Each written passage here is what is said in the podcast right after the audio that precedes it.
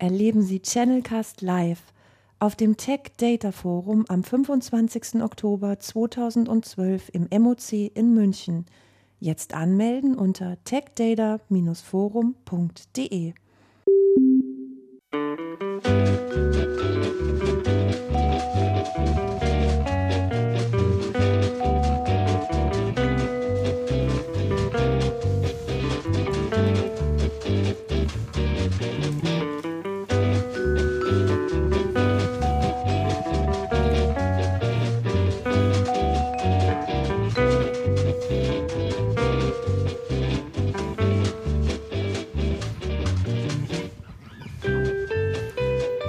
So, heute machen wir es richtig. Die Musik blendet langsam aus. Das letzte Mal war das ja so wahnsinnig abrupt und alle waren wir total schockiert, dass schon losgeht. Heute funktioniert alles.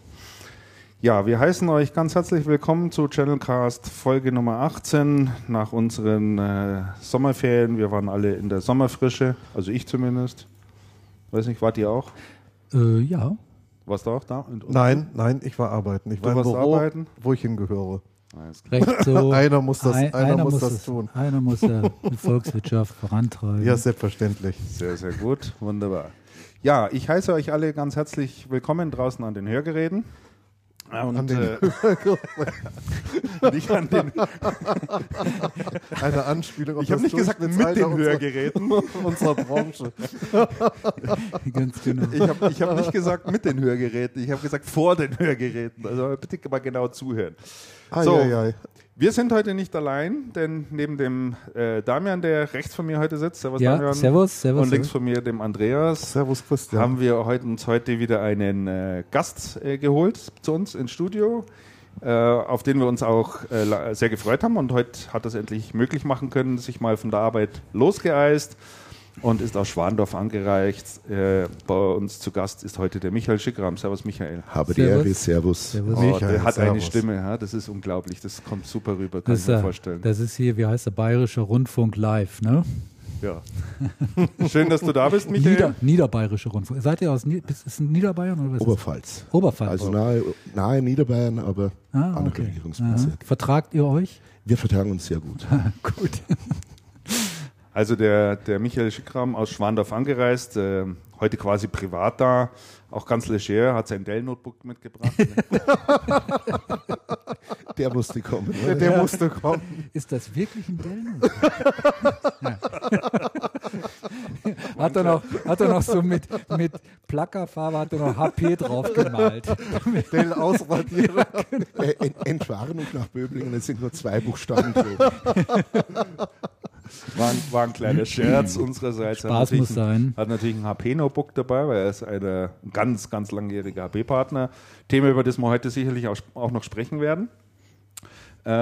Bevor wir aber in Medias Res gehen, wie immer wichtige Dinge vorab. Zwar zum Ersten, wir haben es jetzt tatsächlich nach 3 Monaten geschafft, mal einen Termin zu finden für das erste Hörertreffen. Das erste Channelcast-Hörertreffen, und das wird jetzt stattfinden am 19. Oktober, das ist ein Freitag.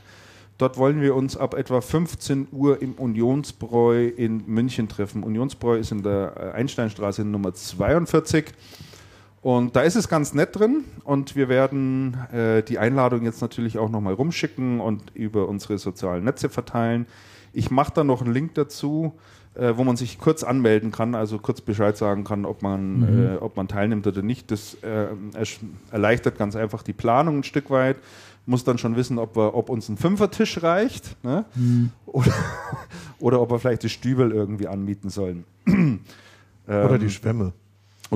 Ja, ich glaube, da gibt es 3 oder 4 so Stübel dort. Jo. Und ich denke, das wird ganz nett, und laut Umfrage. Es gibt dann auch nicht nur Club Mate zu trinken. Da gibt es richtiges Bier und alles andere. Und natürlich auch was zu essen. Und da wollen wir uns einfach ein bisschen zusammensetzen. Ich habe in der Umfrage auch ein Feld reingemacht, falls jemand mal irgendwas Spezielles rund um Channelcast wissen möchte, kann er uns das auch vorab schicken, damit wir ein bisschen präpariert sind, ne? Damit wir da fundierte Antworten geben können. Preparation is 90% of the success. Genau, richtig. Kann man dann richtig schön mit Marketing und so. Also, das wollen wir natürlich noch machen. Und ja, also ich freue mich da schon sehr drauf und komme zuhauf, kann ich da nur sagen. Dann haben wir noch ein Päckchen, das ist schon im Ende August gekommen. Das war, ich glaube, einen Tag bevor ich in Urlaub gegangen bin, war das dann noch in der Post drin. Und ich würde den Damian mal bitten, dass du es vielleicht aufmachst. Ah, ich? Ja. Ist eh für dich, wie immer. Woher willst du das wissen? Das ist wie immer für dich da. Bisher war immer alles für dich. Wenn ich ein Päckchen bekommen möchte, dann muss ich es mir selber bestellen. Ja, ist so. Ehrlich? Jetzt guck hier, was haben wir hier? Und? Hey. Ah, sie ist es. Sie ist es. Endlich. Lindenberg. Endlich. Juhu. Lindenberg, die Kollektion. Lass mich doch mal raten. Das ist doch auch für mich. Von wem haben wir es denn? Für das Channelcast-Team steht hier. Viele Grüße aus Soest von der Argon Consulting GmbH. Bin gespannt, wer sich die CD-Box gewünscht hat. Gruß, Matthias Juchow. Lieber Matthias, ich habe mir diese CD gewünscht. Udo Lindenberg, ich bin ein großer Udo Lindenberg-Fan. Ich bin auch aufgewachsen in einem Ort in Ahaus. Das ist nicht weit von Gronau entfernt. Und der Udo Lindenberg, der kommt aus Gronau. Insofern ist das auch so eine gewisse räumliche Nähe. Ich finde den Typen einfach klasse. Ich fand den schon immer gut. Und vielen, vielen Dank für dieses Geschenk. Freue ich mich sehr drüber. Endlich hat es geklappt, ne? Endlich, ja. Hat er lang hingearbeitet. Super, das ist sogar eine Dreier-CD. Ja. Ja, dann bin ich glücklich und zufrieden. Dann könnt ihr jetzt anfangen und weitermachen. Wir dürfen jetzt reden. Du hörst schon was zu finden. Ja, genau. Okay, das war jetzt schon der Gast für heute. Und ich habe übrigens beschlossen, jetzt auch die Hörer draußen und alle, die hier auch im Studium sind, prinzipiell zu duzen. Also ich habe jetzt schon 2 E-Mails bekommen von Hörern, die gesagt haben, sie finden es total albern, wenn wir hier so einen lockeren Stammtisch machen, ja? Und da eben einfach über die Branche quatschen und dann die Leute draußen mit Sie ansprechen und so. Das Welche würde Leute ja überhaupt draußen? Nicht funktionieren. Ja, wenn ich sage, ich begrüße Sie da draußen oder an den Hörgeräten. Ja, an den Hörgeräten oder ähnliches. Und da haben wir gesagt, es geht überhaupt nicht. Ne? So. Also man sollte dann schon beim Du bleiben. Und das tun wir also. Also alle seien gewarnt, die jemals den Weg hier ins Studio finden. Sie werden gnadenlos geduzt. Mit der Distanz ist das jetzt vorbei. Ja, also da muss ich mich erst noch dran gewöhnen, muss ich sagen. Also ich weiß, dass ihr Bayern euch da sehr viel leichter tut als ich bin ja gebürtiger Preuße und wir tun uns da schwer. Also mit dem Duzen. Wir duzen uns eigentlich erst immer, wenn wir, wie man sagt, einen Sack Reis zusammengefuttert haben. So lange dauert das. Jetzt bin ich ja auch schon seit 17 Jahren oder so hier in München. Allmählich wird das ein bisschen anders, aber ich muss mich da schon zum Teil auch noch überwinden. Okay. Aber duzt dir mal. Mit Michael ging es ja aber doch auch ganz schnell, oder? Ja. Das ging recht zügig. Ja. Ja. Das kommt natürlich auch immer darauf an, wer ist da, kann ich den leiden oder kann ich den nicht leiden? Oder so, ne? Ist der mir. Also. Wie ist das bei euch auf dem Land, wenn man mal so sagen darf? Ganz unterschiedlich. Ja? Ja. Also unter Lang bekannt natürlich du, im Geschäftsumfeld schon vornehmlich sie. Vornehmlich sie. Mhm. Ja. Es ist aber auch die IT-Branche da eine Ausnahme, würde ich mal sagen. Die IT-Branche duzt sich ja fast durch die Bank. Ja, das stimmt. Also wenn ich mal überlege, wie viele Leute ich kenne und mit wem ich per Du bin und mit wem per Sie, dürfte die Zahl, mit denen ich mich duze, deutlich überwiegen. Und das geht immer ratzfatz. Das ist bei mir nicht so. Das hat, glaube ich, mit IT was zu tun und nein, nicht mit Bayern. Nein, das hat mit etwas ganz anderem zu tun, Andreas. Das hat etwas damit zu tun, wie du deine Abende verbringst. Wie ich meine Abende ist ja.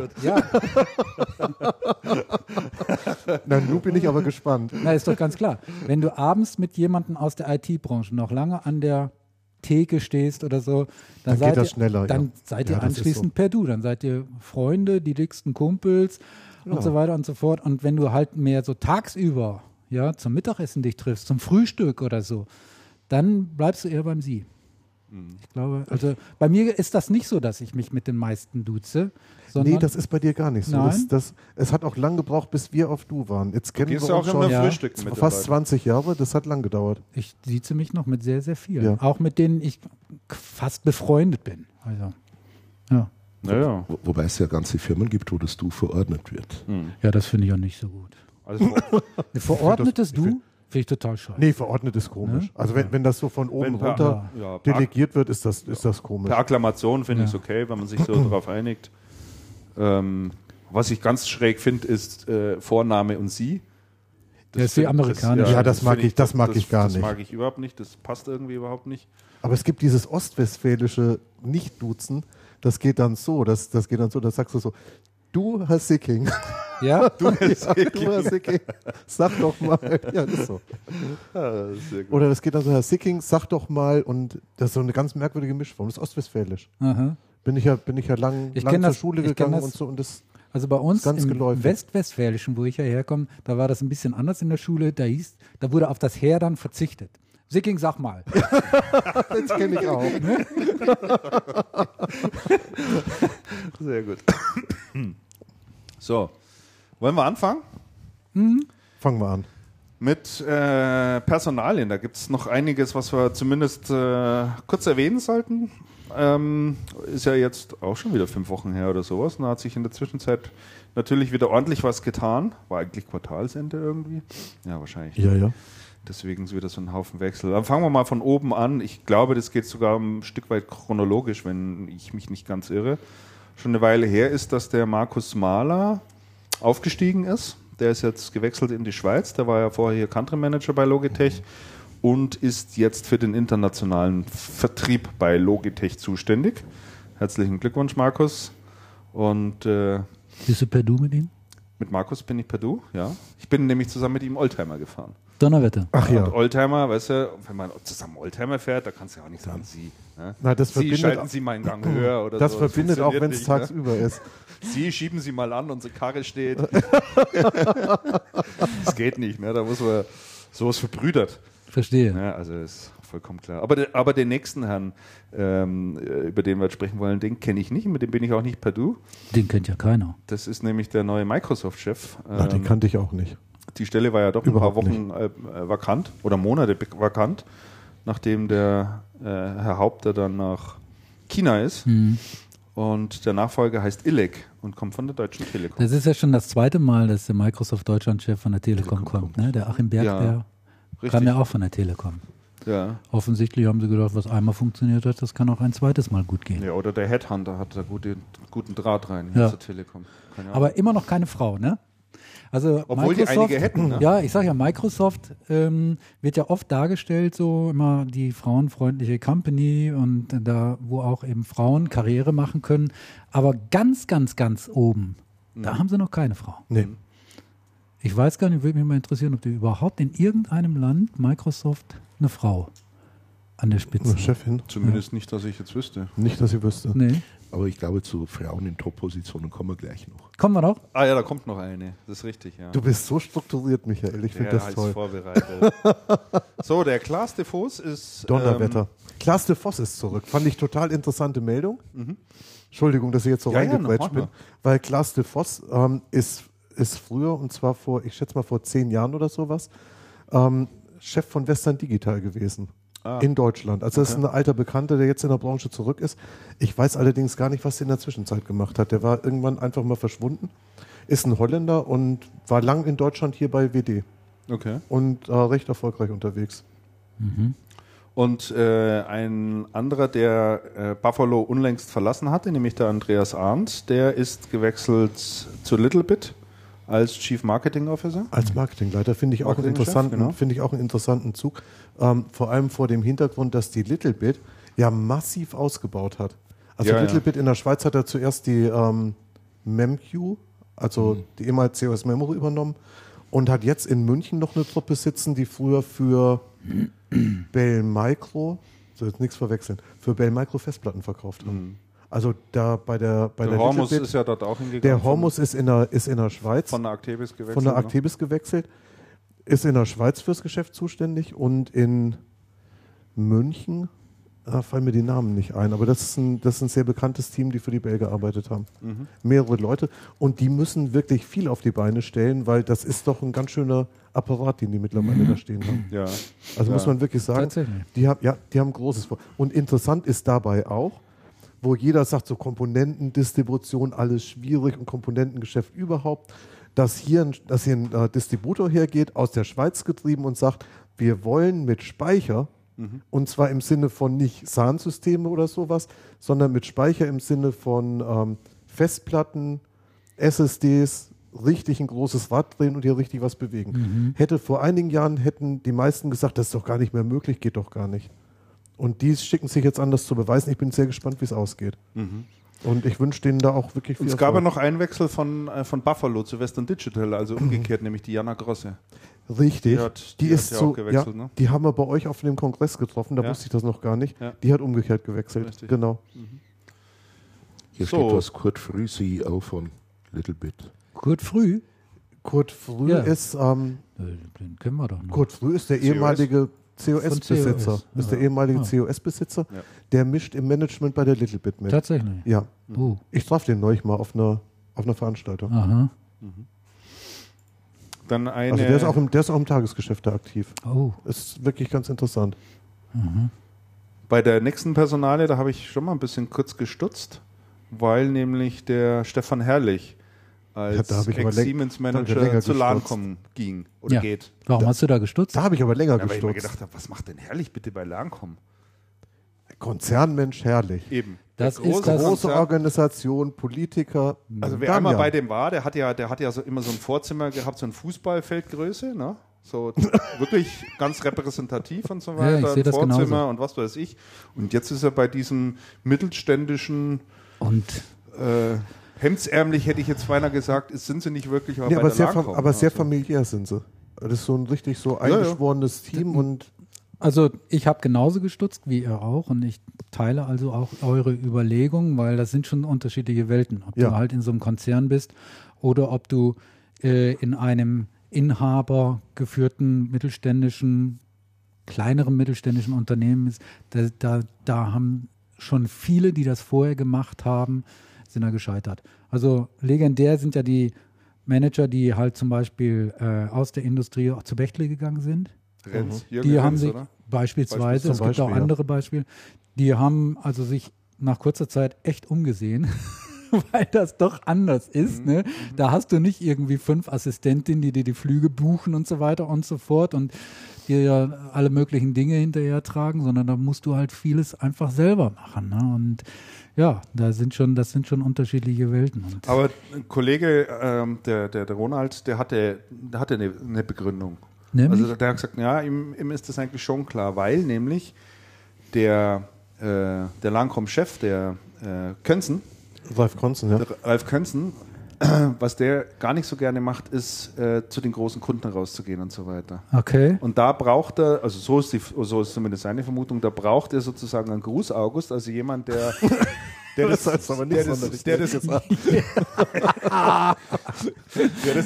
einfach gerne macht, ne? Der da gerne zu diesen Konzernkunden geht, zu den Großkunden geht, ne?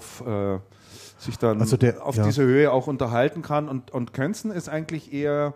Ja, der Ralf ist so eher... Der kommt ja auch eher so aus dem Bereich, aus dem technischen Bereich. Der ist Techniker, der interessiert sich für ganz andere Dinge. Der ist eher introvertiert. Ja, genau. Also, ja, und insofern haben wir gesagt, man da mit ihm sozusagen die Speerspitze im Vertrieb. Ne? So in dem Zusammenhang macht es durchaus Sinn. Und es ist, darf man nicht vergessen... Und der wird wahrscheinlich in München auch sitzen, gehe ich stark davon aus. Ne? Ehrlich? Vermute ich mal. Also das finde ich... Ich kann mir nicht vorstellen, dass Herrlich nach Aachen geht.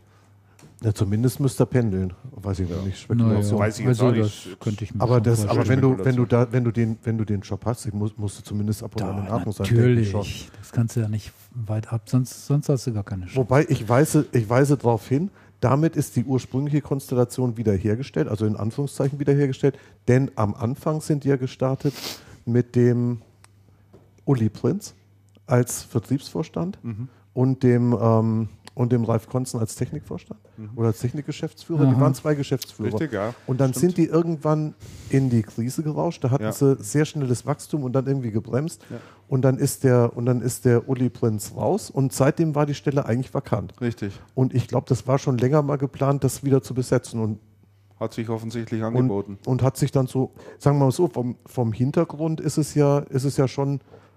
Der Herrlich hatte den richtigen Hintergrund für so ein Netzwerk, für so einen Netzwerkladen. Ja, der kennt ja auch die Leute. Der ist gut verdrahtet in der Branche, der kennt die Kunden, ja klar. Insofern denke ich auch, kann das Verlangen kommen nur dienlich sein. Zu Lancom gibt es ja noch folgende nette Story der Tage, und zwar, die sind ja gerade 10 Jahre alt geworden. Ja. Dann haben sie eine große Aktion gemacht. Die haben die Party gemacht, die mit dem Bürgermeister und... Vor allen Dingen, sie haben jetzt eine Suchaktion im Channel gemacht, wer hat den ältesten Lancom-Router? Ja, richtig. Da war ein riesen Wettbewerb. Der älteste Lancom-Router ist 17 Jahre alt. Ach so. 17 Jahre. War wohl noch aus Elsa-Zeiten, aber als Lancom gelabelt. Echt? Hatten die bei Elsa ein Label Lancom? Anscheinend. Aha, also das wusste ich nicht. Also die sind ja aus Elsa hervorgegangen. Ja, das ist klar. Die waren ja alle mal Elsa. Ja, nein. Das war meines Wissens nach die Devolo. Beide. Ja. Das eine war so die Konsummaschine und das andere war die Professional. Ja, okay, dann wird nicht. Doch. Der Tim Bunger, das ist gerade so ein Systemhaus in der Gegend Oldenburg, der hat dann einen 17 Jahre alten. Der hat den aufgetrieben oder was? Ach komm. Der soll noch bis vor kurzem gelaufen sein. Ja, kann man vorstellen. Ja, das ist deutsche Wertarbeit. Ja? Dann gab es wieder Aderlass bei LG. Oh je, schon wieder. Da ist der Home Entertainment Chef weg. Ich habe mir den Namen jetzt hier gar nicht aufgeschrieben. Und ich weiß ihn auch nicht mehr. Habe ich auch nie was mit zu tun gehabt. Krömker oder so ähnlich. Was wir hier noch gar nicht drin stehen haben bei NEC, ist ja der Peter Körsken. Körsken, genau. Körsken, ja. Körsken. Bei NEC ist ja der Lutz Hartke weg. Mhm. Und der Lutz Hartke, den fand ich immer sehr gesetzt bei NEC. Das war so eine Kontinuität in dieser schnelllebigen Branche. Und der ist von jetzt auf gleich weg gewesen. Anscheinend Management-Umstrukturierung. Mhm. Dann hat es einen Chefwechsel gegeben bei der Comparex. Ja. Da ist der Damian. Da ist der Damian? Nein, ich wollte dir das Wort übergeben. Ja, also, was soll ich dazu sagen? Hast du den nicht angeschrieben? Ja. Kann ich mich doch daran erinnern. Ja, hatte ich gemacht. Ich war ein bisschen überrascht.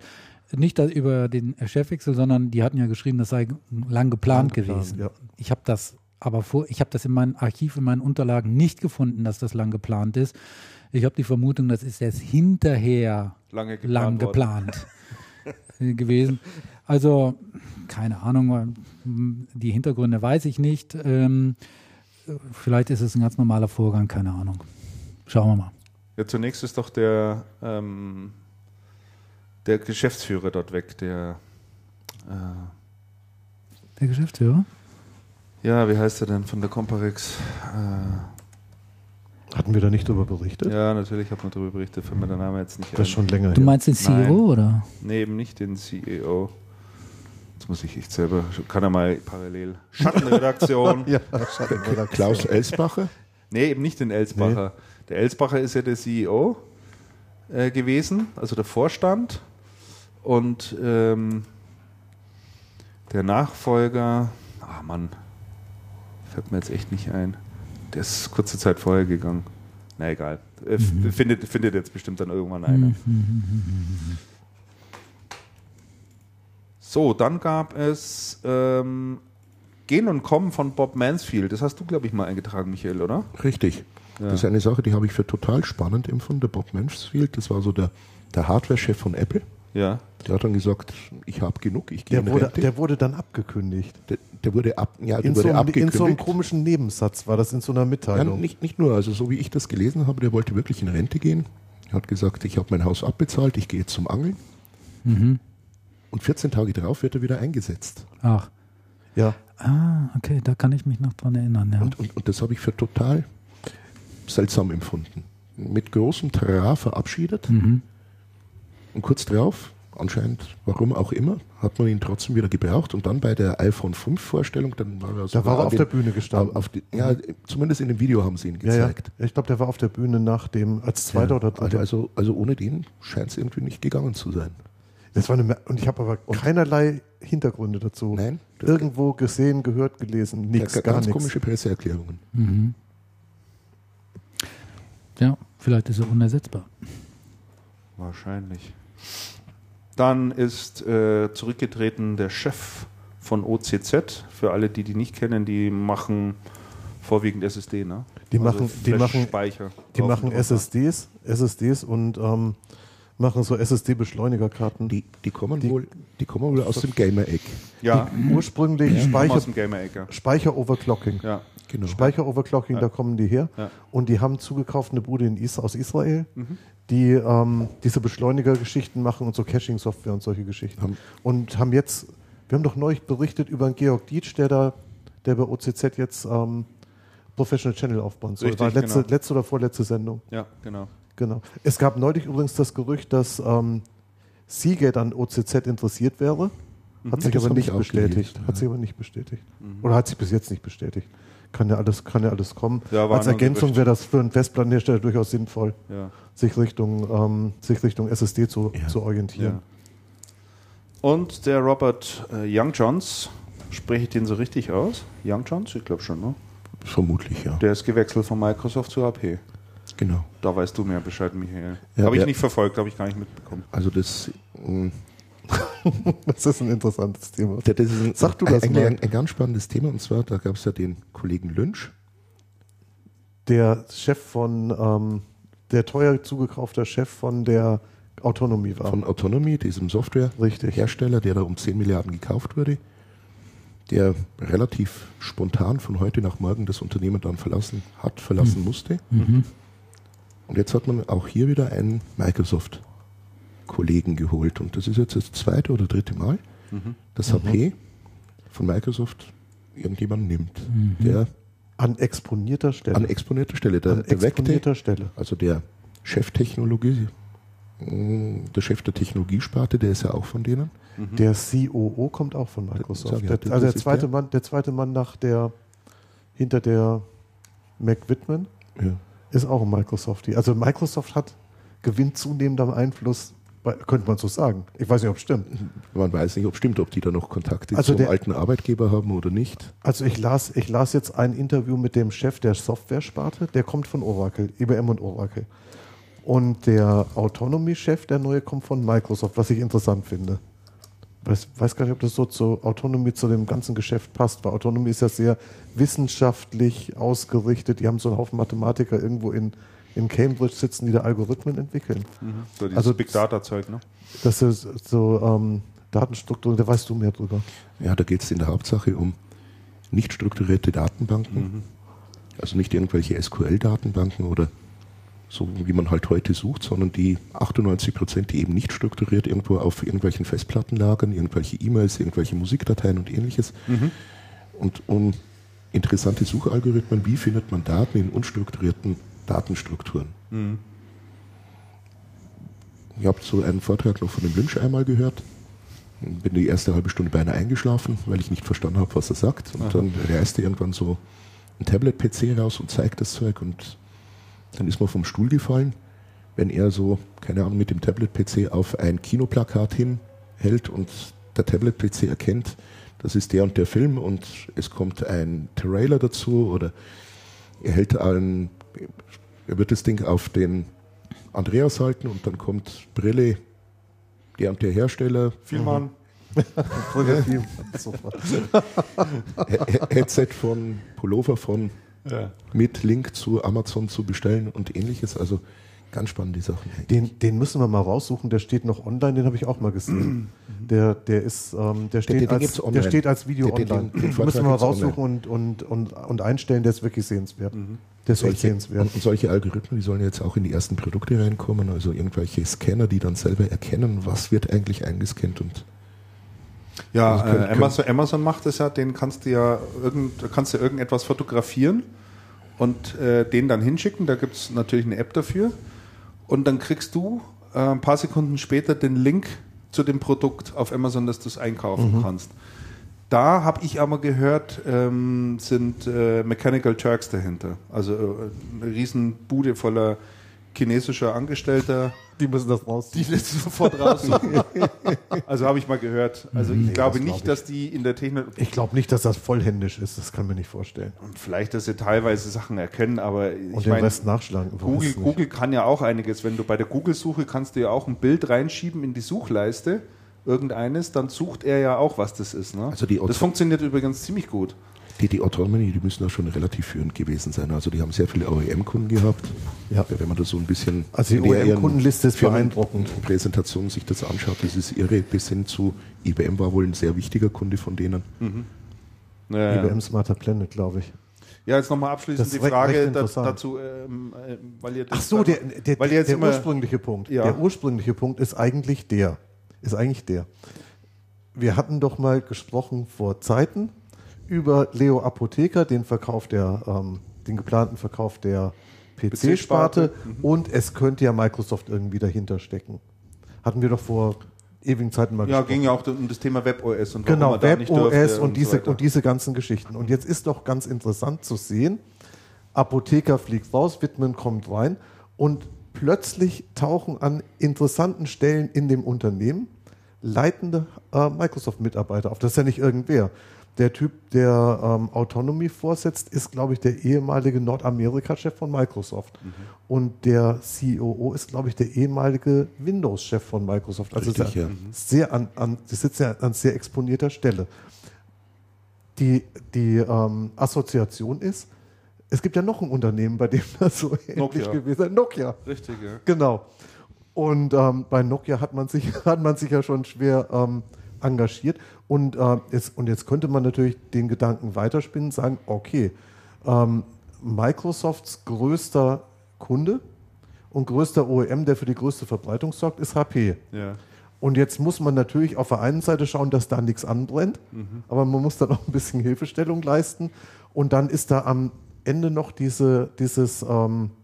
Ankündigung von der Widmann, ja, wir machen jetzt wieder Telefone und Tablets, das kommt jetzt alles wieder. Ja. Und jetzt könnte man ja sagen, okay, mit Schützenhilfe von Microsoft, die da schon mal ein paar Leute platziert haben, kommt dann vielleicht die Nokia-Übernahme, wenn Nokia den ganzen Netzwerkkrempel, den sie mit Siemens zusammen haben, irgendwie vom Haxen hat und da wird dann was passieren. Und das könnte ich mir gut vorstellen, dass das so kommt. Okay. Also es ist einfach auffällig, dass hochrangige Microsofties bei HP in leitender Position auftauchen. Mhm.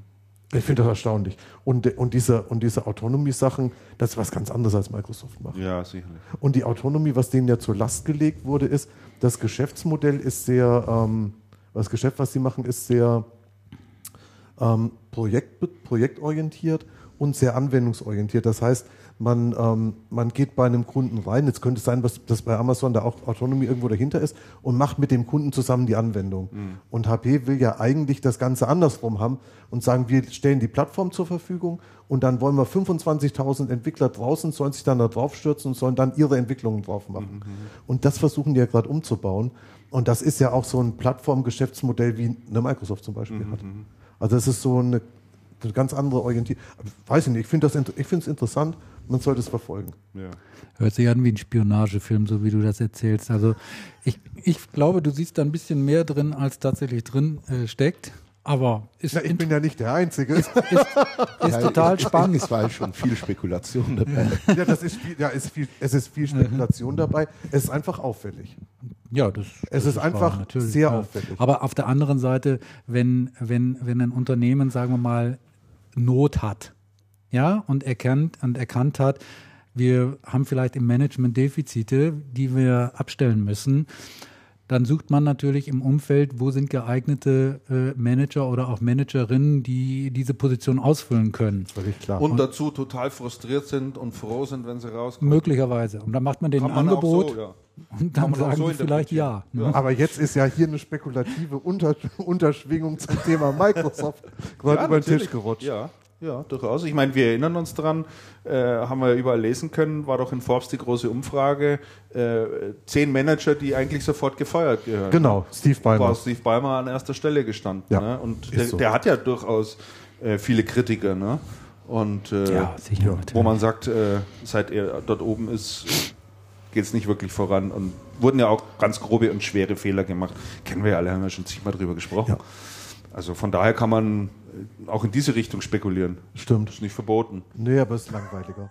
Ja, das stimmt allerdings. Wir wollen nochmal anstoßen mit Michael. Ja, komm, das machen wir mal. Wir trinken natürlich wie immer Club Mate und Michael hat vorhin erzählt, er hat sich bei seinem lokalen Getränkedealer mal vorhin eine Flasche gezogen, ne? Ja, du musst schon wissen, hast du auf mich hier zugucken. Genau. Mir ist der Name jetzt im Übrigen wieder eingefallen, ist der Walter Denk. Mhm. Walter Denk war der... Von Comparex. Von Comparex war das. Der Walter Denk. Ja, mhm. Walter Denk. Und der hat ja Comparex auch verlassen im Juni diesen Jahres. Mhm. Und da hat ja der von Datalog Achim Herber hat ja dann seinen Posten übernommen. Mhm. So war das. Jetzt bringen sie wieder zusammen. Hat die Schattenredaktion eigentlich geantwortet? Ach so, da habe ich jetzt auch schon lange nicht mehr reingeschaut. Nicht, dass die da alle schon lange posten. Prost. Nein. Steht Prost. Naja, gut. Okay, gut. Dann also mache ich jetzt wieder meinen Themenplan. Ja, dann, weil wir vorhin gerade gesprochen haben, Frauen ganz oben an der Spitze in großen Konzernen. Da gibt es jetzt tatsächlich etwas, nämlich die Frau, deren Vorname ich jetzt gar nicht weiß, und ich hoffe auch, ihren Namen richtig auszusprechen, Rometty. Oder Rometty. Rometty hätte ich jetzt gesagt. Der Amerikaner würde wahrscheinlich Virginia Rometty. Virginia. Die übernimmt sozusagen die ganze Macht bei der IBM. Mhm. Die löst jetzt den Palmisano endgültig ab, der ja schon längere Zeit tatsächlich angekündigt hat, dass er dort allmählich aussteigen möchte. Mhm. Und insofern haben wir jetzt tatsächlich bei einem sehr, sehr großen IT-Konzern mal wieder eine Frau an der Spitze. Gab es ja schon einige. Ja, momentan gibt's so die zwei größten Konzerne. Mac Whitman werden von Frauen geleitet. Ja, stimmt, richtig. Dann haben wir noch die Meldung, dass der Alexander Lodenkemper, kennt vielleicht der ein oder andere, der kommt, Max Data war der früher mal. War früher Vertriebler bei Max Data und dann zuletzt Vertriebsleiter bei Kaseya in Dortmund. Die machen so Remote-Management-Lösungen, die Kaseya. Und der ist jetzt zu Arrow gewechselt. Mhm. Genau, und macht er das und baut da dieses Cloud-Portal für Deutschland den Vertrieb auf. Genau. Tolle Lösung, haben wir das letzte Mal schon drüber gesprochen. Ja. Ganz interessant. Jetzt hab ich noch einen kurz eingeschoben. Und zwar, wir hatten es ja vorher schon kurz vom Stefan Herrlich von Zen. Ja. Und das schiebe ich jetzt einfach mal als Frage ein, weil ich bin nicht so richtig schlau draus geworden. Eben ändert Klaus Hommer bei Zen Interim-Marketingleiter sein Xing-Profil und schreibt, dass er genau bis heute Senior VP Marketing und Communications bei der Zen ist, nämlich 9/2012. Das heißt, ab 10/2012 macht er dann wieder entweder was anderes oder sein eigenes Ding. Der hat ja eine eigene Firma noch zu laufen. Genau. Also anscheinend ist der da raus. Klaus Hommer, stimmt das so? Frage ich jetzt mal so nach draußen. Mal schauen, ob eine Rückmeldung kommt, würde mich wirklich interessieren. Gut, war ja Interim geplant. Ich glaube, um die CeBIT rum hat er den Job übernommen oder Anfang des Jahres. Mhm. Richtig, ja. Genau, das wollte ich gerade noch loswerden. Dann machen wir einen ganz eleganten Übergang jetzt in Richtung Distribution, weil wir mit den Personalien fast durch sind. Eine Personalie, über die wir noch ein bisschen sprechen wollten, die auch durchaus für Überraschung gesorgt hat in der Branche, der Michael Urban übernimmt eine Spitzenposition auf europäischer Ebene bei Tech Data. Ja. Da, den hatte, glaube ich, so niemand auf dem Plan, oder? Also für mich war das eine super Überraschung, muss ich sagen. Taucht da plötzlich der Michael Urban wieder auf. Nach 10 Jahren Abwesenheit. Früher war er bei Actebis, also sehr lange, eigentlich den Großteil seiner beruflichen Laufbahn bei Actebis. Nach dem Studium hat er da, glaube ich, angefangen und dann ist er auch da geblieben und hat es ja bis zum ersten Mann gebracht und dann ist er ja dann irgendwann ausgestiegen. Ich weiß gar nicht mehr, wisst ihr noch die Hintergründe, warum er da weg ist? War das nicht das Thema Targa, was dann da im Zusammenspiel war mit der Eigenmarke, wo er sich dann ein Stück weit auch drum gekümmert hat? Und dann war doch das Geschäft mit Lidl. Er hat dann Targa... Was er dann auch gemacht hat und... Ja, das hat er dann ja übernommen, aber warum er bei Actebis raus ist, das weiß ich jetzt gar nicht mehr. Ob er damals gesagt hat, mir reicht's jetzt mit der Actebis, jetzt mache ich was anderes. Ja, ich glaube, er hat da seine Chance mit Targa gesehen und ist deswegen raus. Ah, okay. Er hat Targa rausgekauft. Definitiv war das so. Ja. Warum das allerdings so gewesen ist, ist schwer zu sagen. Da waren die Hintergründe auch nicht so wirklich bekannt. Doch, Actebis wollte Targa nicht mehr weitermachen. Ja, diese Hintergründe schon, aber warum genau er dann mit der Targa zusammen raus ist, sind die Hintergründe nie so richtig bekannt gewesen, also mir jedenfalls nicht. Also soweit ich weiß, wollte er mit Targa sowas wie Medion ausbauen. Definitiv. Ja, und die Chance war ja gut und dann Targa sollte ja der Lidl-Lieferant werden und Medion war dann halt der Aldi-Lieferant. War es ja auch.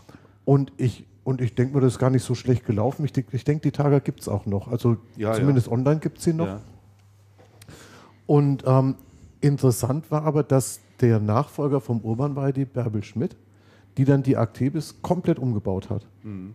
Und der Aktebis, die Aktebis war vorher auch nicht wirklich gut aufgestellt. Die Aktebis war extrem schmal in den Lieferanten. Die hatten, ich glaube, keine 100 Lieferanten. Und die Aktebis war sehr bürokratisch und sehr hierarchisch aufgebaut. Und die Bärbel Schmidt kam rein und die hat dann mal gesagt, ich mache da jetzt mal einen richtigen Distributor draus. Mhm. Also da hat sich dann wirklich sehr viel geändert. Und von hinten rum gelesen könnte man auch sagen, war wohl nicht so erfolgreich, wie es hätte sein sollen. Aber schwer zu sagen, weiß ich nicht. Mhm. Kann nicht beurteilen. Diese Hintergründe sind nie so rausgekommen. Mhm. Aber es ist ja erstaunlich, dass man dann für so eine wichtige Position jemanden quasi reaktiviert, ja, der schon so lange wieder draußen war. Und ich habe da mit verschiedenen Leuten mal darüber gesprochen, wieso. Und dann war doch die Antwort die, dass es an wirklich geeigneten Kandidaten gar nicht so viele gibt, die so etwas machen können, die A, Distributionserfahrung haben und dann aber auch auf einer europäischen Ebene ja. Distributionserfahrung haben. Und man hatte also durchaus schon gesucht nach jemandem, und die Tatsache, dass man dann Michael Urban genommen hat, zeigt für mich auch, dass es wirklich nicht so ganz viele, dass man da kandidatenmäßig echt nicht aus dem Vollen schöpfen kann. Ja, weil er ist ja eigentlich schon längere Zeit raus aus dem Distributionsgeschäft. Ja, sicher. Was hat er denn die 10 Jahre über gemacht? Ich kann mich irgendwie an Maßhemden irgendwas mal erinnern. Das war, glaube ich, die letzte Station, ja. U-Taylor oder MyTaylor. Wie die heißen? Ja. Genau. Ja, und diesen Targa-Dings hat er da gemacht. Richtig, ne? Ja. Also der Michael Urban wird jedenfalls, da haben wir uns mal kundig gemacht, oder seine Aufgabe wird sein, auf europäischer Ebene mit Herstellern zusammenzuarbeiten, da den Kontakt ganz einfach zu halten, wenn es um europäische Anliegen auch gibt. Viele haben sich ja dann sofort die Frage gestellt, wird denn jetzt der Michael Dressen beispielsweise an den Michael Urban berichten müssen? Dem ist nicht so. Mhm. Der Michael Urban hat dort eine gesonderte Position sozusagen und macht eben dort ein Stück weit die Koordination und soll eben auch dafür sorgen, bestimmte Prozesse, die europäisch greifen sollen, zu koordinieren. Das ist wohl sein Job, so wie ich es verstanden habe. Wobei mir hat jetzt die Woche gerade ein Hersteller erzählt, ich weiß aber nicht, ob es stimmt, aber es klang auf jeden Fall plausibel und auch interessant. Die Initiative wäre wohl, den Einkauf in Barcelona zu zentralisieren, europaweit. Ja. Was ich ein sehr gewagtes Ansinnen finde. Mhm. Also ob das eine gute Idee ist, weiß ich nicht genau. Wieso gewagt? Weil die Länder und die Portfolios in den Ländern doch deutlich unterschiedlich sind. Mhm. Ja, aber die Hersteller wollen das zentralisiert haben. Oder? Da bin ich mir gar nicht sicher. Es gab doch diesen Schritt unter dem, und deswegen auch gewagt, den Schritt unter dem, wie hieß denn der aus Huber? Huber. Unter Huber. Der hat den Einkauf umgezogen nach Österreich. Mhm. Und das war aus irgendwelchen steuerlichen Erwägungen oder sowas. Das hatten die den Herstellern nicht richtig kommuniziert. Was dann zur Folge hatte, dass die Hersteller plötzlich eine Situation hatten, der Vertriebsmann für Österreich war plötzlich der Größte. Mhm. Und das hat dann bei den Herstellern die ganze Planung umgeworfen, weil man nicht kommuniziert hatte. Ich glaube, dass sie den Fehler nicht wiederholen, aber ich halte das trotzdem für einen gewagten Schritt, über das gesamte europäische eine Einkaufsorganisation drüber zu setzen. Also das ist nichts Einfaches. Also meinst du wirklich, dass es da vordergründig um das Thema Einkauf geht? Ja, also wurde mir gesagt. Mhm. Und es wurde mir auch gesagt, sie hätten den Einkaufsverantwortlichen, ich habe den Namen leider vergessen, in Deutschland rausgeschmissen. Also ich habe den Namen mal vergessen, weil ich kannte den auch nicht. Aber muss aber ewig dabei sein. Also nach den Informationen, die wir haben, geht es wirklich punktuell darum, es gibt bestimmte Hersteller, die auf Europaebene bestimmte Dinge planen oder machen wollen. Und da braucht man eben auch einen auf der europäischen Ebene, den man als Counterpart dann beim Distributor hat. Das ist die Aufgabe. Es gilt aber nicht für alle Hersteller, sondern nur für diejenigen, die europäische Anliegen haben. Hatte ich auch so verstanden. Ich war dann bloß ganz erstaunt, als mir ein Hersteller genau die andere Geschichte erzählt hat. Heißt es jetzt dann, Urban macht Einkauf und Dressen Verkauf? Das würde so ähnlich würde es. Nee. Nee, so glaube ich auch nicht, dass es so ähnlich ist. Nein. Nee, das ist Michael ja Dressen ist nach wie vor Länderchef von Deutschland und Österreich. Dafür ist er verantwortlich. Und der andere Michael, der Urban, der macht europaweit sein Broadline-Business, wofür er da gerade verantwortlich ist. Der Dressen, der berichtet auch nicht an ihn.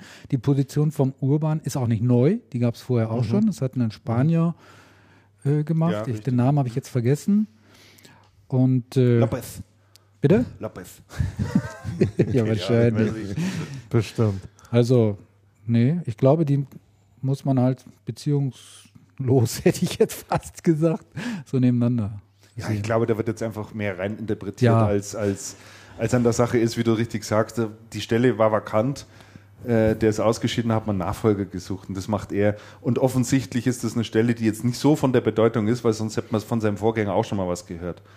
In irgendeiner Form, den kennt aber überhaupt niemand. Ne, stimmt, also der war aber auch relativ klein. Von der Körpergröße her. Ach so. Ja. Okay. Haben wir so gehört. Vielleicht hat man den einfach übersehen. Ja, also wer weiß. Wer weiß. Also, ich hätte jetzt auch gesagt, jetzt gilt es erstmal abzuwarten, ob man denn von dem Michael Urban in nächster Zeit irgendwann etwas hört. Ja, vielleicht, also wir haben ja jetzt bald hier diesen Kongress in beziehungsweise das Forum von Tech Data hier. Ja. Vielleicht ist er ja da in München. Würde ich mal von ausgehen, dass er da ist. Also ich denke mal schon. Das könnte auf dem Vendor Summit habe ich mir sagen lassen, war er auch. Den das kennt man dann, den werden wir doch sicherlich auch wiedererkennen. Ich habe ja jetzt, Michael Urban, das Foto ansehe, der sieht ja fast noch so aus wie früher, ne? Ehrlich. Also, oder? Das ist ein altes Foto. Ist das ein altes Foto? Ja, sicher. Ne, also die Krawatte ist alt. Das Foto ist neu. Wie seid ihr denn drauf? Das die Krawatte hat er früher auch schon gehabt. Echt? Das ist ja immer so gemein, wenn du jemanden triffst und zu ihm dann sagst, die Krawatte steht in ehrlich gesagt jedes Jahr besser. Das stimmt. Ich habe den auch seitdem nicht wiedergesehen, den Michael Urban. Ich habe Michael Urban einmal getroffen auf der Osterkirmes. Das war vor 4 oder 5 Jahren. Ja? Ja, beim Bier. Ja. Aber den bist du doch sicherlich dann auch per Du, oder? Ja, natürlich. Ja, wir kennen uns ja schon ganz lang und haben schon diverse Biere zusammen getrunken, das ist so. Ich glaube, der Michael Urban, das war derjenige, der mir bei Actebis mal Hausverbot erteilt hatte. Wieso das denn? Ja, weil er einfach mit meiner Berichterstattung über Actebis nicht einverstanden war. Was hast du denn geschrieben? Hast du Angst, dass du gleich wieder das Hausverbot erneuert? Also so wie immer, oder? Ganz normal. Hui. Lebst du in guter Tradition weiter fort. Also nein, komm, das kann man so nicht sagen. Nee, kann man wirklich nicht sagen. Das stimmt schon. Aber wenn du es gerade angesprochen hast, Tech Data Forum, da findet er interessanterweise, und das ist, glaube ich, ein Stück weit ein Novum, was jetzt Hausmessen von den großen Distributoren anbelangt, wird Tech Data dieses Mal parallel einen Kongress dazu stattfinden lassen. Und da bist du ein Stück weit involviert, Damian. Erzähl mal ein bisschen was drüber. Da bin ich tatsächlich ein bisschen involviert, was die Planung, die Vorbereitung und auch die Durchführung betrifft. Also der Michael Dressen, der hatte mich gefragt, ob ich da vielleicht ein bisschen helfen könnte. Und was jetzt das Forum betrifft, und ich hatte den Vorschlag gemacht, warum machen wir das nicht einfach mal ein bisschen peppiger noch und mit einem Kongress dazu, und eigentlich geht ein Kongress ja nicht da auf so einem Forum, also nicht innerhalb des Forums, und dann haben wir halt überlegt, wie können wir es aber trotzdem machen, gelingt, dass es gelingt, obwohl es eigentlich nicht funktioniert, und wir machen, oder Tech Data macht jetzt das vor und ist diesen Kongress unter demselben Dach wie das Forum, aber abgetrennt. Also räumlich abgetrennt. Räumlich abgetrennt. Es gibt da halt keine Laufkundschaft oder so, man muss sich anmelden. Und man muss auch einen kleinen Obolus entrichten von, ich glaube, 99 €. Der wird dann gespendet an eine karitative Einrichtung. Steht auch fest, kann man auf der Seite nachlesen. Der Kongress dauert nur einen halben Tag. Der fängt morgens um 9:30 an und ist um 1 Uhr zu Ende, sodass man dann also auch noch auf die Messe gehen kann, wenn man möchte. Es sind ein paar Programmpunkte, eine Diskussion zum Thema stationärer IT-Fachhandel ein Auslaufmodell? Fragezeichen. Dann gibt es noch eine Runde mit euch zusammen, Journalisten, nämlich zur Frage, warum ist Bechtle erfolgreich und andere pleite? Zuerst hieß ADA. Die Überschrift, und ADA ist pleite, die waren ja insolvent, sind dann aber zwischenzeitlich ja übernommen worden von Rico. Und es geht halt in dieser Session eben um die Frage, ja, was muss ein Systemhaus tun, um erfolgreich bestehen zu können am Markt? Und da hatten wir uns überlegt, wer kann diese Frage besser beantworten als die Jungs, die professionell die Szene seit vielen, vielen Jahren beobachten, also die Journalisten. Christian, da bist du dabei, Andreas, da bist du dabei, da ist noch der Kollege Frieber von der CRN dabei und der Harry Jakob von der IT Business News. Und dann gibt es noch ein paar andere Programmpunkte, kann man auf der Homepage von TechData nachlesen. Einen heißen Stuhl wird es noch da geben. Also ich freue mich drauf, ich bin schon sehr gespannt. Ich hoffe, das wird eine gute Sache. Und wir podcasten von da. Und wir podcasten von da, muss man auch sagen. Machen wir auch noch. Am Nachmittag. Am Nachmittag irgendwann fangen wir an. Das wird ein interessanter, so ist die Planung. Ja.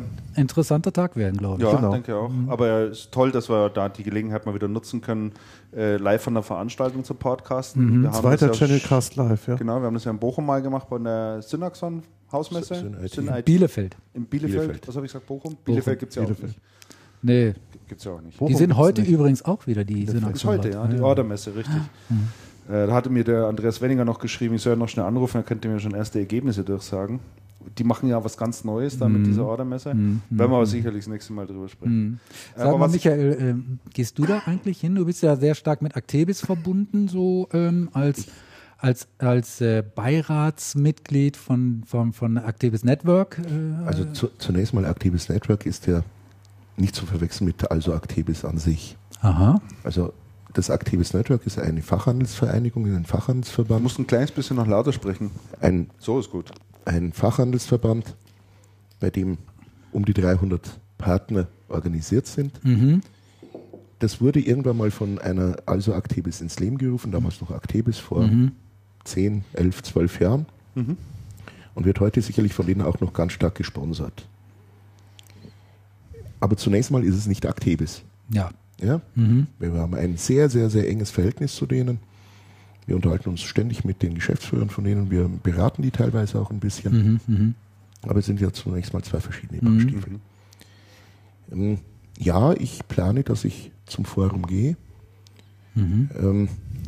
Vornehmlich aber auch da rein egoistisch gedacht, werde ich wieder hauptsächlich am HP-Stand zu finden sein. Dann vielleicht einmal so einen Rundgang, was so die anderen machen. Aber es ist für mich einfach auch eine Gelegenheit, dass ich mit dem einen oder anderen wieder ins Gespräch komme, den ich heute das ganze Jahr nur vom Telefon kenne oder per E-Mail oder ähnliches. Also solche Veranstaltungen sind für dich sehr stark auch geprägt vom Thema Networking, das sich zu sehen und miteinander zu sprechen. Networking. Oder? Und um das geht es mir auf diesen Messen. Wie ein PC ausschaut und ähnliche Sachen, das denke ich allmählich zu wissen. Ja, und dass der neue Drucker jetzt 35 statt 33 Seiten druckt, auch interessant, aber zunächst mal geht es ums Networking auf solchen Veranstaltungen. Nicht mehr und nicht weniger. Termin, Damian, wann ist TechData Forum? 25. Oktober. Nochmal durchzusagen, 25. Oktober geht's los und man kann sich wahrscheinlich über die TechData Homepage auch registrieren für die Veranstaltung. Ganz genau so ist es. Und für den Kongress wahrscheinlich nochmal separat dann. Oder kann man vor Ort dann sagen, ich möchte dort rein und sich eine Eintrittskarte ziehen?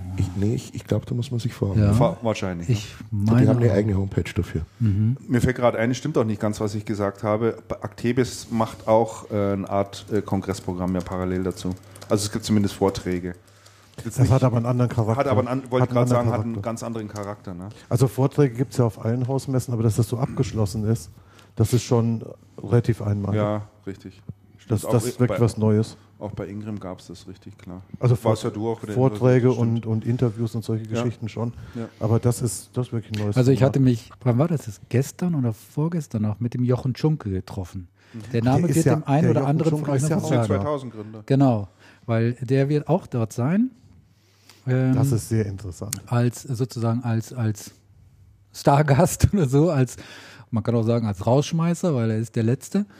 Und ich hatte mich mit ihm getroffen, um so ein bisschen ein Vorgespräch zu machen, worüber wollen wir sprechen. Ich werde ihn interviewen da. Mhm.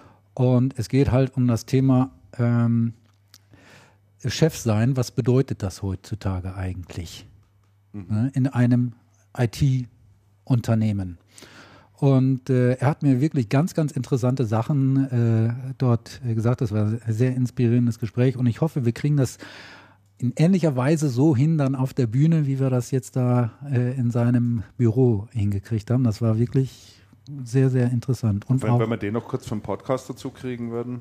Ah, das wäre natürlich, super. Toll, ne? Ja, genau. Das wäre natürlich super. Ja. Mhm.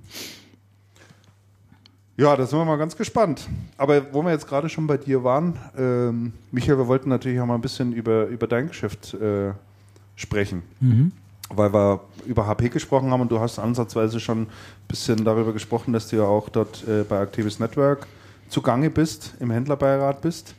Und was verbindet dich denn so stark mit der Aktivis? Ist das aus der Tradition und HP? Was verbindet mich mit der Aktivis? Ja, das ist sicherlich Tradition. Ja, das ist HP. Ich habe irgendwann mal vor 20 Jahren sind wir über HP gestolpert, vor 17 Jahren. Und damals ging es eigentlich auch mit der Geschäftsbeziehung zu einer Aktivis los. Mhm. Und einer der Hauptpunkte, was uns ganz stark mit der Aktivis verbindet, ist, dass ich seit diesem Tag immer den gleichen Ansprechpartner gehabt habe. Mhm. Was in der Branche sicherlich völlig unüblich ist. Das ist wohl wahr, ja. Aber über diese ganzen 15, 16, 17 Jahre hinweg haben wir den gleichen Ansprechpartner gehabt und das verbindet dann schon irgendwie. Ist das etwas, was dir auch wichtig ist? Ja. Also das ist sehr wichtig, dass ein Ansprechpartner unser Geschäft kennt. Mhm. Dass der weiß, wie wir ticken, dass der weiß, wie sind die Strukturen bei uns, mhm, dass der weiß, wer darf was bestellen, ähnliche Geschichten. Mhm. Wie muss er noch unter die Arme greifen? Wer ist in Abwicklung von Projekten fitter? Wer ist nicht so fit? Das macht er richtig gut. Mhm. Erzähl mal ein bisschen was über euer Geschäft. Ja, wann seid ihr gegründet worden? Wie ging das vonstatten? Was macht ihr? Gegründet sind wir 91. Mhm. Ja, eigentlich aus einer Bierlaune heraus. Mein Kumpel und ich, wir waren damals beide beim THW. Mhm. Und anschließend an so eine THW-Ausbildung. Fragte mich so am Stammtisch sitzend, er würde sich morgen seinen ersten Computer kaufen und was kauft man denn so? Mhm. Weil ich denen zu dem Zeitpunkt halt schon sehr lange mit EDV zu tun hatte, habe ihn so ein bisschen beraten. Wir kamen dann zum Schluss, was er sich kaufen soll, so ein 386 SX, keine Ahnung, und doch bitte schon den 14 und nicht den 13 Zoll Monitor. Und dann kam die Rede, wo er sich das kauft. Wir haben beide festgestellt, bei uns am Ort gibt es nichts. Mhm. Und etwa 3 Minuten später haben wir eine Firma gehabt. Also er macht das selber. Und dann haben wir also auf einen Abreißblock quasi unseren Firmenvertrag geschrieben, der übrigens auch heute noch ohne Änderung gilt. Aha, okay. Eingerahmt im Büro hängend, oder? Nee, im Tresor. Irgendwann haben wir es abtippen müssen. Ja, noch mit Nadeldrucker, keine Ahnung was, ausgedruckt. Mhm. Weil er dann doch irgendwann auch mal eine Bank haben wollte oder ähnliches. Mhm. Dieses Originalding, das ist irgendwann mal bei einem Umzug verloren gegangen. Und was machen wir? Also wir machen auf der einen Seite die mittelständischen Unternehmen bei uns in der Region. Vom Rechtsanwalt angefangen bis zu irgendeinem Großmetzgerei, Großmolkerei. Mhm. Das, was bei uns in der Region eben da ist. Das ist der Mehrwert, den wir einem Kunden geben können. Der ruft an und ich kann sagen, in der Stunde ist ein Techniker bei dir. Mhm. Und ihr macht vorwiegend Infrastrukturgeschäft? Wir machen vornehmlich mal all das, wo HP drüben steht. Mhm. Ja, jetzt hat HP etwa 180.000 Artikel, da muss man Schwerpunkte setzen. Das eine ist Infrastrukturen, Server, Storage, Netzwerk, alles, was da damit zusammenhängt. Mhm. Im Bereich der Endgeräte machen wir schwerpunktmäßig Workstations. Mhm. Und bei Druckern hauptsächlich diese Print-Service-Verträge. Also all das, was bei HP unter dem Bereich Value zusammengefasst wird und da halt quer durch die ganzen Business Units. Mhm. Wir haben noch einen zweiten Kundentyp, das ist ein OEM-Kunde, also ein Kunde, der bei uns die EDV kauft, irgendwas Riesiges außenrum baut, mhm, und dann seinem eigenen Kunden weiterverkauft. Mhm.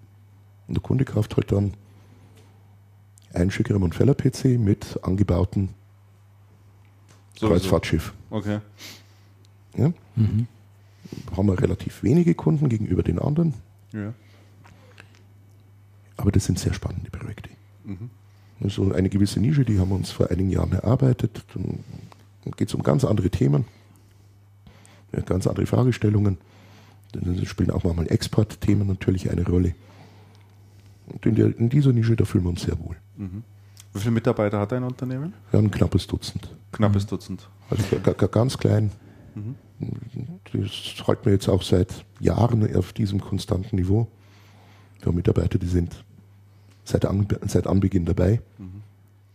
Was mich mal interessieren würde, Michael, jetzt nicht despektierlich gemeint, ihr seid ja so ein bisschen in der Provinz. Ja. So, ich habe mal auf der Landkarte geguckt, das ist so, ich weiß nicht, wie viele Kilometer nördlich von Regensburg gelegen. Ja, also wie viele Kilometer von Regensburg? So zwischen 40 und 50 Kilometer. Okay. Jetzt ist da eigentlich für so ein System aus wie euch so ein bisschen noch heile Welt oder ist da auch der Wettbewerbsdruck genauso hart wie in größeren Städten auch ist? Ich glaube nicht, dass der Wettbewerbsdruck bei uns so ist wie jetzt in einem München oder Nürnberg. Mhm. Aber die Anzahl der Kunden ist viel geringer. Ja. Mhm. Ja, ich kann mich mal erinnern, da gab es mal eine Deutschlandkarte, da hat HP mal irgendwann eine Kaufkraftanalyse basierend auf Landkreisen gemacht. Und je dunkler das wird, desto mehr Kaufkraft ist da. Mhm. Da gibt es ganz schwarze Regionen, so München, Frankfurt und im Ruhrgebiet. Und dann wird es immer weißer. Und es gibt zwei wirklich weiße Landkreise. Das ist so im Bereich Mecklenburg-Vorpommern und bei uns. Oh ja. Also es gibt ganz wenig Kunden. Es gibt kleine Kunden. Mhm. Also irgend so ein Kunde mit, keine Ahnung, 150 PCs. Das ist schon ein Riesenkunde bei uns in der Region. Ja, verstehe. Ja? Aha. Ganz wenige Anbieter, also ganz wenige Anwender von EDV gegenüber München. Mhm. Also unser Landkreis hat, keine Ahnung, über 100 Kilometer Durchmesser und knapp 100.000 Einwohner. Mhm. Es ist ein mittlerer Vorort von, ein kleinerer Vorort von München auf 100 Kilometer. Ja. Aber es gibt auch relativ wenig Anbieter. Mhm. Das heißt, auch das Wachstum ist dann eigentlich begrenzt. Das Wachstum ist begrenzt. Mhm. Ja, also wachsen kann man nur, indem man sagt, ich gehe in andere Regionen. Ja. Das willst du aber offensichtlich alles gar nicht, wie man so gerade durchgehört hat. Ob ich das will, das weiß ich nicht. Mhm. Ja, also es gibt so ein Thema, wo ich wachsen möchte, das ist der Kontostand am Ende des Jahres. Kann ich nachvollziehen. Guter Plan. Ja, das ist so der Plan, womit wir wieder beim Thema Plan werden. Ja, aber ich habe es Andreas mal gesagt, wenn man es mal ganz nüchtern betrachtet, dann kann ich 3-mal am Tag essen, das sieht man mir an. Kaum. Ich könnte, wenn ich wollte, 2-mal im Jahr in Urlaub fahren, ob ich das will, ist ein anderes Thema. Ja. Und ich schaffe es nicht, dass ich mehr als ein Auto gleichzeitig fahre. Mhm. Mhm. Also ist die Frage, wo will ich eigentlich hin? Mhm. Richtig. Ja? Ja, absolut. Also ja, ich will wachsen. Ja, ich will gesund wachsen und hauptsächlich das, was rechts unten steht, das soll wachsen. Mhm. Okay. Ja, meinen Mitarbeitern soll es gut gehen. Mhm. Jetzt fragen wir mal dich, der du ja sehr stark eben im Infrastrukturgeschäft auch drin bist, beziehungsweise eben alles verkaufst, was HP im Angebot hat. Hast du auch gefragt und es wird ja wahnsinnig viel über dieses Thema Cloud und Cloud Computing gesprochen, dass alles in die Cloud geht und ich finde es immer ganz wichtig, sich da ab und zu auch mal ein Stück weit zu erden. Deswegen mal die Frage an ein kleineres mittelständisches Systemhaus. Wie stark beschäftigt euch das Thema? Beschäftigt es sich überhaupt? Oder, Also beschäftigen ja. Wir denken viel darüber nach. Ich persönlich sehe momentan bei uns in der Region noch relativ wenig Möglichkeiten, Cloud aktiv zu verkaufen. Mhm. In einem Landkreis sind eben 78% der Bevölkerung eine kleinere Anbindung als 1 Megabit hat. Doch so viel. Ja, das ist natürlich ist Cloud natürlich noch nicht wirklich angekommen. Nee. Mhm. Ja. Oder wenn ich an meine OEM-Kunden denke und dann ich überspitze jetzt, zu einem U-Boot-Kommandanten sage, dass deine Daten in Zukunft nicht mehr im Boot sein werden, sondern irgendwo im Flottenstützpunkt in Kiel, der zeigt einem den Vogel. Mhm. Also da ist Cloud weit weg. Mhm. Ja, ich denke momentan auch, dass es noch keine Killer-Applikation in der Cloud gibt.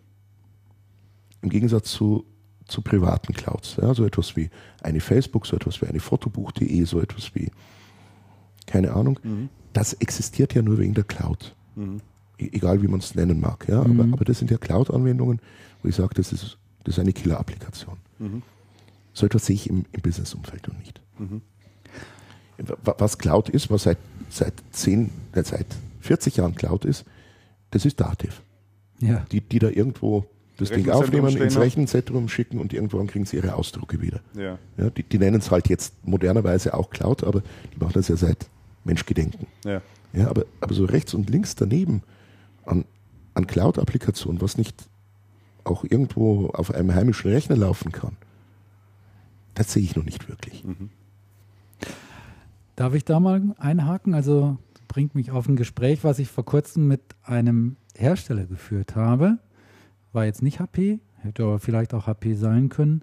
Da ging es auch um das Thema Cloud, und zwar Cloud als Infrastruktur, also Infrastruktur as a Service sozusagen. Und der Manager, mit dem ich da gesprochen hatte, also der war jetzt auf dieses Thema nicht so gut zu sprechen, weil er sagte, seine Manager unter ihm, ja, die würden dieses Thema durchhecheln bis zum Erbrechen und sagen, wir müssen da was tun, wir müssen da was tun, wir müssen da was tun.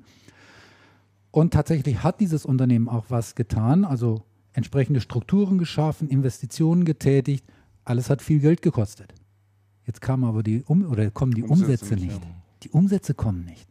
Und was ist das, wenn du viel Geld ausgibst und die Umsätze kommen nicht? Da bleiben rote Zahlen. Und das ist derzeit so die Situation, die er geschildert hatte. Also er war jetzt auf dieses Thema Cloud jetzt nicht so richtig gut zu sprechen. Und jetzt, was du erzählt hast, Michael, unterstützt das ja ein bisschen auch. Ne? Also das erinnert mich so ein bisschen an ein Bonmot, was der Gründer der früheren Firma Vobis, Theo Lieven, mal etwas abgewandelt auf das Thema Multimedia gesagt hatte. Und damals war auch Multimedia ein Riesenhype, das war Anfang der 90er Jahre. Mhm. Da gingen die Leute auf die Zebel und sagten zum Stand, haben Sie Multimedia? und da sagte der Lieven, der sagte mal, an Multimedia verdienen nur diejenigen etwas, die darüber schreiben. Also die Journalisten. Ne? Also ja, das wäre aber schön. Das wäre schön, die Verlage. Du, wie viele Seiten sind damit, wie viele Zeitschriften sind mit dem Thema Multimedia gefüllt worden, und jetzt werden mit dem Thema Cloud so wahnsinnige, riesige Hefte werden gefüllt. Also ein bisschen hat mich das schon daran erinnert. Das ist jetzt noch ein zweites Thema. Jetzt mal angenommen, ich steige in dieses Cloud-Thema ein, ich vermarkte das aktiv, ich verkaufe also meinem Kunden in Zukunft keinen Server, ich überspitze jetzt vereinfacht. Klar, natürlich. Und verkaufe meinem Kunden in Zukunft nicht mehr seinen Server, den er irgendwo im Keller stehen hat, sondern ich gehe hin und sage, ich verkaufe dir ein Postfach in der Wolke. Mhm. Mhm. Dann verkaufe ich dem keinen Server mehr. Na, blöd eigentlich. Wird dadurch meine Zielvorgabe für Server bei HP sinken? Ich denke schon. Definitiv, ja. Nein, die Zielvorgabe nicht. Die Zielerfüllung nicht. Die Zielerfüllung wird schwieriger werden. Ich werde dem kein Carepack, keine Garantieverlängerung mehr verkaufen. Völlig richtig. Wird dann mein Ziel auf Carepack sinken? Ich verkaufe dem auch keinen Exchange-Server mehr. Und jetzt ist die Frage, wird mein Microsoft-Ziel sinken? Weil ich dem vielleicht von HP ein Postfach verkauft habe. Ja, aber sagen dann die Hersteller nicht alle, ja, also und diese Problematik ist uns völlig bewusst, und da werden natürlich individuelle Gespräche mit denen geführt, um das irgendwie auszugleichen. Das ist das, was die Hersteller immer propagieren. Ne? Wie will denn Microsoft mit mir ein individuelles Gespräch führen, wenn ich in Zukunft HP-Postfächer verkaufen möchte? Gute Frage. Ja? Ja. Und jetzt haben wir dann die Situation, dass ich zum Kunden hingehe und sage, ich habe hier ein Postfach von HP um 2,70 € im Monat und eins von Microsoft um 1,80 € und eins von irgendjemandem, den wir heute vielleicht noch gar nicht kennen, Arvato, vielleicht ein Actebis, um 5,70 €. Mhm. Und lieber Kunde, kauf das bitte von HP, weil hier ist dein Nutzen am höchsten, Klammer auf, und meine Provision auch, Klammer zu. Ja, da fühlen sich die E-Mails am wohlsten. Was unterscheidet mich jetzt in einem solchen Geschäftsmodell von einem heutigen Versicherungsmakler? Wenig. Du wirst halt so ein Provider und total transparent. Das wird ja noch weiter. Mein Kunde hat jetzt keinen Server mehr dastehen. Mhm. Was ja Sinn macht, der braucht keine Wartung mehr, deswegen hat er ja Kostenvorteile. Ja, warum schicke ich jetzt meinen Techniker zweimal im Jahr auf Ausbildung? Wozu habe ich dann überhaupt noch Techniker, wenn bei meinem Kunden nichts mehr dasteht? Mhm. Ja? Mhm. Dann habe ich nur noch einen reinen Bürobetrieb. Mhm. Jetzt ist die Frage, will ich das? Ja. Die interessante Frage ist doch, wirst du es denn langfristig vermeiden können? Oder wie gesetzt die Bandbreite passt irgendwann? Wie sieht denn die alternative Welt aus? Also ich denke, dass es verschiedene Modelle der Wolke geben wird für Partner. Es wird sicherlich denjenigen geben, der, wie ich gerade skizziert habe, eine Art Versicherungsmakler wird. Es wird Implementierungspartner geben, die die Wolke irgendwie beim Kunden überhaupt ans Laufen bringen. Mhm. Ja. Es wird sicherlich irgendwelche Partner geben, die Infrastrukturen für die Wolke an irgendwen verkaufen. Es wird Partner geben, die vielleicht ein eigenes Rechenzentrum betreiben, die eigene Cloud-Dienste generieren. Also da gibt es eine ganze Reihe von Ausprägungen, von Möglichkeiten. Ich denke auch nicht, dass wir bei einem Kunden die reine Wolke oder die reine Eigenlösung haben werden, sondern wir werden irgendwelche Hybridsysteme sehen. Mhm. Und hier, denke ich, wird es ein hohes Maß an Implementierungsaufwand, an Konfigurationsaufwand geben. Und ich glaube, hier werden wir uns irgendwann mal platzieren werden. Mhm. Irgendwann mal. Dann, wenn Bandbreite da ist. Wenn auch bei euch im Landkreis die Post abgeht. Wenn es Killer-Applikationen in der Cloud gibt. Dann, sind wir uns auch ehrlich, der Deutsche ist immer noch etwas avers, seine Buchhaltungsdaten auf einem Server zu lagern, auf dem vielleicht auch die Buchhaltungsdaten des direkten Mitbewerbers lagern. Mhm. Ja. Also man merkt aber doch schon zusehends, dass viele Hersteller da extrem unter Druck sind bei dem Thema. Also da Erfolge jetzt auch haben wollen, wird immer wieder kritisiert, dass die Partner da auch zu langsam sind oder zu wenig mutig mit diesem Thema umgehen, sich zu langsam dort reinbewegen. Ich habe gestern war ich auf einer Veranstaltung von Brother, die 50. Geburtstag gefeiert haben oder 50-jähriges Jubiläum gehabt hatten hier in Deutschland. Da war auch der Dr. Rudolf Aunkofer da von der GfK. Mhm. Und den hatte ich dann nochmal gefragt zu dem Thema, was wird denn am Gesamtumsatz in Deutschland bei den Systemhäusern im Bereich Cloud Computing inzwischen gemacht? Und da sagte er mir 2%. Also 2% vom Gesamtumsatz, den ein Systemhaus macht, ist der Cloud-Anteil davon. Mhm. Ja. Mhm. Und das spiegelt die Situation in meinen Augen auch so ganz gut wider in den Gesprächen, die wir auch alle so miteinander haben mit Systemhäusern. Und der hatte dann noch was ganz Interessantes gesagt, einen Punkt, an den ich so noch gar nicht gedacht habe. Er hat dann erzählt, sagt, gemäß dem Fall, dass dieses ganze Cloud-Thema so richtig in Fahrt kommt und Unternehmen da auch drauf einsteigen und ihr Zeug auslagern und es alles in die Cloud reingeht, er sagt, das ist ein Stück weit Augenwischerei zu glauben, dass das auf Dauer auch so billig bleiben wird. Irgendwann wollen die Hersteller diese großen Investitionen, die sie dort getätigt haben, auch zurückhaben. Und dann werden die Preise steigen, das heißt, es wird teuer werden. Und der ist sogar so weit gegangen, dass er gesagt hat, das wird irgendwann mal der Punkt kommen, wo eine E-Mail Geld kosten wird. Weil irgendwann wird der Erste mal aufstehen und sagen, wie eine Art Porto. Ja, also früher hat man auch erstmal die Straßen hingestellt und dann irgendwann mal Maut verlangt dafür, als dann alle rumgefahren sind. Er sagt halt, du kannst halt dann entscheiden, dir wird dir zwar die E-Mail zugestellt, aber dann halt mit einem Zeitverzug von 2 oder 3 Stunden. Ja, und wenn du halt möchtest, dass deine E-Mail sofort zugestellt wird und Viren gescannt wird und was weiß ich, dann zahlst du halt pro E-Mail einfach mal 3 Cent oder irgendeinen Betrag. Aha. Und darüber glaubt er, dass diese ganzen Gebühren oder über diese Gebühren glaubt er, dass sozusagen auch diese ganzen Infrastrukturen auch mal wieder refinanziert werden, weil die sind mit den heutigen Preismodellen, die existieren, sagt er, schlicht und einfach nicht darstellbar, nicht wirtschaftlich darstellbar, ja? Sondern ist alles nur ein Mittel, um möglichst viele da halt jetzt erstmal reinzukriegen, in eine gewisse Abhängigkeit, sage ich mal in Anführungszeichen. Ja? Und den Gedanken fand ich schon mal ganz interessant. Ja? Wenn du dann nämlich nicht mal Herr über deine ganze Infrastruktur bist, dann bist du ja abhängig davon. Ja, ist ja auch ein Unterschied, ob ich ein Solardach bei mir oben hinmache und sage, ich gewinne meinen eigenen Strom. Ja, ich brauche im Jahr 4.000 Kilowatt, mache aber 8.000, keine Ahnung, Rest speise ich halt ein. Oder ob ich sage, ich habe meinen eigenen Strom hier nicht und dann bin ich halt abhängig von meinem Stromlieferanten. Und wie der seine Preise gestaltet, da habe ich überhaupt keinen Einfluss drauf. Ja, also das finde ich wobei ein Punkt, Gespräch mit Systemhaus, was als Microsoft Partner Cloud verkauft, auch nicht im großen Stil, der sagte, glaubt doch nicht, dass das günstiger ist. Das wirkt so, weil die Preise halt klein aussehen. Wenn man das mal durchrechnet über Anzahl der User, über die Zeit, über die Last, die da gegeben wird, ist das gar nicht günstiger. Es kommt in etwa auf selbe raus. Du hast ja kein Kapital gebunden. Also es ist nicht wirklich günstiger. Jetzt mal von irgendwelchen Postfächern für 0 und mal abgesehen, die bei 1&1 oder was gehostet werden. Aber diese echten Cloud-Angebote von Microsoft zum Beispiel, du fährst nicht günstiger. Also das ist einfach ein Irrglaube. Das mit der Kapitalbindung, vielleicht habe ich das auch bis jetzt nicht richtig verstanden, aber Kapitalbindung, das kennen wir doch auch schon seit Menschgedenken. Dafür gibt es ein Leasing, dafür gibt es eine Miete, dafür gibt es einen Ratenkauf, dafür gibt es ein was der Kuckuck auch immer. Also Kapitalbindung, jetzt sagen, Cloud löst uns das Problem der Kapitalbindung. In dem Sinne, dass ich kaufe, dass heute noch sehr viel IT gekauft wird.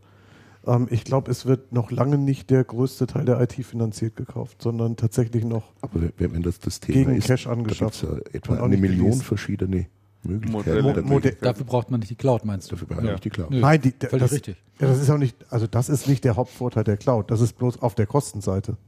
Also der meinte halt, ist nicht billiger, aber man hatte die Fixkosten nicht. Ja, darüber versucht im man Vergleich halt im Vergleich zu anschaffen. Und es wird tatsächlich viel angeschafft. Oder ist es bei deinen Kunden anders? Nee, hauptsächlich gekauft. Die kaufen hauptsächlich, ja. Oder? Ja. Hätte mich gewundert. Ja, man muss sich mittlerweile fragen, wer will eigentlich jetzt überhaupt diese ganze Cloud haben? Und da ist also der Handel, das Systemhaus will es offensichtlich nicht so richtig. Der Kunde will es offensichtlich auch nicht so richtig, zumindest der mittelständische und kleine Kunde will es nicht so richtig. Der Hersteller. Moment, Andreas. Ich bin ja noch gar nicht, ich habe ja noch gar nichts behauptet. Nicht? Und da muss man vielleicht nochmal einen Blick zurückwerfen, wie das Thema überhaupt entstanden ist. Das Thema ist entstanden im Zuge der Finanzkrise 2000, wann war das? Ja. 2008. 2007, 2008. Als diese Outsourcing-Diskussionen als Lehman pleite gegangen ist und infolge von Lehman oder Lehman die Weltwirtschaft ja quasi in einer Wahnsinnsgeschwindigkeit zusammengebrochen ist. Und da saßen große IT-Anwenderunternehmen, globale Konzerne, standen vor der Aufgabe, die Kosten ganz, ganz schnell runterzudrücken. Und die haben das in vielen Bereichen auch geschafft. Und im Bereich IT haben sie es aber nicht hingekriegt, weil das waren enorme Fixkosten, die konnten sie nicht drücken. Und dann sind diese Unternehmen zu den Herstellern gegangen und haben gesagt, ihr müsst uns helfen, flexibler auf solche Schwankungen reagieren zu können. Skalierbarkeit ist das. Und das war die Anforderung an Hersteller wie HP, wie Microsoft, vor allen Dingen auch Microsoft eben, darauf zu reagieren. Microsoft und HP hätten sicherlich gerne das ganze Thema Cloud überhaupt gar nicht angefasst. Weil sie mit dem traditionellen Geschäftsmodell ja viel mehr verdienen können. Ja, ich kaufe einen teuren Server, andere teure Infrastrukturgeräte, Software und so weiter und so fort. Aber der Druck von den großen Kunden war so groß. Cloud ist auch nicht erfunden worden, um dem Handel einen Gefallen zu tun, um etwas Gutes zu tun. Überhaupt gar nicht. Ja? Da hat gar keiner dran gedacht. Nein, die Cloud-Erfinder wissen ja gar nicht, dass sowas gibt. Und dann sind aber Strukturen dann aufgebaut worden auf Herstellerseite und die gilt es jetzt halt auszulasten. Und das ist das Problem, was der Hersteller hat. Deshalb treibt er das Thema weiter voran. Er muss seine Investitionen schützen. Rechenzentrumsauslastung ist ganz ein Riesenthema. Genau. Er muss die Investitionen schützen. Und es gibt natürlich ganz, ganz viele große Unternehmen, für die das Thema Cloud, Klammer auf, Flexibilisierung der IT, Klammer zu, enorm wichtig ist. Aber eben noch viel, viel mehr Unternehmen gibt es weltweit, für die ist das Thema überhaupt gar nicht wichtig. Ja? Bei euch in der Provinz, du hast gesagt, der größte ist 150 PC-Arbeitsplätze. Das ist da schon der größte. Ich glaube, dass für ihn das Thema Cloud jetzt nicht das dringendste Thema ist. Ja? Und wenn die Hersteller jetzt den Handel die ganze Zeit nerven, ihr müsst auch mit dem Thema Cloud offensiver umgehen, der Handel aber feststellt, für mich ist das gar nicht so interessant, weil ich irgendwie nicht so viel dran verdiene, dann ist das irgendwie eine Sackgasse, in der wir uns da befinden. Sehe ich so. Ja, wobei, um zu differenzieren, muss man sagen, der klassische Handel, das klassische Systemhaus, ja. Was man sieht, ist, es kommen sehr viele Unternehmen aus total anderen Ecken, die Cloud verkaufen, die überhaupt nicht dazu sagen, dass das Cloud ist. Sehr interessant, ich hatte einen Vortrag letzte Woche auf dem Arbeitskreis EDV und Recht in Köln. Das ist so ein Arbeitskreis, das sind hauptsächlich Die eine Hälfte sind Systemhäuser und Anwender, also so eher technisch affin. Die andere Hälfte sind Anwälte. War ein sehr interessantes Publikum, 50 Leute, davon fast 30 Anwälte im Publikum. Sowas ist mir dann auch komplett neu. Und recht interessant war, es ging dann so drum, ja, die klassischen Modelle und so. Und dann meldete sich hinten einer und sagte, pass mal auf, Freunde, wir sind ein Rechenzentrum. Wir haben hauptsächlich mittelständische Kunden. Wir sind so ausgelastet, dass wir inzwischen schon den dritten Kasten dahingestellt haben. Die sitzen da in Aachen und haben dann auch über die Grenze in Belgien, glaube ich, was stehen. Der hat gesagt, wir haben schon das dritte Rechenzentrum aufgemacht. Und das ist nicht deswegen, weil die Mittelständler kein Cloud Computing wollen. Hm. Das ist so die eine Bemerkung. Und die andere Bemerkung ist, es kommen extrem viele Unternehmen aus dem Bereich Web, Webentwicklung und verkaufen webbasierte Anwendungen an kleine, mittlere und große Unternehmen.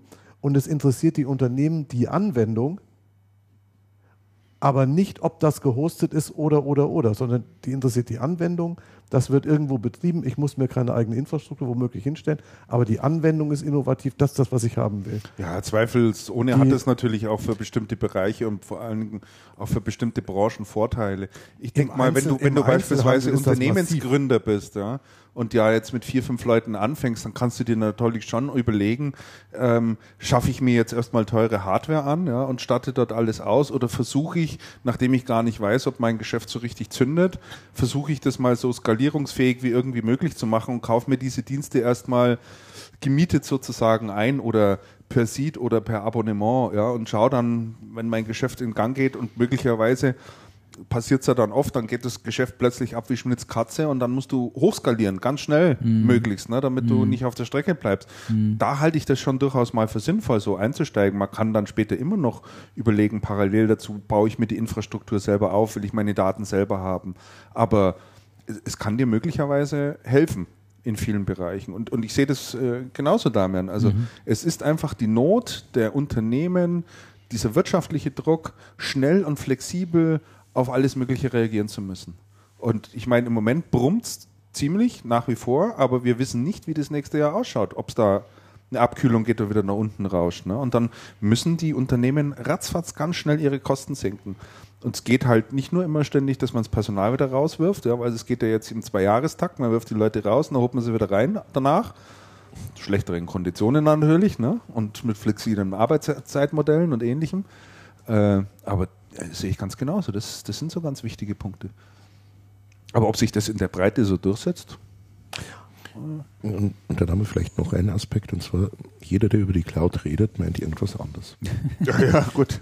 Ja, also, ja, das ist definitiv also so. Das ist so. Bei Aktives Network, da haben wir eine Arbeitsgruppe, die nennt sich Managed Services. Und als die ihren ersten Arbeitskreis mal gemacht hat, dann wurde gefragt, was verstehst du denn darunter? Und dann kamen, ich glaube, 8 verschiedene Antworten und Definitionen, von der gehosteten Telefonanlage bis zu, ich verkaufe dem Kunden keinen Drucker, sondern dreckiges Papier. Ja, genau. Schöner Punkt. Dann kam so ziemlich alles. Aber es ist ja eigentlich genau definiert, und zwar leistet ja die Wikipedia eine schöne Definition dazu, ne? Ja. Richtig, ich schaue da immer nach Bitcoin. Cloud Computing, auch Rechnerwolke genannt, umschreibt den Ansatz, abstrahierte IT-Infrastrukturen, zum Beispiel Rechnerkapazität, Datenspeicher, Netzwerkkapazitäten oder auch fertige Software, dynamisch an den Bedarf angepasst über ein Netzwerk zur Verfügung zu stellen. Aus Nutzersicht scheint die zur Verfügung gestellte abstrahierte IT-Infrastruktur fern und undurchsichtig, wie in einer Wolke verhüllt, zu geschehen. Angebot und Nutzung dieser Dienstleistung erfolgt dabei ausschließlich über definierte technische Schnittstellen und Protokolle und so weiter und so fort. Also da ist eine ganz schöne Beschreibung dessen mal drin und auch die ganze Historie dazu. Na, wie auch immer, also deswegen mal ganz interessant, das auch mal ein bisschen aus deiner Warte zu hören, wie das Thema so ansieht, also ja. So, dann machen wir mal weiter noch im Thema Distribution. Wir haben noch ein paar Sachen drinstehen, die wir durchaus mal ansprechen sollten. Ich weiß nicht, wer groß was dazu sagen kann. Sievert und Kau hat die 400 Millionen Umsatzhürde gerissen, finde ich interessant. Ja.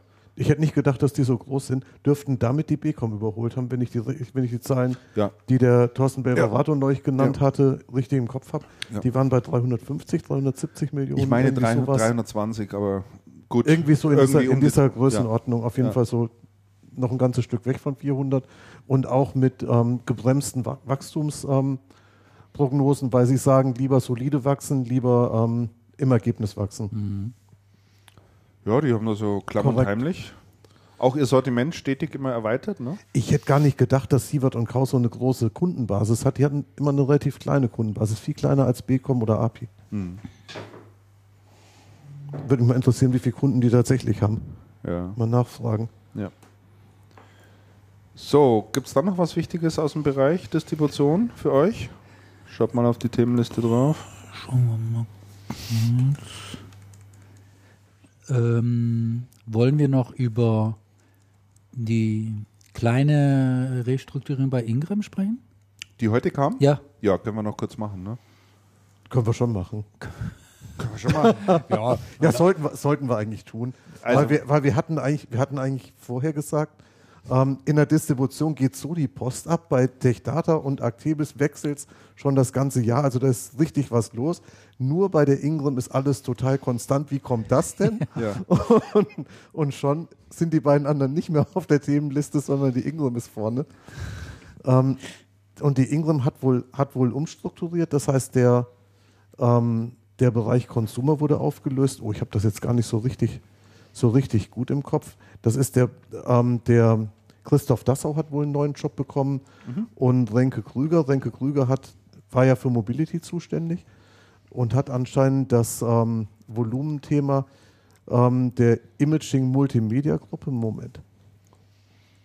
Das muss ich mal schauen, dass ich das mal vernünftig dahin kriege. Die Consumer-Gruppe wird aufgelöst. Die war beim Christoph Dassau. Mhm. Und Christoph Dassau wird sich um Digital Signage kümmern, was ich einen sehr interessanten Schritt finde, weil Digital Signage schon ein strategischer Bereich und strategischer Wachstumsbereich bei der Ingram ist, ja, aber im Vergleich zu dem, was der Christoph vorher gemacht hat, ja erheblich kleiner. Das ist ja mikroskopisch. Und da weiß ich gar nicht, ob den das überhaupt den Tag über auslastet. Oder ob der sich dann nicht langweilt. Ist das wirklich das Einzige, was er dort macht? Das kann man gar nicht vorstellen. Ah, da steht, also ich habe es so gelesen. Damit, aber du hast die Meldung offen, oder? Ja, da steht, der Bereich Digital Signage wird unter der Leitung Professional Audio Video Group ausgebaut. Ja, weiter ausgebaut. Also. Das hieße eigentlich, dass der für einen Bereich zuständig ist, der AV heißt. Mhm. In dem zum Beispiel die Actebis dann die Medium zugekauft hat vor Zeiten. Stimmt das? Ja. Ich glaube, das wäre korrekt. Sagen, ja. Das wäre korrekt. Ist aber bei der Ingram ein sehr kleiner Bereich, aber wohl strategisch und im Aufbau begriffen. Und da bin ich mal gespannt, ob den Christoph das auslastet. Mhm. Und Renke Krüger kriegt das Volumengeschäft dazu und das heißt dann Imaging Multimedia Group. Mhm. Renke Krüger war ja vorher zuständig für Mobility. Heißt es dann, dass die Ingram jetzt sozusagen versucht, das zu spiegeln, was die beiden anderen schon seit längerer Zeit tun? Das macht die Ingram doch schon auch die ganze Zeit. Also man sieht das bloß nicht. Man sieht es bloß nicht. Ja. Von außen ist das nicht so sichtbar. Ja. Schau mal, der Ernesto Schmutter steht einer Einheit Data Capturing. Genau, DC Post, Data Capturing, die machen so diese Barcode-Scanner-Geschichten, diese ganzen Sachen. Und das muss ein sehr, sehr, sehr schnell wachsendes Thema sein, ist aber zugekauft. Mhm. Und dann haben sie bei Ingram noch eine Abteilung, die auch dieses Jahr gegründet wurde, ich glaube Anfang diesen Jahres, vom Andreas Bichelmeier, der ja zurückgekommen ist, die sich beschäftigen mit UCC. Ja. Das heißt, die besetzen die Themen auch, aber die besetzen viele Themen nicht unbedingt durch Zukauf, sondern organisch, indem sie Abteilungen aufbauen und da anfangen zu wachsen. Ja. Das heißt, sie gehen ein bisschen anders ans Thema ran. Ja. Wobei, und im Telekommunikationsbereich haben sie ja auch zugekauft. Wie heißt es? Brightstar oder Brightpoint? Ich verwechsel das immer. Der eine ist TechData, der andere ist Brightstar. Ist TechData. Die heißen ja Brightpoint, genau. Ja. Und dann sind Brightpoint ist ja von der Ingram zugekauft worden. Meine Fresse. Von der Ingram ist ja Brightpoint zugekauft worden. Richtig. Das war ja auch relativ überraschend Mitte des Jahres oder so. Mhm. Also das heißt, ja, die Distributoren laufen schon alle in eine ähnliche Richtung, aber die gehen das Ding total unterschiedlich an. Ja. Habt ihr denn zufälligerweise auch das angehängte Pressefoto gesehen? Angehängte Pressefoto? Ja. Was fällt uns da auf? Die Jacken sind noch zugeknöpft, nicht jedoch die Hemden und die Krawatten sind... Es gibt keine Krawatten mehr. Keine Krawatten mehr. Und die Krawatten sind daheim geblieben. Geht jetzt doch eher in der Branche dazu über, mit offenem Hemd und am Sakko drüber sich auch ablichten zu lassen. Also wenn ich daran denke, vor 5 Jahren hätte man den Robert Beck noch nie so auf dem Foto gesehen. Ne? Nein, eher nicht. Adrett angezogen und korrekt. Ich glaube, der war der nicht im Dreiteiler unterwegs mit Weste sonst? Nein. Nee, das ist der Robert Beck. Sicher? Nee, das nicht. Oh, da bin ich mir nicht so sicher. Da muss ich mal alte Bilder suchen. Das auch nicht. Aber das finde ich einfach mal interessant und auch lobenswert eigentlich, dass auch diese IT-Branche langsam dazu übergeht, nicht immer Anzug und Krawatte, sondern mal Sakko und offenes Hemd. Ne? Mhm. Also, das ist mir aufgefallen bei dem Bild. Ja. Mhm. Gut. Noch ja, was? Schon interessant. Aus der Distribution, aber ich glaube, soweit haben wir alles Wichtige besprochen, oder? Ja, glaube ich. Es gibt noch viele wichtige Dinge, aber so, wir wollten auch noch ein bisschen über den Bereich E-Commerce und Retail sprechen. Unsere nächste Rubrik. Fangen wir vielleicht mal mit 2 Kleinigkeiten an, die, denke ich, in dem ganz interessant sind. Und zwar sowohl Gravis als auch Elektronikpartner arbeitet mit Amazon zusammen, zwar nur bei einem Produkt derzeit, und zwar bei den ganzen Kindle-Produkten. Da gibt es ja mittlerweile auch 4 oder 5 davon in verschiedener Bauart oder in verschiedene Modelle. Und zunächst kam die Meldung, dass Elektronikpartner diese Geräte in seinen Geschäften vorhalten wird, und jetzt kam, glaube ich, gestern oder vorgestern eben noch die Meldung, Gravis wird das auch tun. Mhm. Finde ich sehr spannend. Interessant halt jeweils natürlich die naheliegende Begründung, es gibt viele Kunden, die, bevor sie sich sowas kaufen, einfach mal in die Hand nehmen wollen und mal erklärt haben wollen, wie sowas denn überhaupt funktioniert. Die also nicht den Weg über eine Amazon-Homepage gehen, obwohl die es dort eigentlich relativ gut dargestellt haben und wie sowas funktioniert. Aber man denkt wohl, dass man bestimmte Kunden offensichtlich darüber nicht erreichen kann. Ne? Und versucht es jetzt eben mal über solche Stores, über solche Retail-Stores. Ja, schau mal, Christian, du liest ja auf dem Gerät im besten Fall enorme Mengen Text. Und dann will ich mir natürlich vorher anschauen, wie das funktioniert, wie das aussieht. Und es gibt schon viele Leute, die sich das Zeug nicht kommen lassen. Könntest du doch, aber wenn du das bei Amazon bestellst, kannst du kommen lassen und wieder zurückschicken. Also 14 Tage Rückgabe. Das finde ich ja. Also ich bin kein Zurückschick-Typ. Der Michael Frey, mit dem ich zusammenarbeite, der lässt alles kommen und schickt. Oder? Ah, Wahnsinn. Leck mich am Arsch. Das ist irre. aber wirklich, also der kennt da gar nichts. Deswegen fährt er ein Kombi. Aber der die ganzen Pakete transportieren kann hier. Ja, er ist gern gesehener Kunde bei der Post. Ja, schade. Nee, aber das... aber ich bin da wirklich total anders. Ich habe da keinen Bock zu. Mhm. Also gut, wenn dann was kommt, was ich wirklich blöd finde.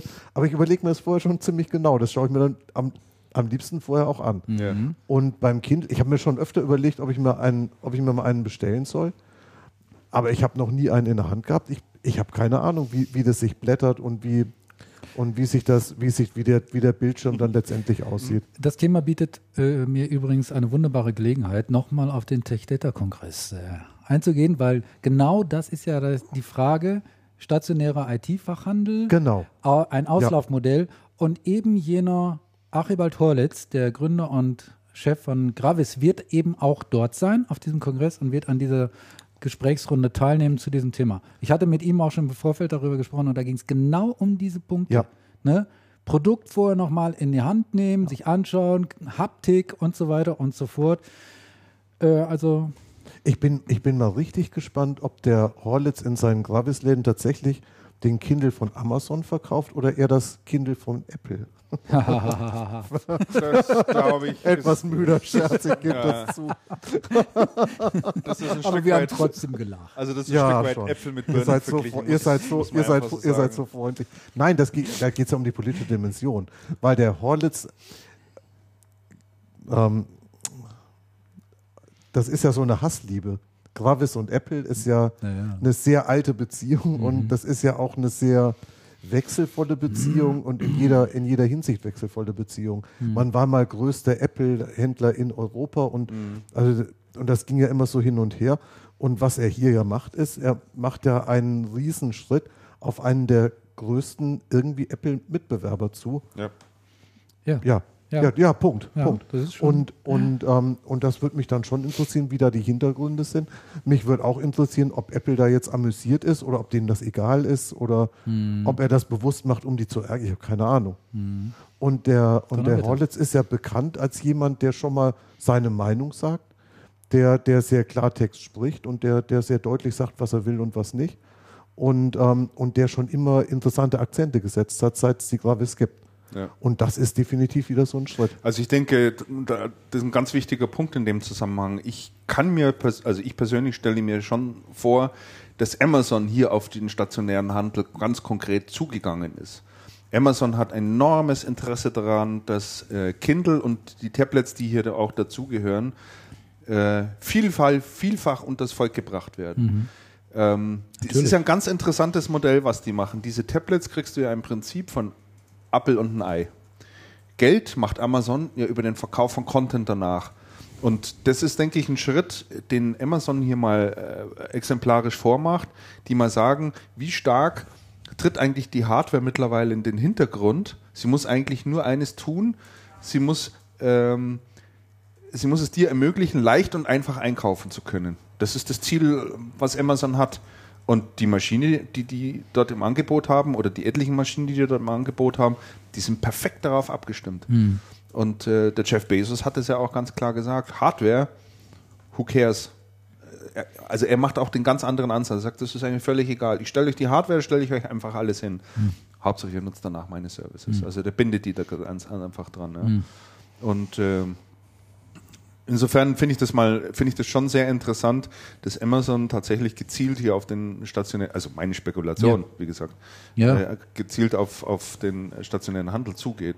Ich kann mir nicht vorstellen, dass sowohl eine Elektronikpartner als auch eine Gravis bei Amazon angerufen haben und gefragt haben, ob sie ihren Kindle verkaufen können. Also ich glaube, es ging andersrum. Also bei einer Gravis könnte ich es mir vielleicht sogar vorstellen, aber bei einer Elektronik kann ich es mir nicht vorstellen. Und es muss sicherlich auch irgendwelche Vorteile noch für die bieten. Ich weiß es nicht in welcher Form, aber ich meine, das einfachste Kindle kostet, glaube ich, 79 €.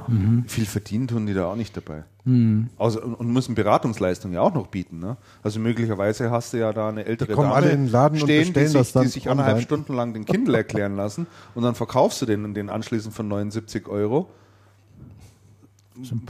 Ja, was verdient er denn da dran? Vielleicht wird er ja 3 €, 4 €? Vielleicht wird er von Amazon noch subventioniert. Eben, das ist eine interessante Frage. Übrigens, Elektronikpartner Karl Trautmann wird eben auch an dieser Diskussion teilnehmen. Doch. Oh, da habt ihr aber eine recht illustre Runde zusammengestellt, Donnerwetter. Ja, das ist eigentlich ein schöner Aufhänger für ein Gespräch. Ne? Stimmt, ja. Und irgendjemand hat letztens auch gesagt, es war auf dieser K5-Konferenz, wo es ums Thema E-Commerce und Onlinehandel ging, der hat dann auch gesagt, ach, dieses ganze Thema Multichannel und Online-Shopping und so weiter ist irgendwie der totale Witz. Die Leute wollen einkaufen gehen. Das ist mal ein Statement. Ne? Und so platt es klingt, aber irgendwo ist natürlich auch ein wahrer Kern dran. Also es ist natürlich schon nach wie vor so, dass du bestimmte Produkte und bestimmte Sachen, die willst du einfach einkaufen gehen. Ja, aber bestimmte Produkte will man auch nicht einkaufen gehen. Zum Beispiel, und bestimmte Sachen will man nicht einkaufen gehen, genau. Zum Beispiel, was ich gar nicht wusste, man kann bei Amazon ja Abos machen. Ich hab jetzt neulich gemacht ein Müllbeutel-Abo. Müllbeutel, ich weiß immer nicht. Die machen auch ein Windelabonnement. Was ich dafür brauchen wir nicht mehr. Braucht er nicht mehr. Und das, ich finde das gut. Ich finde das sensationell. Ich will keine Müllbeutel, ich will auch keine Staubsaugerbeutel kaufen gehen. Ja. Was weiß ich denn, was ich da brauche? Gibt es 10.000 verschiedene Typen, stehst vom Regal wie der Depp, rufst zu Hause an und sagst, ey, schau mal, was auf dem Staubsauger draufsteht. Das ist super Sache. Ja, genau. Das kann man doch eleganter lösen, finde ich toll. Ja, das ist ein schönes Service. Habe ich es von der Backe. Richtig. Und wenn ich was einkaufen gehe, dann Schweinshaxen oder sowas, da hast du was, das schaust dir an, Muss man auch anschauen. Sehe ich sogar selbst im Lebensmittelbereich so. Ich finde diese Logistik am Wochenende jedes Mal eine Katastrophe. Na, diese ganzen Grundnahrungsmittel, ja. Mehl, Zucker, Haarmilch, Kaffee, was weiß ich, keine Ahnung. Also das man halt ständig auch braucht. Das ist eine einzige Plagerei. Es macht doch keinen Spaß, das Zeug einzukaufen. Na, dann kaufst du das womöglich dann zum Discounter, dann stehen da die Paletten, der Laden sieht aus wie Hunde. Grauenhaft. Wer hat denn dazu Lust? Würde ich gerne ein paar Euro mehr bezahlen, aber dann nach Hause liefern lassen.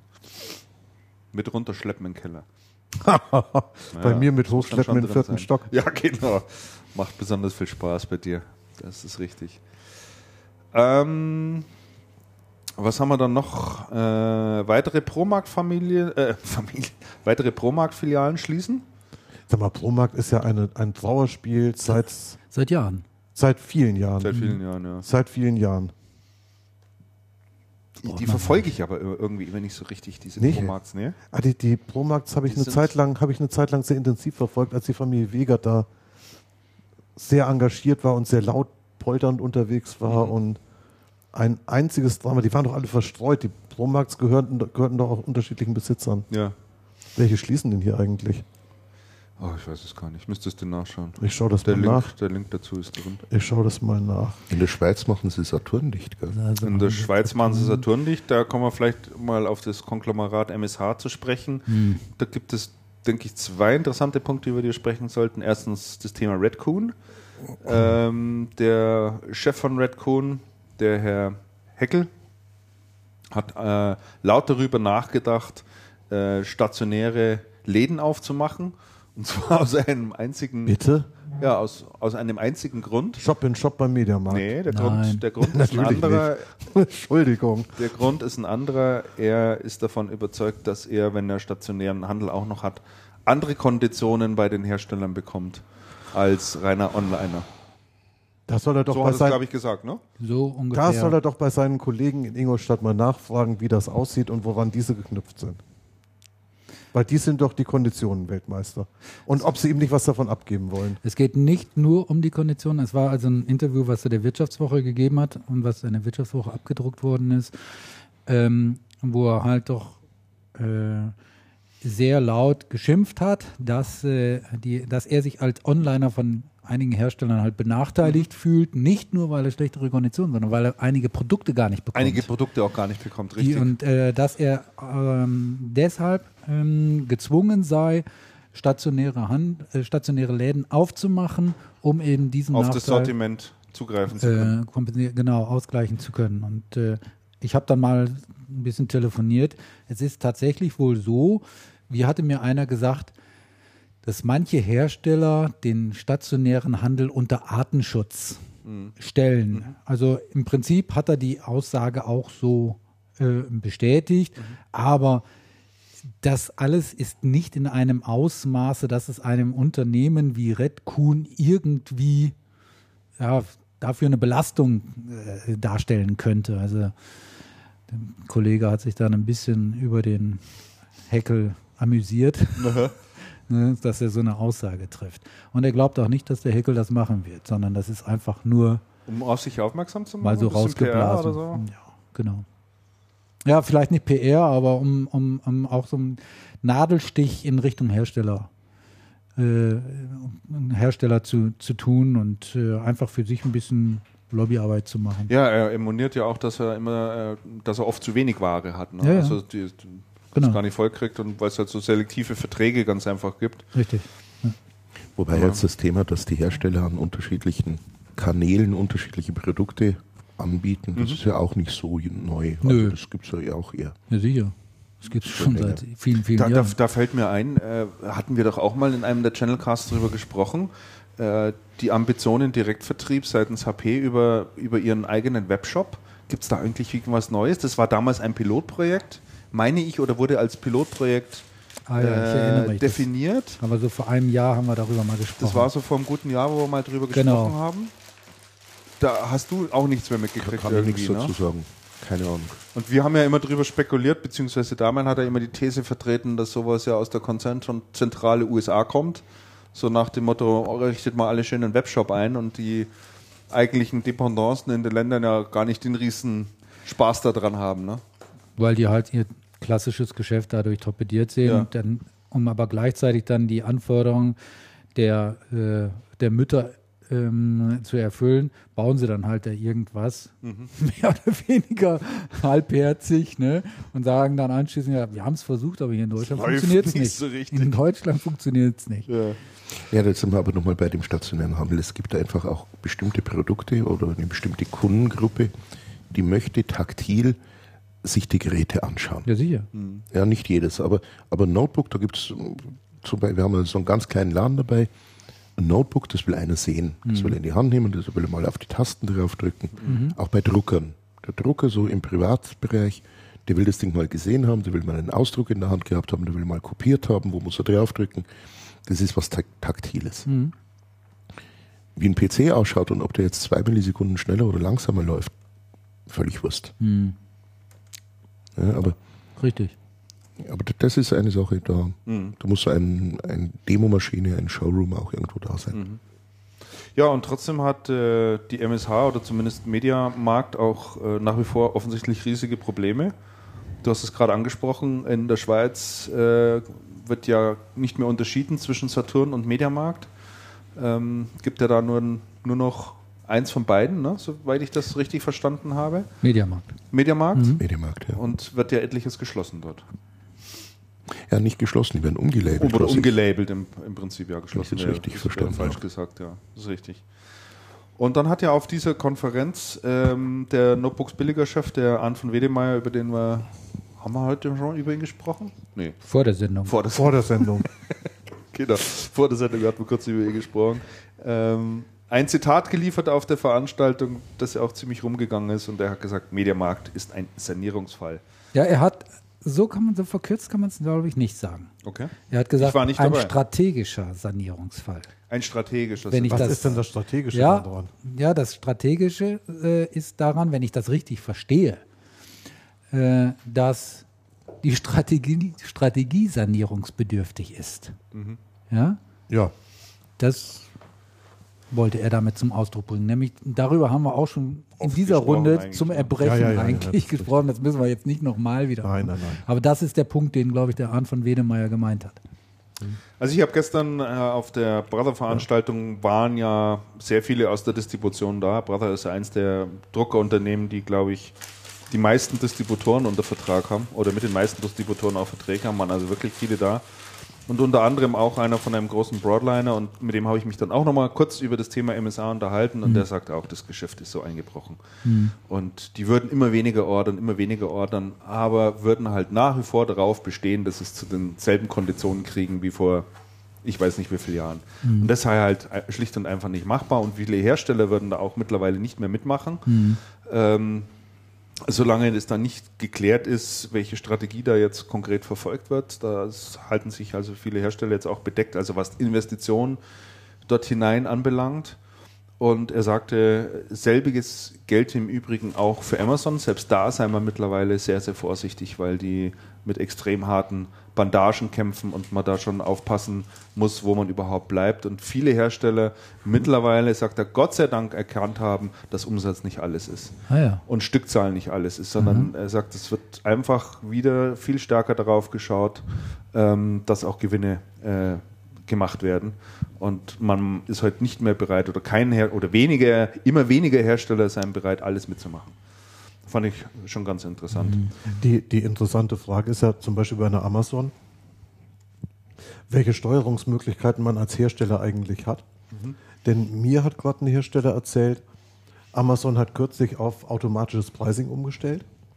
Das heißt, Amazon trägt so eine ganze Bandbreite an Angeboten, online und offline. Ja. Automatisch, und wenn die Angebote sich verändern, also mit schwankenden Angeboten bei Mitbewerbern, passen die dann ihre Preise automatisch an. Mhm. Ab einer bestimmten Schwelle muss der Produktmanager dann mal eingreifen oder kann eingreifen oder sollte eingreifen, und sie können auch ins Minus drehen, und man muss als Hersteller extrem wenig Möglichkeiten haben einzugreifen. Das heißt, der sagt letztendlich, der einzige Steuermechanismus, den du hast, ist, im kompletten Markt ein sauberes Pricing zu haben.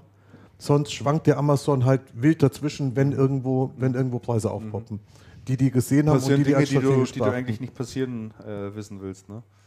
Und das ist ja eine Katastrophe, weil dann kannst du kalkulieren, wie du willst. Die machen halt, was sie wollen. Und auf der anderen Seite sind ja diese Marketplace-Händler, also die Amazon-Plattform nutzen, ja dazu verdonnert, sie dürfen ja nicht, zumindest nicht wesentlich günstiger anbieten als Amazon selber. Ne? Ja, Neuware. Sonst werden sie ja rausgeschmissen auf gut Deutsch. Ne? Also das ist schon echt heftig, muss man sagen.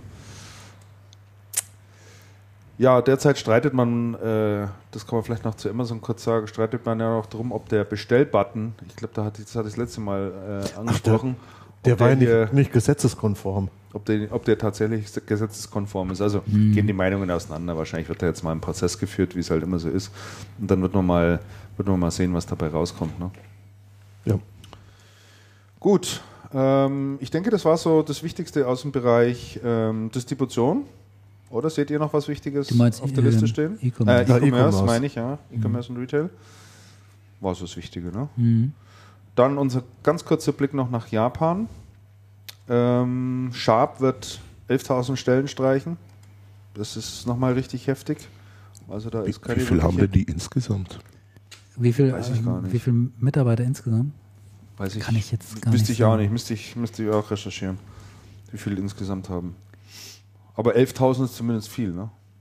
Schon. Ja, absolut. Ja, es ist viel, aber es ist noch nicht so viel, wie HP ausstellen will, abbauen will. Das sind ja 30.000. Ne? Es kommt auf die Relation der Erfahrung. Ja, absolut. Das ist absolut richtig. Das ist ein sehr guter Punkt. Dabei dachte ich, Sharp, immer geht es relativ gut mit ihren Displays, die sie da an. Von Apple bis zu Weiß der Kuckuck immer alles verkaufen. Ja, einerseits, aber andererseits schreiben die rote Zahlen ohne Ende. Ja, was denen halt allen zu schaffen macht, ist ja der Einbruch im TV-Geschäft. Also das ist, ich kann mir nicht vorstellen, dass die Riesengeld damit mit den kleinen Displays für iPhones und Ähnliches verdienen. Mhm. Aber das TV-Geschäft und so, das hat ihnen schon richtig ordentlich zugesetzt. Mhm. Also hat ja auch alle getroffen. Und es gibt halt da auch keine Innovationen mehr, ne? Im TV-Bereich, was passiert denn da noch? Hm. Nichts mehr. Sharp, ganz kurz. Sharp, Mitarbeiter weltweit. Ja. 55.580. Was? Ja. Das ist ja dann 5. Und dann wollen die 11.000 Stellen abbauen. Das steht hier. Und Nettoumsatz. Das kann nicht sein. Und das ist jeder Fünfte. Das kann nicht sein. Das stimmt hier. Also jeder Fünfte wäre das, ja. Ja, das steht hier. Also, pass auf. Zahlen, Daten, Fakten, Sharp. Mitarbeiter und Zahlen. Mitarbeiter weltweit 55.580, Nettoumsatz 25,69 Milliarden Euro. Was jetzt auch nicht so furchtbar groß ist. 18% der Belegschaft, ja, steht hier auch nochmal. 18% der Belegschaft, ja. Nettoverdienst, jeder Fünfte, ja. Nettoverdienst basierend auf dem 31. März 2011, Nettoverdienst 33,9 Millionen. Ach, machen Sie doch noch. Außerdem möchte das Unternehmen 213 Milliarden Yen, etwa 2,1 Milliarden Euro, durch den Verkauf von Niederlassungen und Werken im Ausland sowie von Aktien am Autohersteller Toyota hereinholen. Aha, auch interessant. Wüsste ich auch gar nicht. Und die hatten, da ist doch Foxconn unlängst eingestiegen. Bei wem? Ne? Bei Toyota? Nee, bei Sharp. Bei Sharp. Stimmt. Blödsinn. Mann. Zutrauen würde ich es den Foxconns. Ja. Zutrauen. Das stimmt. Wir hatten doch über irgend so ein strategisches Invest hatten wir doch gesprochen und hatten gesagt, wie kann das eigentlich sein? Normal müsste das ja umgekehrt sein. Ja, es ging doch auch mal das Gerücht um, dass Apple Sharp kauft. Ja. War doch da in dem Zusammenhang. Stimmt. Ja. Können wir uns noch daran erinnern. Löwe, kann ich mich erinnern, war mal im Gespräch. Löwe war im Gespräch, genau, richtig. Ja. Also das ist schon, also da bin ich ja wirklich erschüttert, wie wenig groß der Laden ist. Mhm. So, dann gehen wir in die Rubrik Smartphones und auch auf den Tablet-Markt ein bisschen ein. Es dauert ja nicht mehr lange, dann werden die ersten Windows 8 Geräte auf den Markt kommen. Passiert ja, glaube ich, noch im Oktober jetzt, ne? Windows 8 Start ist, glaube ich, direkt am Tech Data Forum. Ist so einen Tag nach dem 26. 24. Einen Tag nach dem Channel Cards oder einen Tag vorher. Mhm. Ja. Ich glaube, einen Tag nachher. Ist sowas. 26. Oder 26. Ja. Mhm. Ja. Richtig. So, da werden wir mal schauen, wie es dann losgeht mit den Geräten. Es sind da einige Hersteller am Start, die dort auf dieses Thema setzen.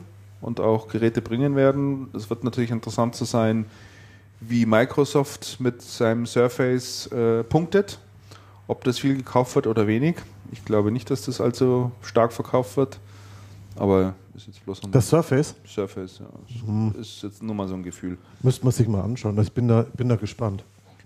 Das wäre so ein Ding, was ich gern in die Hand nehme, oder um mal wirklich zu gucken, wie das so Look and Feel ist. Und interessant in dem Zusammenhang ist auf alle Fälle, und da hatten wir auch schon viel drüber abgelästert in Anführungszeichen, dass HP nun offensichtlich das Thema Mobility und Mobile doch wieder für sich erkannt hat und da jetzt eine eigene Division gegründet hat, einen Manager von außen geholt hat, der auch Ahnung hat von diesem Geschäft und man uns offensichtlich ins Tablet und auch ins Smartphone-Geschäft einsteigen wird. Finde ich eine gute Botschaft und ein gutes Signal, oder? Wie siehst du das, Michael? So als HPler hätte ich jetzt beinahe mal gesagt. Das sind so verschiedene Sachen.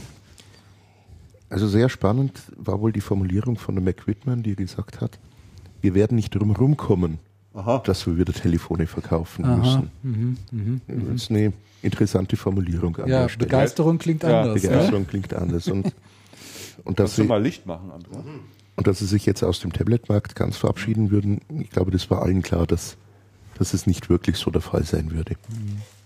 Ich kann mich erinnern, die haben ja so den allerersten Pen-Computer, den Compaq 1000, der war ja damals von denen, als noch kein Mensch Tablet dazu gesagt hatte. Und ich glaube, die kriegen da auch ein relativ gutes Produkt auf die Straße. Also da war ja so ein Interview mit dem, jetzt komme ich auf den Namen nicht. Ist ja egal. Egal. Der da über Tablets von HP so ein bisschen auch Ausblick gegeben hat, der gesagt hat, ja, wir bringen den ersten Tablet, den man auch aufmachen kann, den man servicen kann. Also gerade so für Unternehmen könnte das dann ein spannendes Produkt werden. Und irgendwas heute hier auf der Bahnfahrt hierher habe ich auch gelesen, dass Intel wohl heute mit sehr vielen OEM-Herstellern, Lenovo, HP, ZTE, Leute, von denen ich noch nie was gehört habe. Dieser Chinese, auch ganz groß Windows 8 Tablets angekündigt hat, basierend auf den Atomprozessoren und mit 3 Wochen Laufzeit im Standby und können ein interessanter Markt werden.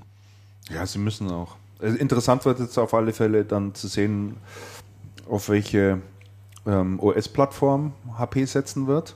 Also werden sie Windows 8 nur machen oder auch Android parallel dazu? Also und WebOS noch dazu? Keine Ahnung. Also ich bin sehr sicher, dass sie das Windows 8 bringen werden. Müssen. Kann man ja einfach so sagen. Ja. Android weiß ich nicht. Ich kann es mir nicht vorstellen, Stand heute. Ich kann es mir Stand heute, aber bitte subjektiv, persönliche Meinung, ich kann es mir momentan nicht vorstellen, aber die haben ja einen schon manchmal verblüfft. Ja.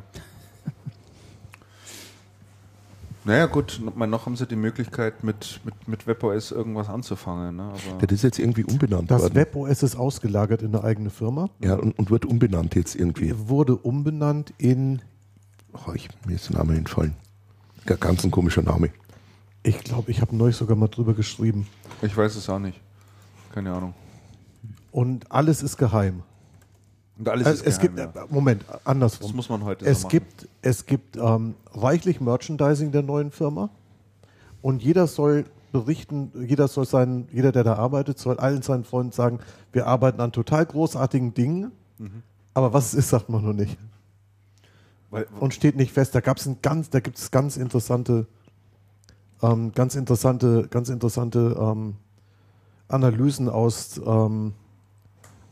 aus USA dazu. Kleiner Scherz am Rande noch, weil du gesagt hast, Surface, das sind so Produkte, die du dann auch gerne mal in die Hand genommen hättest vorher oder mal sehen möchtest. Nachdem Microsoft ja all seinen Mitarbeitern Windows 8 Geräte schenken wird zum Start, kannst du mal davon ausgehen, dass es 3-4 Tage später in eBay jede Menge davon zu schießen gibt. Für gutes Geld, für billiges Geld. Das könnte sein, ja. Also, who knows, ne? Die Microsofties sind nicht so.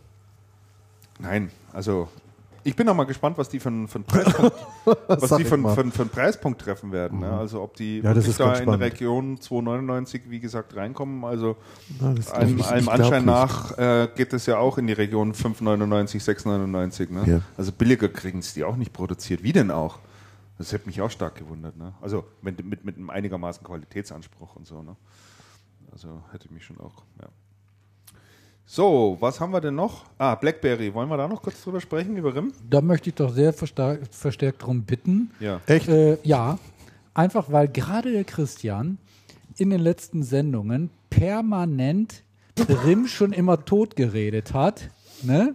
Die machen es nicht mehr lang, die pfeifen aus dem letzten Loch. Ja. Da ist nur noch ein Nagel in den Sarg zu schlagen und dann ist das Ding durch. Jetzt sieht es ja doch nicht so aus. Also wenn es so schnell geht, vielleicht auch gar nicht.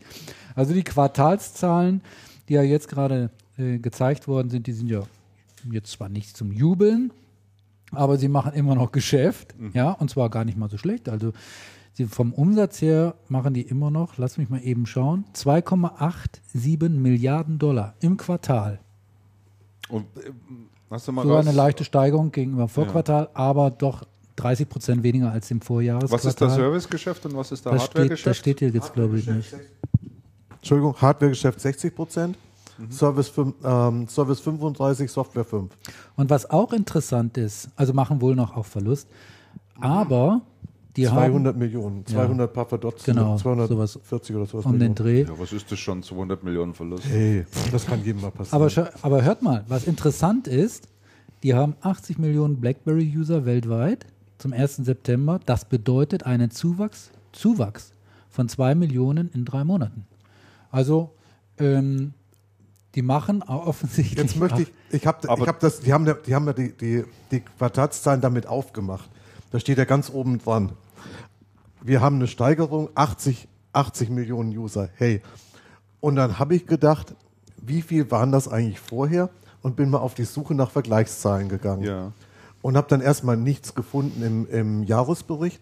Aber dann habe ich doch eine Zahl gefunden im 4. Quartal letzten Jahres im Bericht. Ja. Da hatten sie 77 Millionen. Oh. Das heißt, sie haben satte 3 Millionen dazu gewonnen seitdem, also im Dreivierteljahr oder sowas. Netto. Und was dann noch ganz interessant war, das war aus irgendeinem vorherigen Quartalsbericht.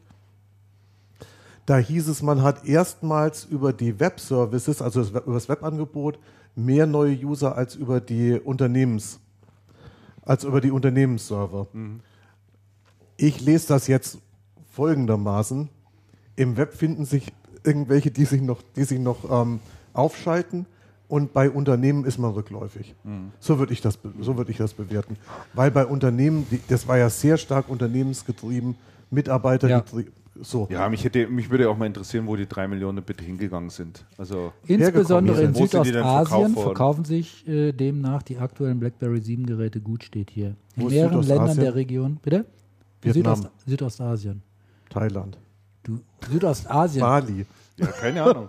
Malaysia. Kennt ihr irgendjemand bei euch im bekannten Verwandtenkreis oder sowas, der gesagt hat, oh, ich hole mir jetzt einen BlackBerry? Ja, meine Verwandten in Südostasien, die haben das jetzt alle. Die haben sich jetzt alle einen BlackBerry geholt.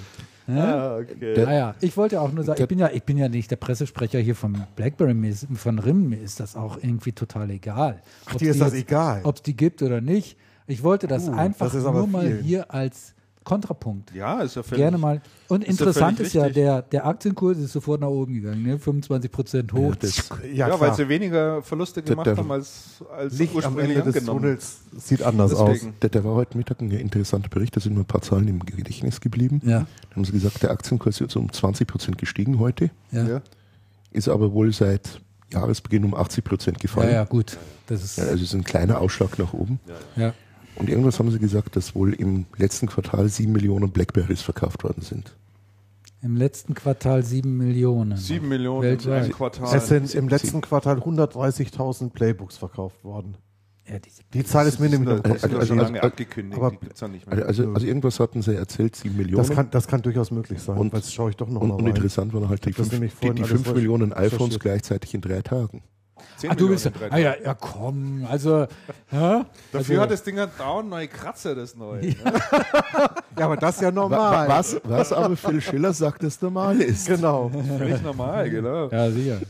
Und dann gibt es ja hier noch den riesen Shitstorm wegen der Map, also wegen, die haben ja genau. gewechselt da von Google auf ihre eigene. Ja. Da lassen sich die Leute auch total drüber aus. Also ich kann das alles irgendwie nicht nachvollziehen. Also was so, Christian, um hier jetzt mal echt nochmal einen Kontrapunkt zu setzen. Und deswegen habe ich extra nochmal nachgeschaut. Diese Maps-Diskussion wird sehr schön verfolgt auf und kommentiert auf allthings.de.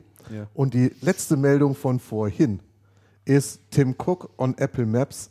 We are extremely sorry. Okay. We are extremely sorry. Und das sagt er wohl auch zu Recht.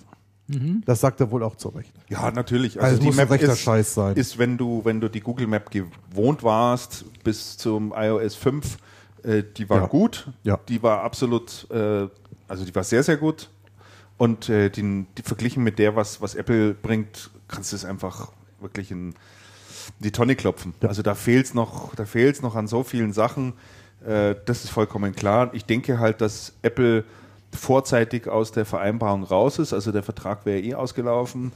Nachdem Google halt über Jahre hinweg die Map-App für Apple, oh Gott, ist das schwierig, ja nicht mehr weiterentwickelt hat, sondern ja nur noch Android, also neue Funktionen nur noch in Android eingebaut hat. Und die ja stark weiterentwickelt wurde, hat halt Apple irgendwie gesagt, okay, vollkommen klar, wo es hingeht. Ne? Wir müssen mal irgendwas Eigenes machen. Und um den Satz noch zu Ende zu führen, ich denke, dass die eigene Apple Map App in noch späteren Betriebssystemversionen noch viel, viel stärker integriert werden wird. Also ja, da haben die halt auch natürlich dann noch ganz, ganz andere Möglichkeiten. Na, das glaube ich schon auch. Aber der Punkt soll angeblich gewesen sein in den Gesprächen, hat Streit drum gegeben. Es gibt ja von Google Maps auch diese App, die funktioniert wie ein Navi. Also die sagt dann die Richtungen an. Und, das haben sie ja nicht eingebaut. Genau. Und darüber habe man sich zerstritten, weil man hätte sich nicht einigen können. Und vermutlich hat es Google da so gemacht, wie Apple es gegenüber allen anderen macht, zum Beispiel den Publishern, nimm meine Konditionen oder stirb. Ja, ja. Und dann haben die halt nicht gewollt und dann hat man es halt anscheinend gelassen. Klar. Also ich muss jetzt sagen, ich habe mein iPad auf das iOS 6 geupdatet, das iPhone auf der alten Version gelassen. Und merkst keinen Unterschied, oder? Ja, Vorsicht. So ein, zwei Erfahrungswerte. Erstens, was mich total umgewuchtet hat, ist Siri. Mhm. Das ist sensationell, was die alles versteht, aber das machst du einen Tag lang und dann hast du es gehabt und nettes Spielzeug, ja. Mhm. Ob jetzt die Maps besser sind oder schlechter sind, bei mir da in der Provinz, so richtig einen Unterschied habe ich nicht festgestellt. Was allerdings massiv schlechter wurde, das sind die Satellitenaufnahmen. Mhm. Ja. Da, wo ich jedes Haus davor bei mir in der Ortschaft erkannt habe, das ist jetzt einfach nur ein Farbklecks. Ja. Und wie weit, dass man sich von Google entfernt, wenn man diesen Safari einfach bloß aufmacht und www tippt, dann kommen ja schon einige Vorschläge. Ja. Dann kommt jetzt in der neuen Version neben Google als Suchmaschine auch Bing. Mhm. Das ist ja interessant. Mhm. Ja. Das ist sehr interessant. Mhm. Bing. Ja, die versuchen sich da sofort alle zu positionieren. Ja. Nokia hat ja auch sofort allen iPhone-Besitzern angeboten. Hier ist die Adresse übrigens, um auf Ovi, auf ihre eigene Map-Applikation zu gehen. Auch eine Karte, die sehr, sehr gut sein soll. War ich allerdings noch nie drauf, aber wird auch viel gelobt. Klar. Das ist doch Navtec. Ich weiß es nicht. Ich glaube, Nokia hat Navtec gekauft, stimmt das? Ich glaube ja. Das könnte gut sein. Also. Ich weiß nur, dass auf Flickr, was ich oft benutze, ist ja auch Karten eingebaut. Das ist, glaube ich, Navtec, also müsste Nokia sein. Und die Satellitenaufnahmen, die da drin stehen, jetzt weiß ich nicht, ob das von Yahoo bzw. von Flickr halt die Qualität kommt, die sind unter aller Kanone. Also das ist, in den Städten ist das okay und auf dem Land kannst du es vergessen. Das ist grauenhaft. Interessant auf alle Fälle, wie stark wir uns alle an das Thema Karten online gewöhnt haben. Ne? Ich meine, früher hat es doch keine Sau interessiert. Nein, du hast vielleicht mal eine Straßenkarte oder einen Stadtplan von München im Auto gehabt, aber ansonsten hatte ich das überhaupt nicht interessiert. Das sehe ich aber als eine der absoluten Killer-Applikationen, als eine der wirklichen Erfindungen der letzten 10, 15 Jahre ist das Navi-System. Ja, das ist sensationell. Navi und ja, Karten online, also das ganze GPS-Thema. Dass man sich einfach ein Stück weit orientieren kann. Ja. Ne? Und es geht ja mittlerweile so weit, dass interessant sind eben auch diese Point of Interest, wie man so schön sagt, damit du auch weißt, was ist eigentlich in meiner Umgebung, wenn ich öffentlichen Nahverkehr beispielsweise suche oder ähnliches. Ne? Und du dann da draufklicken kannst und dann kriegst du da jetzt mittlerweile auch die Verbindungen angezeigt. Und also das ist toll. Ich meine, das ist schon wirklich... Also etwas, was man verwenden kann. Also ich habe ja mein neues Smartphone bekommen, kurz vorm Urlaub. Wir waren in Marktbrandenburg wirklich am Ende der Welt. Mhm. Und der Google Maps kennt jeden Waldweg. Also es ist wirklich beeindruckend gewesen. Wir waren mit dem Ding wandern, da kannst du die Karten ja in so einem Offline-Modus bereitstellen. Sensationell. Ja. Das war wirklich im Nichts und hier rechts abbiegen. Mhm. Super. Mhm. Naja, das funktioniert wirklich gut. Ja. Und die Integration ist auch nett mit dem Adressbuch. Das heißt, du kannst ja aus dem Adressbuch direkt in die Navigation gehen und umgekehrt. Ja. Also die Anwendungsintegration da Richtung Maps ist schon wirklich toll. Du hast es ja lange Zeit nicht geglaubt, ne? Ja, sagen wir mal so, ich konnte die meisten Sachen, also nach wie vor die meisten Sachen konnte ich auf meinem alten Telefon machen, aber dann halt nicht integriert. Und auf dem neuen, ich habe die ja auch alle gemacht. Also ich hatte Google Maps drauf, ich hatte Skype drauf, ich habe E-Mail schon ganz lang gemacht, ich habe Texte drauf geschrieben, habe Tabellenkalkulation nicht, aber der Bildschirm dann zu klein. Aber ich habe im Wesentlichen alles drauf gemacht, mache ich heute auch. Mhm. Bestimmte Sachen gehen einfach deutlich konvenienter, würde ich mal sagen, oder deutlich angenehmer. Vor allem, weil die Anwendungen integriert sind. Geben tat es früher auch schon ganz viel, aber das war halt nicht integriert. Mhm. Und jetzt gehst du her und sagst, okay, ich möchte hier Schickram Michael, wir haben einen Termin, wo treffen wir uns? Ich drücke drauf und dann geht sofort die Karte auf und dann schaust du, okay, und lokal in der Nähe und. Mhm. Und das finde ich schon wirklich richtig gut. Mhm. Und wenn ich was wissen will, dann schaue ich auf Wikipedia nach. Wobei die andere Seite der Medaille ist folgende: Wir waren neulich im Auto unterwegs ohne Navi. Und zwar haben wir versucht, den Übergang, also die Landstraße von Salzburg nach Deutschland zu finden und nicht die Autobahn, wegen der ganzen Mautgeschichte. Ja. Und das Telefon war leer, wo die Navigation da drauf gewesen wäre. Ach scheiße, und dann finden wir aus Salzburg raus. Nicht ganz einfach. Mhm. Und dann haben wir so gesprochen und dann sagt wir, hey, und dann sagt meine Freundin, ja, ich habe noch so einen alten Autoatlas da. Und mit dem haben wir das dann gefunden, so ganz wie früher, aber auf die Idee wären wir von selber nicht gekommen. Das war erst, wo alles am Anschlag war, sind wir auf die gekommen. Mensch, im Auto liegen ja noch Karten. Ja. Toll. Und wenn man die Straßenatlas, dann Straßenatlas. Ein aussterbender Begriff. Wenn man das dann noch lesen kann, was die meisten Leute ja nicht mehr können, dann ist das natürlich sensationell.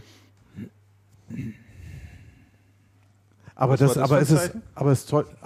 Runde Getränke, wollt ihr noch? Ich habe noch. Ich trinke alles halt total langsam irgendwie. Ja. Ja, ich trinke mal einen Schluck. So. Brauchen nicht, danke. Haben wir sonst noch irgendwas zu dem Bereich? Ich schaue mal schnell drüber. Moment, jetzt lassen wir die Themen. Blackberry war am Damian noch wichtig, haben wir ja gemacht. Blackberry haben wir ein bisschen drauf rumgehackt. Und ich glaube ja nicht, dass das wieder auf die Füße kommt. Was zu BlackBerry noch sagen wollte, doch, eins sage ich noch, weil Damian lacht schon wieder so. Das muss ich jetzt wirklich noch schildern. Christian, wir sind doch beide auf eurem Systemhauskongress gewesen. Mhm. Und auf dem Systemhauskongress gab es im letzten Drittel oder so einen Vortrag von RIM von BlackBerry. Ja. Das hatte ein Vertriebsdirektor oder so gemacht. Also jemand aus dem Management. Das war einer der interessantesten, weil auch merkwürdigsten Vorträge, die ich in meinem ganzen Leben bis jetzt gehört habe, weil der geprägt war von einer durchgängigen Hilflosigkeit. Oh. Der stand auf der Bühne und hat gesagt, wir machen doch so tolle Sachen. Zum Beispiel unser Betriebssystem. Das ist doch ein richtiges Echtzeitbetriebssystem. Das ist doch nicht so ein Schotter, wie die anderen machen. Das vorherige war doch auch schon toll. Wir investieren doch da und wir machen doch ganz tolle Sachen. Schaut mal die schönen Geräte an, die wir machen. Aber warum kauft das denn keiner? Das war ein Vortrag geprägt von Hilflosigkeit. Ja. Und da habe ich gedacht, oh. Also du hast deutlich gemerkt, die setzen wirklich alles auf eine Karte im Prinzip und hoffen, dass ihr nächstes Betriebssystem ein Erfolg wird. Mhm. Und ich sage halt, Leute kaufen Smartphones oder ähnliches nicht. Die kaufen kein Betriebssystem. Die kaufen, die kaufen ein Telefon, ja. Ja, ja. Und dir ist es auch völlig egal, dass auf dem Samsung der Android draufläuft. Ich meine, es hat eine Oberfläche, wo du einen E-Mail-Button findest und einen Termin-Button findest und was weiß ich und fertig aus. Und du kannst Apps drauf installieren und so weiter, aber das kannst du ja mit allen machen. Ich glaube aber, dass Damian, und der plant ja auch die Anschaffung eines Smartphones, hast du ja schon länger im Auge, wie du sagst, uns überraschen wird und irgendwann hier mit dem neuen BlackBerry anrückt. Damian ist irgendwie so der BlackBerry-Typ. Ja. Das habe ich auch so im Gefühl. Hey, so, wenn du das sagst, ne, ist das kein Kompliment. Hört sich zumindest in meinen Ohren nicht so an. Also Damian, da muss ich dazu sagen, mein Smartphone, was ich lange Zeit hatte, also mein sogenanntes Smartphone, fand ich auch schon ziemlich smart, war vom Look and Feel einem BlackBerry total ähnlich, weil volle Tastatur, in der Mitte so ein Pin für den Cursor. Und eins muss ich auch sagen, bei dem Samsung, was ich habe, vermisse ich beim Texteschreiben manchmal einen Cursor, mit dem ich präzise positionieren kann, wohin ich schreibe, weil präzise geht das noch nicht. Es sei denn, man vergrößert so, dass ein Wort über den ganzen Bildschirm geht. Wie geht denn das unter Android? Wie verschiebst du denn da einen Cursor mit dem Finger? Mit dem Finger. Das heißt, ich kann einen Cursor setzen. Dann geht auch eine kleine Lupe auf? Nee, es geht keine Lupe auf, sondern man hat den Cursor als Strich und unten ist ein Griff dran und mit dem Griff kannst du mit dem Finger verschieben. Ist clever, wenn du ein ganzes Wort markierst, hast du das markierte Wort und zwei Griffe und dann kannst du jeweils die Markierung verschieben. Das Problem ist allerdings, es ist nicht so präzise, dass man damit vernünftig flüssig, oder ich habe zu dicke Finger, vernünftig flüssig arbeiten kann. Ich habe es noch nicht richtig hingekriegt. Das ist das Einzige, was mich wirklich dran stört, wo flüssiges Arbeiten nicht möglich ist. Da wünsche ich mir manchmal irgendwie so eine Taste, mit der ich dann präzise nach BlackBerry-Art oder nach Nokia E62-Art positionieren kannst. Absolut. Okay. Ja, ist so. Ja. Ich habe dann. Du guckst mich immer, wenn du BlackBerry. Ich kann dich trotzdem saugut leiden. Sagst, dann guckst du mich immer an. Ja, du wolltest doch gerade den Kontrapunkt setzen. Aber ich habe auch gesagt, ich bin nicht der BlackBerry-Pressesprecher. Nein, du hast gesagt, dir wäre das alles völlig egal. Ja. Das glaube ich aber nicht so ganz. Damian wird ja jedenfalls, wenn das neue BlackBerry mit dem Betriebssystem Nummer 10, das dann der große Wurf wird, wird Damian sicherlich dann in der Schlange stehen. Über Nacht. Wahrscheinlich zählen. So einer der ersten bist ganz genau. Am Laden. Da freue ich mich. Ich habe mir schon einen Schlafsack organisiert. Hey, I've got it.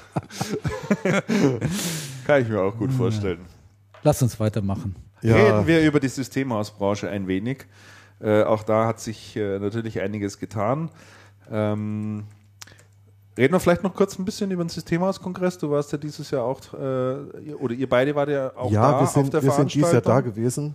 War eine interessante Veranstaltung. Mhm. War eine interessante Veranstaltung. Es war sogar eine sehr interessante Veranstaltung. Es war ein sehr interessantes Publikum. Mhm. Es waren sehr viele Systemhaus-Geschäftsführer. Es waren auch recht viele Promis. Also die Promi-Dichte war dann vor allem ab nachmittags vor der Preisverleihung sehr hoch. Ja. Also mir hat die Veranstaltung sehr gut gefallen. Es waren sehr, sehr gute Vorträge. Mhm. Der Vortrag von Computer Center von Tuschek, aber die war sensationell. Von Tuschek, der war ja wirklich, der war sensationell. Der hat gesprochen über Nachwuchskräfte. Ja. Mangel. So, eines seiner Lieblingsthemen. Ja. Eines seiner Lieblingsthemen und das hat er wirklich toll gemacht. Mhm. Ja. War ein extrem lebendiger Vortrag. Er hat auch die Note 1,08 bekommen. Ja. Das hat noch nie ein Referent bekommen auf dem Kongress. Und der war halt, das war halt extrem authentisch und der hat überhaupt keine Sprüche gemacht, oder keine Floskeln gebracht, was man normal so hat. Der hat zum Teil sehr tiefe Einblicke ins eigene Unternehmen gegeben, wo er dann gesagt hat, wo wir sparen mussten, wir haben keine Leute entlassen, uns war es ganz wichtig. Ja. Und dann auch Einblicke in sein Privatleben, wo er dann gesagt hat, in der Schule hat IT schon so einen ganz merkwürdigen Ruf. Da hat die Lehrerin dann zu seinem Sohn gesagt, sitzt doch nicht down vom Rechner. Was hat sie gesagt? Der wollte ITler werden, hat sie gesagt, aber ITler ist doch irgendwie schrecklich. Das ist blöd, das sitzt nur vom Rechner. Ist ein ganz blöder Beruf, da sitzt man down vom Rechner, und dann hat er sofort einen Termin mit ihr ausgemacht und das Gespräch gesucht. Echt? Ja. Ja, der hat das einfach auch... war toll. Der war das wirklich gut gemacht. Er hat gesagt, allein wenn man sich schon mal anschaut, wie die Lehrberufe in der IT heißen, ja. Die klingen sowas von stinklangweilig und abgehoben irgendwie. Da kann man wirklich überhaupt keinen jungen Menschen dafür begeistern, dass er dann IT, Fachinformatiker, Systemintegration, irgendwie so ein Zeug da wird. Ja. Mhm. Das klingt halt total unspannend. Und er sagt halt, in der Schule herrscht einfach und unter den Lehrern und so weiter herrscht halt das Bild vor, die Leute aus der IT, die sind alle picklig, haben dicke Brillen und sitzen im Keller. Genau. Und das ist einfach so, aber dass diese Branche auch total spannende und interessante Berufsfelder zu bieten hat, ja. Also darüber wird halt einfach viel zu wenig gesprochen, sagt Tuschig. Ne? Ja, da hat er vollkommen recht. Ja. Wobei mit der Ausbildung, das ist jetzt auch wieder so eine Sache. Also es gibt ja 4 dieser Berufsbilder und wir bilden ja auch aus. Wir bekommen ja entsprechend auch immer wieder Bewerbungen jedes Jahr. Und es ist schon auffällig, dass zwischen den Ansprüchen, die an dieses Bild eigentlich, an diesen Ausbildungsberuf gestellt werden und was man da können muss und Ähnliches und den Leuten, die sich da ausbilden lassen wollen, da klafft die Schere weit auseinander. Wie meinst du das? Also diese Berufe setzen relativ hohes Fachwissen, Grundfachwissen in Mathematik voraus. Mhm. Sie setzen ein gewisses Fachwissen in Englisch voraus, weil viele Literatur eben nur in Englisch da ist. Mhm. Ja, und die Leute, die sich dann halt vom Arbeitsamt oder wo auch immer her geschickt werden, die sich dann bewerben, und wenn halt da steht Deutsch 4, Mathe 4, Englisch 5, dann ist dann kommen wir nicht weiter. Und dann gibt es noch die Problematik, dass sehr viele Umschüler mit drin sind. Das sind irgendwelche, die im Studium gescheitert sind, die jetzt Ausbildung machen. Das sind irgendwelche, die von der Bundeswehr freigestellt werden. Da werden relativ viele Leute rein. Und dann komme ich als kleiner 15-, 16-Jähriger nach der mittleren Reife und sitze mit 22-Jährigen, 24-Jährigen, 26-Jährigen in der Berufsschule zusammen. Das ist nicht einfach. Mhm. Das glaube ich. Ja. Das ist auch nicht erfreulich. Mhm. Das ist nicht erfreulich. Ja. Nee, das macht sicherlich keinen Riesenspaß. Kann ich mir schon vorstellen. Ja, also Ausbildung an der Stelle ist nicht leicht. Ja, er hat auch darüber gesprochen, dass natürlich, also weil es insbesondere auch nochmal ums Thema Handel ging und Arbeiten im Systemhaus letztlich, dann hat er gesagt, in der Branche ist es ja eigentlich eher an der Tagesordnung, dass man sich die Leute gegenseitig abjagt. Ja, also da wird so viel Geld ausgegeben, hat er gesagt. So viele Headhunter, die da richtig viel Geld verdienen, damit die Leute da innerhalb halt wechseln, anstatt dieses Geld zu nehmen und einfach zusammen Initiativen zu starten, dass der Handel einfach attraktiv wird. Und ich meine, wenn du das anschaust, die Bitkom, ist ja der Handel eigentlich total unterrepräsentiert. Tuschig mit Computer Center ist der Einzige, der dort den Handel vertritt. Sonst ist doch da niemand. Ansonsten ist doch nur Industrie.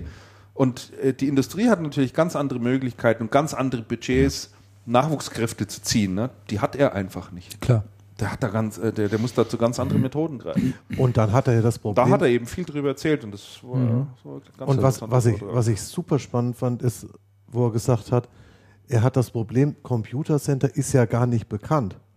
Und Computer Center ist so groß und dann sagt er, klingt denn das schon? Computer Center. Computer Center klingt doch. Und dann sagt er, und die Leute wissen ja nicht, dass Microsoft Deutschland gegen uns eine Pommesbude ist, von der Unternehmensgröße. Ist einfach so. Vom Umsatz? Sagt, die großen IT-Hersteller in Deutschland sind doch alle bei weitem kleiner als wir. Und die Namen ziehen dann womöglich noch, aber Computer Center zieht überhaupt nicht.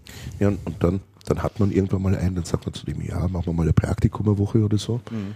Und dann sind die auch total desillusioniert und frustriert. Die kommen, haben die Vorstellung, jetzt installieren sie einen Rechner und spielen keine Ahnung was, World of Warcraft, weil sie es halt kennen von daheim. Mhm. Sondern dann sehen die eine Woche lang keinen Rechner, sondern sehen irgendwelche Lieferscheine, irgendwelche Rechnungen, irgendwelche Angebote, fakturieren irgendwie was mit, bauen irgendeine Palette zusammen. Ja? Der geht ja völlig gefrustet wieder in die Schule und sagt, also diesen Beruf niemals. Da hat man gar nichts mit Computer zu tun. Hat nichts mit Computer zu tun. Genau. Ja, doof. Interessant. Mhm. Dann haben wir auf dem am Systemhauskongress noch unsere Ranking wieder rausgegeben, die größten Systemhäuser Deutschlands.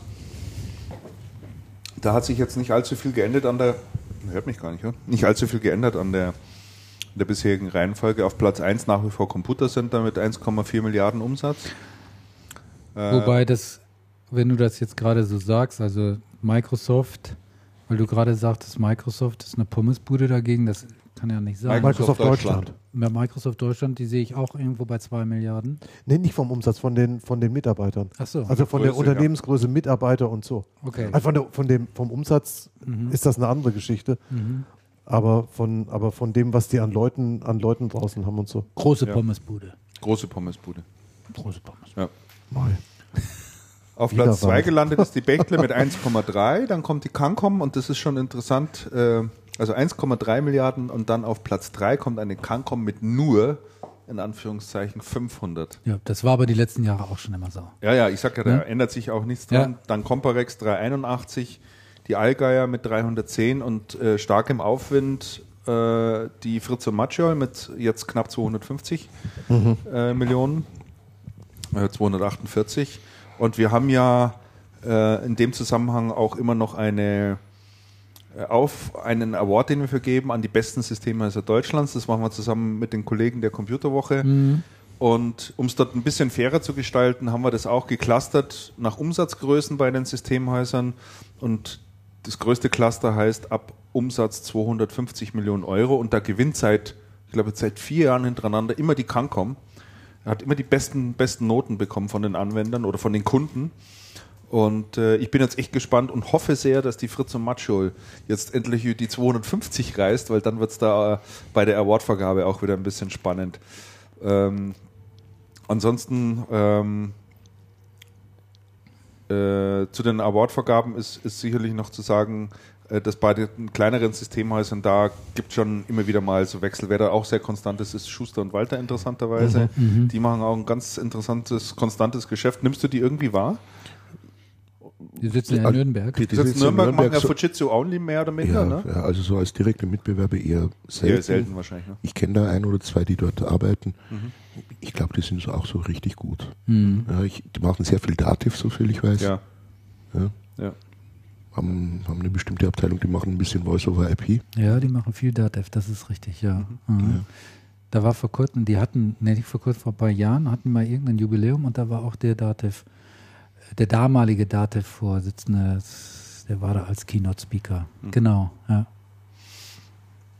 Schuster und Walter, ja. War ja früher mal eine Siemens-Wex-Vertretung, in ganz frühen Jahren und machen jetzt immer noch viel Fujitsu. Ja, ist auch in diesem Verbund drin von Fujitsu OnlyPower.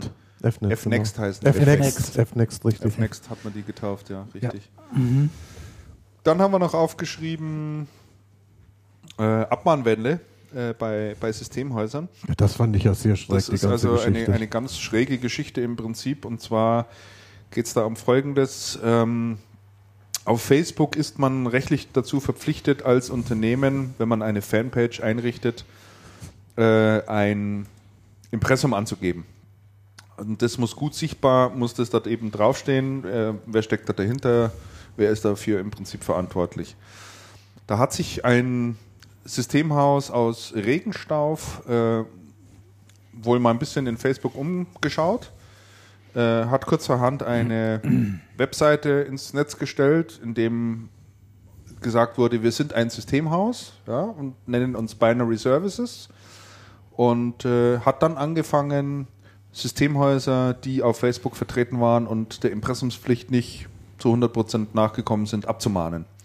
Und das sind so über die Dauer 170 Abmahnungen, glaube ich, aufgelaufen, wohin sich dann in Facebook selber eine geschlossene Benutzergruppe gebildet hat, wo Betroffene sich untereinander unterhalten haben und diskutiert haben.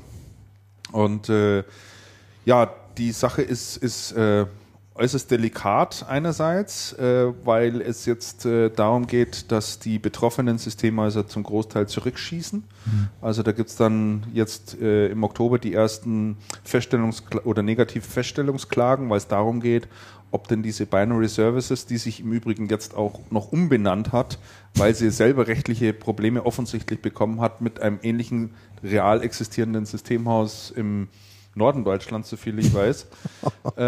Was eine Geschichte, ja, Wahnsinn. Das ist wirklich irre, wenn man da mal... Herr Grafenreuth lässt grüßen. Ja, es ist echt verrückt. Und da ist natürlich in dieser Facebook-Gruppe die Stimmung ziemlich hochgekocht, wie man sich natürlich vorstellen kann, wenn es da um das Thema Abmahnung geht. Ist aber eben einfach so, es gibt eine Impressumspflicht und um das nicht zu sagen. Trotzdem liegt natürlich die Vermutung nahe und da gibt es jetzt eben etliche Klagen darüber, ob denn nicht das Geschäftsgebaren dieser Herren, die das dort so vorangetrieben haben und die Gründung des Systemhauses letztlich nicht nur dazu gedient hätte, um die Abmahnungen aussprechen zu können. Das ist der Vorwurf, der da im Raum steht. Ich muss jetzt völlig wertneutral sagen, die sind ja im Prinzip im Nachbarort von uns, weil das ja keine 20 Kilometer weg und ich stelle mir jetzt schon vor, dass ich zumindest in der Region die Systemhäuser dem Namen nach einigermaßen kenne. Ja, die sind ja noch nie über den Weg gelaufen. Die sind ja noch nie über den Weg gelaufen. Wundert mich auch nicht.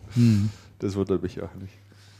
Also gibt auch Strafanzeigen, weil eben davon ausgegangen wird, dass das mehr oder minder in betrügerischer Absicht letztlich passiert und muss aber da äußerst vorsichtig sein bei allem, was man sagt, weil die Leute, die da dahinter stecken, sehr gerne sofort bei der Sache sind mit Rechtsmitteln und insofern muss man da mit Vorwürfen und Ähnlichem wirklich extrem Verdächtigung. Ja, also wir haben auch diverse Schreiben dann schon in die Redaktion bekommen. Ja, doch. Und, ach komm her. Ja. Alleine dadurch, dass wir darüber berichtet haben. Ne? Und, von denen oder was? Ja. Ach, erzähle ich dann mal, wenn das Mikro aus ist. Na, nicht, dass da noch irgendwie großartig was passiert. Dann gibt es für alle, die sich, und das finde ich auch mal ein ganz spannendes Thema, das ist ein Beitrag, den wir in der Computerwoche entdeckt haben und jetzt auch auf Channel Partner veröffentlicht haben, Systemhäuser im Website-Check. Fand ich mal ganz interessant, wir haben vorhin mit Michael auch darüber gesprochen, wie wichtig ist es eigentlich als Systemhaus, einen ordentlichen Webauftritt zu haben. Und da ist die Überlegung ganz einfach, also so große Systemhäuser oder Systemhäuser überhaupt versuchen ja komplexe technische Produkte und Inhalte zu verkaufen. Ja? Und wie gelingt sowas, über eine Webseite vernünftig darzustellen? Und da gab es also jemanden, der sich mal von, glaube ich, 10 oder 15 großen Systemhäusern die Webseiten angeschaut hat und die mal alle unter die Lupe genommen hat nach bestimmten Kriterien. Und das werden wir auch verlinken hier in den Shownotes, das kann man sich da mal anschauen. Da gibt es gute und schlechte Beispiele dabei, wie man es gut macht, zumindest aus Sicht der Tester heraus und wie man es auch schlecht machen kann. Du hast vorhin gesagt, Michael, Website interessiert mich überhaupt nicht, ist nicht mein Ding, mich kennt man in der Region. Du hast da sicherlich auch natürlich andere Voraussetzungen. Ne? Ja, sicherlich. Also da ist wichtig, dass der Kontakt draufsteht vielleicht noch, wo man dich erreicht. Also je größer ein Systemhaus wird, desto wichtiger ist natürlich die Webseite. Ich glaube auch, dass eine Webseite heute durchaus sowohl für die Mitarbeiterneugewinnung als auch für Händler, für Hersteller Informationen, wenn ein Hersteller sich darüber informieren will, vielleicht nicht ganz unwichtig ist. Ja, aber jetzt bei meiner Zielgruppe an Kunden, die bei mir rein regional aufgestellt sind, ich glaube, da läuft viel mehr über Ruf, über Bekanntheit, über das Image, das man hat, als über eine Webseite. Also über eine Webseite, ja. Ja, es sind sicherlich andere Voraussetzungen, das kann ich mir schon auch vorstellen. Über was wir mit dir aber noch kurz sprechen wollten, Michael, wenn du auch mal da bist, derzeitige Marktentwicklung oder besser gefragt vielleicht so aktuelle Lage in der Systemhausbranche, wie nimmst du die so wahr? Du bist ja auch mit vielen anderen Partnern im Dialog, dadurch, dass du auch im Händlerbeirat auch bist, seid ihr da gut vernetzt und verdrahtet miteinander? Ja, wir sind schon relativ gut vernetzt, also natürlich nicht mit 300 Mitgliedern, aber mit einem gewissen Teilbereich davon, da telefoniert man relativ häufig, trifft man sich natürlich auch ständig irgendwo auf irgendwelchen Veranstaltungen, Kongressen und sonstiges. Ja. Jetzt kommen natürlich subjektive Einschätzungen von mir. Ja? Ich denke, dass zumindest wir bis jetzt ein sehr vernünftiges Jahr hingelegt haben. Entgegen allen Vorhersagen war das erste Halbjahr sehr ordentlich. Wir haben einen relativ haltenden September erlebt. Warum auch immer. Jetzt verglichen zu anderen Septembern? Verglichen oder? Zu anderen Septembern, ja. Ja, okay. Also dafür haben wir einen guten August gehabt. Mhm. Wieder bezogen auf andere Auguste im letzten Jahre. Ja. Wir haben allerdings jetzt auch wieder sehr schöne Projekte in der Pipeline drinstehen. Wir unterhalten uns sehr intensiv mit Budgetplanungen fürs nächste Jahr mittlerweile mit den Kunden. Also die Planungen der Kunden scheinen wohl auch für das nächste Jahr nicht so negativ zu sein, wie es der ein oder andere denkt. Das heißt, das erste Quartal im nächsten Jahr ist schon mal... Ja, ob es das alles im ersten Quartal abgewickelt wird, das ist die andere Frage. Die machen jetzt das Budget für das komplette nächste Jahr. Das komplette nächste Jahr. Mhm. Ja, was sie ihren Chefs sagen, was wollen wir nächstes Jahr machen, welche Projekte wollen wir angehen und ähnliches. Mhm. Da läuft momentan einiges. Mhm. Und diese, sagen wir mal, tendenziell positive Grundstimmung, die höre ich relativ häufig. Mhm.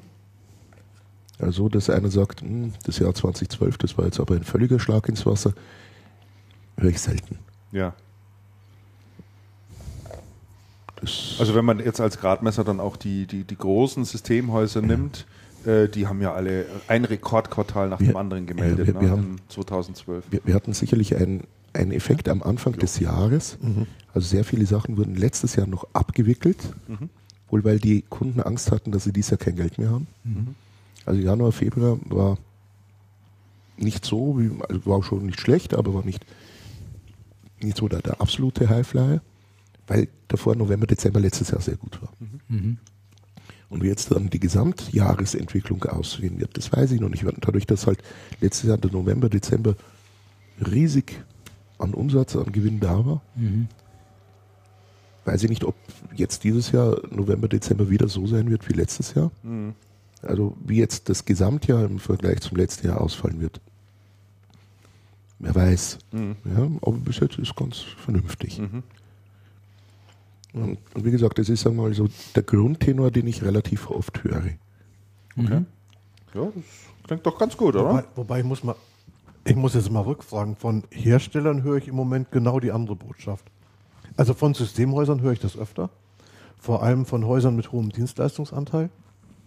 Von Herstellern höre ich ganz oft, drittes Quartal ganz grauenhaft, erstes Quartal naja, zweites Quartal so lala und hoffentlich wird es ein richtig guter Herbst, sonst oder gutes Jahresendgeschäft, gutes viertes Quartal, sonst haben wir nächstes Jahr ein Problem. Wahrscheinlich muss man uns ein bisschen differenzieren zwischen den einzelnen Produktkategorien.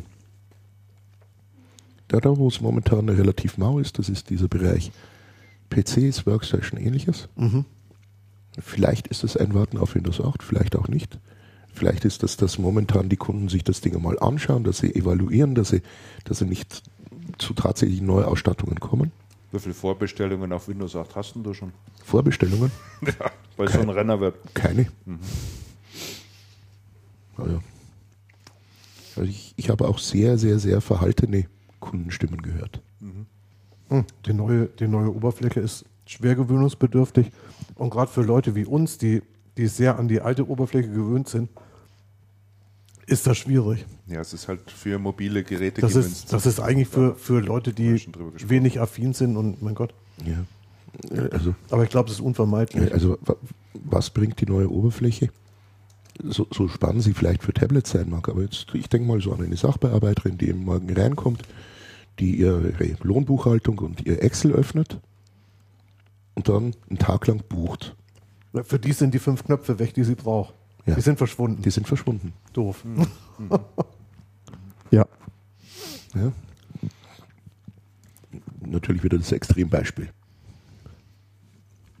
Ja. Lass uns mal übergehen. Vielleicht ist es. Und wo ich eine sehr verhaltene Nachfrage feststelle, das ist momentan Drucker. Ach. Ja, habe ich auch festgestellt. Sagen viele. Es wird immer weniger gedruckt. Mhm. Oder? Das nicht, aber gedruckt wird wahrscheinlich immer mehr. Mhm. Ja? Aber ich stelle jetzt die ganz bitterböse Theorie auf, die Geräte sind zu gut, die halten zu lange. Aha. Ach, schauen.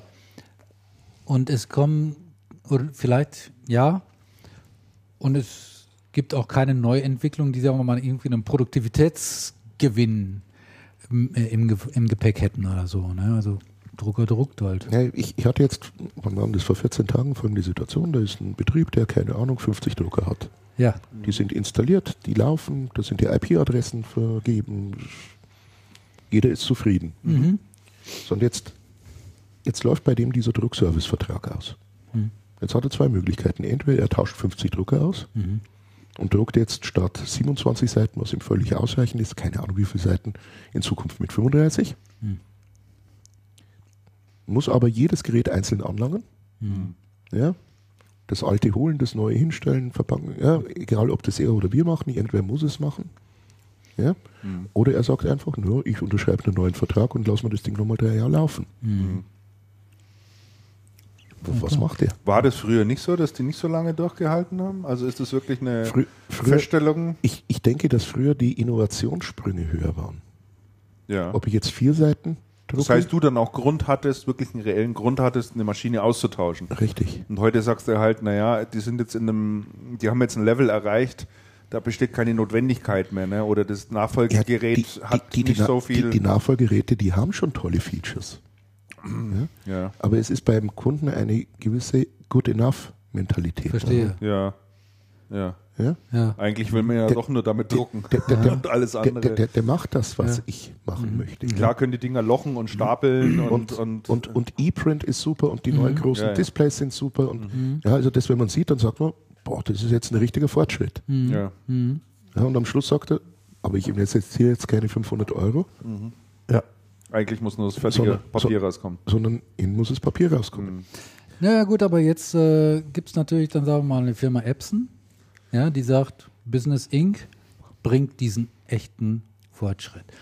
Weil es ist von der Qualität her so, also jedenfalls die Aussage von Epson, und HP hat ja auch diese Business Inc. Geräte. Lexmark auch. Lexmark auch?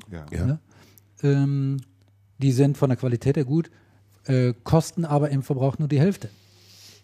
Ja, also was jetzt Energieverbrauch und so weiter und so fort betrifft, kosten nur die Hälfte. Das wäre ja eigentlich schon ein gutes Argument, was man auch im Verkauf einsetzen kann.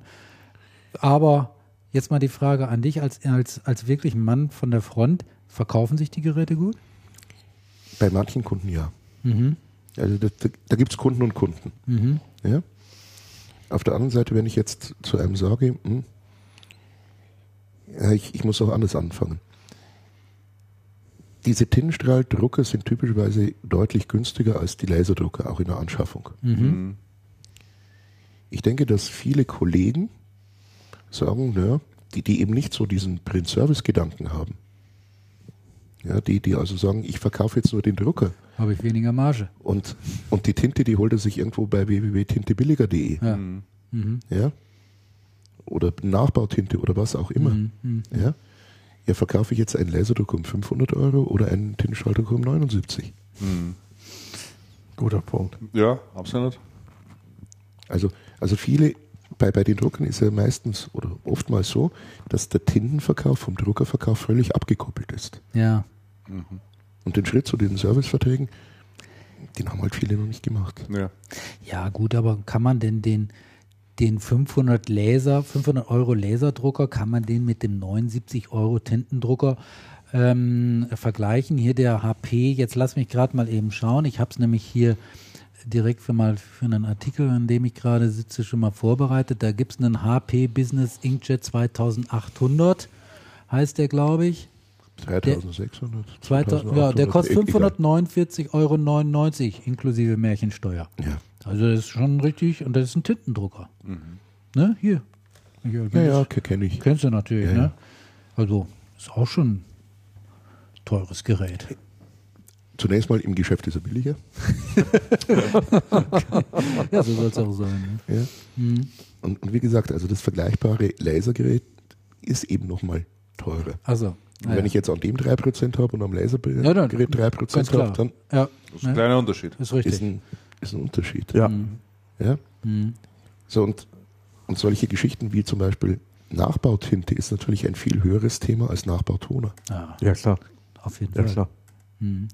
Aber ich meine, was du gesagt hast jetzt in Bezug auf die Situation im Druckerbereich insgesamt, das wirft natürlich auch so ein bisschen Wogen auf die Hersteller. Was in diesem Jahr sind ja schon ein paar interessante Sachen passiert. Ne? Ihr habt das ja auch mitverfolgt. Ich habe es mal für mich hier so ein bisschen aufgelistet. Lexmark zum Beispiel. Die haben ja erst angekündigt, im Frühjahr, glaube ich, dieses Jahres, aus dem Einstiegstintendruckerbereich auszusteigen. Jetzt haben sie erklärt, sie gehen ganz raus. So, ja. So raus mit der Tinte, raus aus der Tinte. Eine andere. Nee, nicht raus aus der Tinte. Aus der Consumer-Tinte. Aus dem Consumer-Bereich. Consumer-Bereich, ja. Gehen sie raus. Aus Consumer. Sie haben im April diesen Jahres, oder war es Mai diesen Jahres, eine ganz neue Reihe vorgestellt an Business Ink Druckern. Ach so, dann habe ich das falsch. Ja. Und die bleibt. Die sind ganz neu jetzt, ja. Okay, also raus aus dem Consumer-Bereich. Ja. Also Consumer-Tinte, ja. Nicht nur Consumer-Tinte. Oder gehen die ganz aus Consumer-Laser hatten die ja nicht. Nee, Consumer-Laser hatten die, glaube ich, gar nicht. Also Freunde. Die hatten Consumer-Tinte. Nee. Lexmark steigt bei Tintenstrahldruckern aus. Hier steht es doch bei Heise Resale. Ja, wer hat es denn geschrieben? Das ist nur der Consumer-Bereich. Ist nur der Consumer-Bereich, Damian. Nein. Doch, ich war auf der Veranstaltung. Im Consumer-Bereich war es im Frühjahr. Und jetzt ist es der Artikel vom 28.08. Sinkende Verkäufe zwingen Lexmark nach eigenen Aussagen zum Ausstieg aus dem traditionsreichen Geschäft mit Tintenstrahldruckern und Zubehör. Rund 1700 Mitarbeiter verlieren dadurch ihren Job. Bla bla bla. Die Entwicklung wird bis zum Ende des kommenden Jahres eingestellt. Die Fertigung von Verbrauchsmaterial wie Tintenpatronen in einer Fabrik auf den Philippinen läuft Ende 2015 aus. Ist aber nur das Consumer-Geschäft, da bin ich mir ganz sicher. War Lexmark, Business Inks machen sie. War Lexmark nicht vor ein paar Jahren diejenigen, die gesagt haben, ich schenke dir den Drucker, wenn du die Tinte bei mir kaufst? Ja. Lexmark war extrem aggressiv im 29 € das im Tintensegment. Da müssen wir Faktencheck machen. Das ist definitiv Faktencheck. Schattenredaktion. Ne? Faktencheck. Aber also gut, das ist auf alle Fälle passiert, hast du völlig recht. Ne? Hast du völlig recht. Dann Samsung ist natürlich auch einiges passiert. Verfechter vom Laserbereich, hat durch Übernahme von Kodak-Technologie sind eingestiegen in den Tintenbereich. Dann Kyocera jetzt gerade, die vor ein paar Jahren aus dem Konsumerbereich ausgestiegen sind. Haben jetzt angekündigt, wieder reinzugehen mit einem 99 € Drucker. Also möchte ich aber noch was dazu sagen, zu dieser Meldung. Ja. Oder unterbreche ich dich jetzt in deinem Fluss? Habe ich jetzt schon. Das ist eine total berechtigte Frage. Ich wollte nur zu dem Thema Kyocera was sagen, aber das sage ich nachher. Also es tut sich was im Druckermarkt. Ja. Weiter? Punkt. Noch Bullet Points? Nein. Okay. Wie, das war alles? Dann kann ich ja zumindest zum Thema Kyocera was sagen. Den Rest will ich jetzt nicht sagen, weil das ist meine nächste Kolumne. Über was schreibst du denn? Kannst du doch mal ein Preview machen. Ja? Über was schreibst du denn? Über Hallo? Über den Druckermarkt. Über Druckermarkt. Was ich ein bisschen missverständlich fand, war die Überschrift, die man fast allerorten gesehen hatte, Kyocera steigt ins Consumer-Geschäft ein. Consumer-Geschäft bedeutet für mich oder heißt für mich, dass ich diese Maschinen von Kyocera jetzt im Mediamarkt und Co. sehe. Und völlig, das ist einfach nicht der Fall. Völlig richtig, was du sagst. Es sind Maschinen, die für den Soho-Bereich gedacht sind, ja. Also für den Anwalt. Das ist ja langweilig. Ist schon B2B. Das ist überhaupt keine Meldung. B2B. Ja. Also überhaupt keine Aber Meldung eben in einem Preissegment, in dem sie vorher nicht waren. Ja. Was könnte der Grund dafür sein, dass sie das tun? Du, das ist der gleiche Grund, weshalb zum Beispiel eine Firma BMW nicht nur einen 7er baut, sondern eben auch einen 1er. Ich habe mir nur gedacht, und da hatten wir doch unlängst auch mal drüber gesprochen, Kyocera hat sich doch eine Umsatzvorgabe gegeben bis 2018, wenn ich mich nicht täusche, eine Verdoppelung des Umsatzes erreicht. Richtig, sehr gut. Wer Kyocera? Kyocera. Stimmt. So. Haben wir darüber berichtet. Und wenn du Umsatz machen willst, dann musst du eben genau auch in diesen Markt rein. Da musst du in diesen 99 und 199 Euro Markt rein. Mhm. So. Aber es ist gut, dass du es nochmal angesprochen hast. Mhm. Stimmt. Ja. Spannend. Und die hatten auch damals in dem Bereich gar nicht so schlecht verkauft. Mhm. Aber die Konzernzentrale in Japan hat ja dann entschieden, wir gehen aus dem Bereich wieder raus. Also in Deutschland hatten die gut verkauft. So wird jedenfalls so meine Information. Und die Konzernzentrale hatte gesagt, wir gehen da raus. Und da hast du natürlich als nationale Niederlassung keine Chance. Mhm. Ich denke auch, dass bei verschiedenen Kunden mittlerweile, ob das jetzt ein HP, ein Kyocera, ein Lexmark ist, relativ wenig mehr darauf geachtet wird. Was es für eine Maschine ist? Oder? Was für eine Maschine das ist. Ich habe jetzt gelesen über die Stadt Zürich. Genau, das wollte ich eigentlich nicht. Mach weiter. Die ihre kompletten Drucker jetzt verkaufen an einen Dienstleister, die sagen, ich kaufe keine Drucker mehr, ich lease auch keine Drucker mehr, ich kaufe nur noch dreckiges Papier. Der Michael ist einfach zu gut informiert. Mensch. Entschuldigung. Du nimmst mir meine Pointe hier weg. Wie muss man sich das vorstellen? Der ist ein Dienstleister, der bekommt alles übereignet. Der tritt auch in die Mietverträge und weiß der Kuckuck was ein. Der betreibt das. Und dann wird nur noch nach Papier abgerechnet. Die Einzelheiten kannst du nächste Woche bei mir nachlesen. Ah, ja. Jetzt ist es raus. Hey. Du, ich warte mit der Veröffentlichung des Podcasts natürlich so lange. Das wäre nett. Na, also, super cool. So. Ich bin gespannt, was das Resümee sein wird. Ich auch. Ich habe bisher erst den ersten Absatz. Ich kann mir aber vorstellen, an wen es gerichtet ist. An wen denn? An Heino. Wäre ein Punkt, aber an den habe ich dieses Jahr, glaube ich. Oder so. Ich muss mir jetzt einen anderen suchen. Ja, ich habe auch schon einen. Ja. Verrate ich aber nicht. Jetzt hätte ich aber noch eine Frage an Michael. Und zwar, weil wir doch gesprochen hatten, die Kollegen, die Maschinen verkaufen versus denen, die Verträge verkaufen. Ich habe mal einen recht interessanten Vortrag von dir gehört auf einer Veranstaltung von Aktivis und HP, das ist schon ein paar Jahre her, wo es zum Thema Drucken gegangen ist. Und es war eine Veranstaltung, auf der waren, glaube ich, mehr PSG und ESSN-Partner als IPG-Partner. Und du hast einen Vortrag gehalten, als HP-Haus kann man auch das Thema Drucken machen, das ist eigentlich eine ganz schöne Geschichte und vor allem die Verträge. So, langer Vorspann, kurze Frage. Was ist denn heute in dem Kanal eigentlich Status? Wie viele machen denn inzwischen Verkauf von Verträgen versus Verkauf von Maschinen? Sind das mehr geworden? Oder ist das nach wie vor eine Minderheit? Ich denke, diejenigen HP-Partner, die das strategisch betreiben, ist immer noch eine gewisse Minderheit. Mhm. Das sind typischerweise auch Spezialisten, die sich da darauf spezialisiert haben, die einen Schwerpunkt im Bereich Output-Management haben. Ich glaube nicht, dass es flächendeckend als Modell begriffen wurde. Und jetzt habe ich gleich noch eine Frage hinterher, weil ich habe schon sowas befürchtet, dass das jetzt kommt. Die HP sprechen über diese Druckerverträge, also über dieses Vertragsgeschäft, schon so lange wie es, also damals gab es Peacock noch und Peacock wurde damals als Distributor autorisiert und hat seitdem behauptet, man sei Value-Add-Distributor. Das ist jetzt her, 10 Jahre. Lang nicht. Warum ist das so? Also nicht, warum ist Peacock kein Value-Add-Distributor, sondern warum ist es tatsächlich so, dass so wenig bis jetzt das begriffen haben und eingestiegen sind? Das wird seit so vielen Jahren auf unterschiedlichsten von allen Herstellern.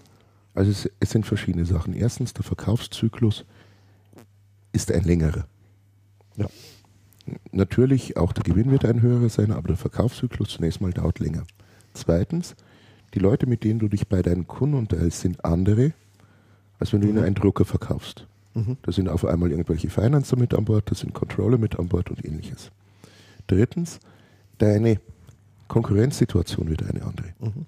Weil auf einmal unterhältst du dich nicht mehr gegen einen anderen Druckerhersteller, sondern auf einmal unterhältst du dich gegen einen Kopiererhersteller, gegen Leute, mit denen du bis jetzt eigentlich noch nichts zu tun hattest.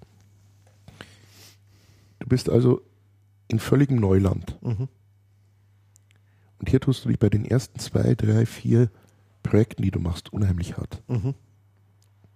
Und ich glaube, es haben relativ viele probiert, sind bei ihren ersten Projekten auf die Nase gefallen und haben es gelassen. Mhm. Subjektiver Eindruck von mir. Wie ist das denn bei dir gelaufen? Wie lange hast du gebraucht? Ja, das war jetzt wieder eine Sondersituation. Also ich hatte das Glück, dass ich als dieses Modell startete bei HP, dass ich 2 ganz konkrete Interessenten bereits wusste. Mhm. Und wusste, die wollen das unbedingt. Da fällt es natürlich immer einfacher. Ne? Und da ist es relativ einfach gefallen. Musst du dich einfach damit beschäftigen dann auch. Ja. Dann kannst du üben und dann... Und das waren so die Übungskunden, die ich da gehabt habe.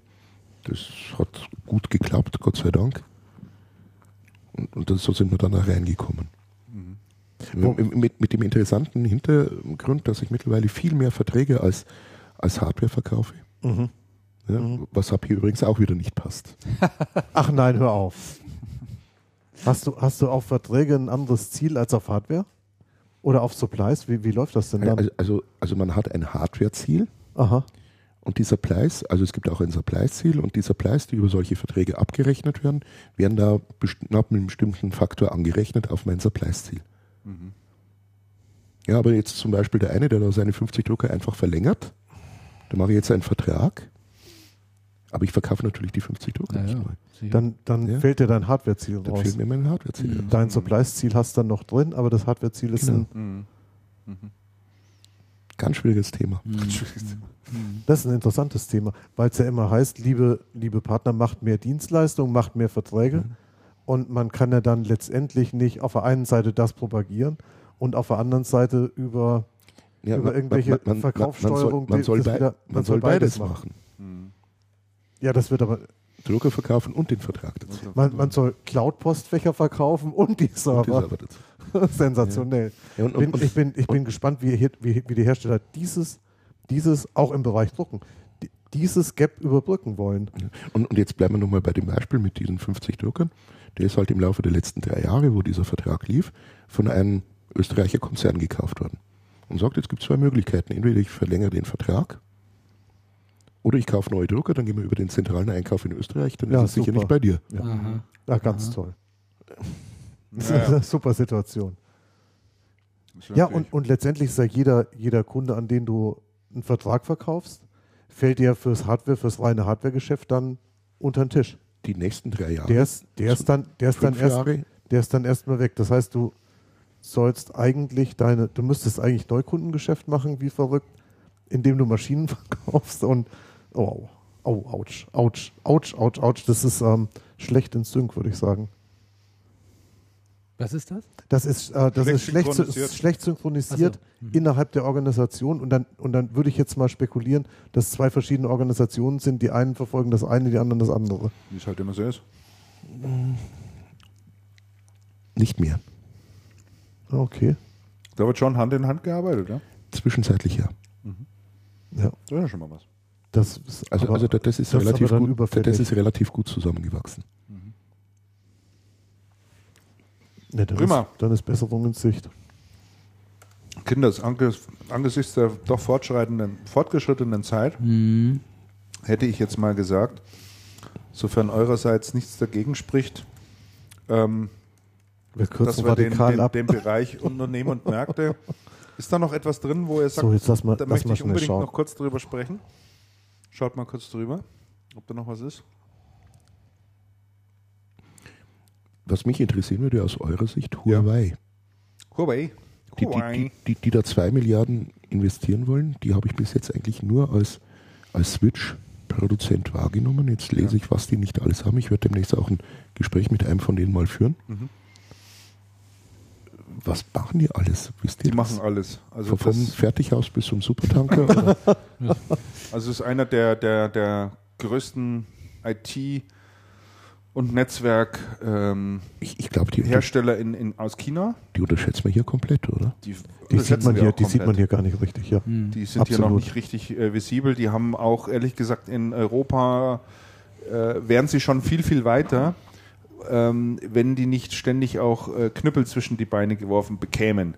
Also dadurch, dass sie aus China kommen und Netzwerktechnologie anbieten und vor allen Dingen auch TK-Ausrüster, Mobilfunkprovider und ähnliches mit TK-Ausrüstung bestücken, laufen die oft auf, weil man halt sagt, an einem Chinesen kriegt den Auftrag nicht. Sicherheitsbedenken und was weiß ich, vielleicht wird da abgehorcht, was weiß ich, keine Ahnung.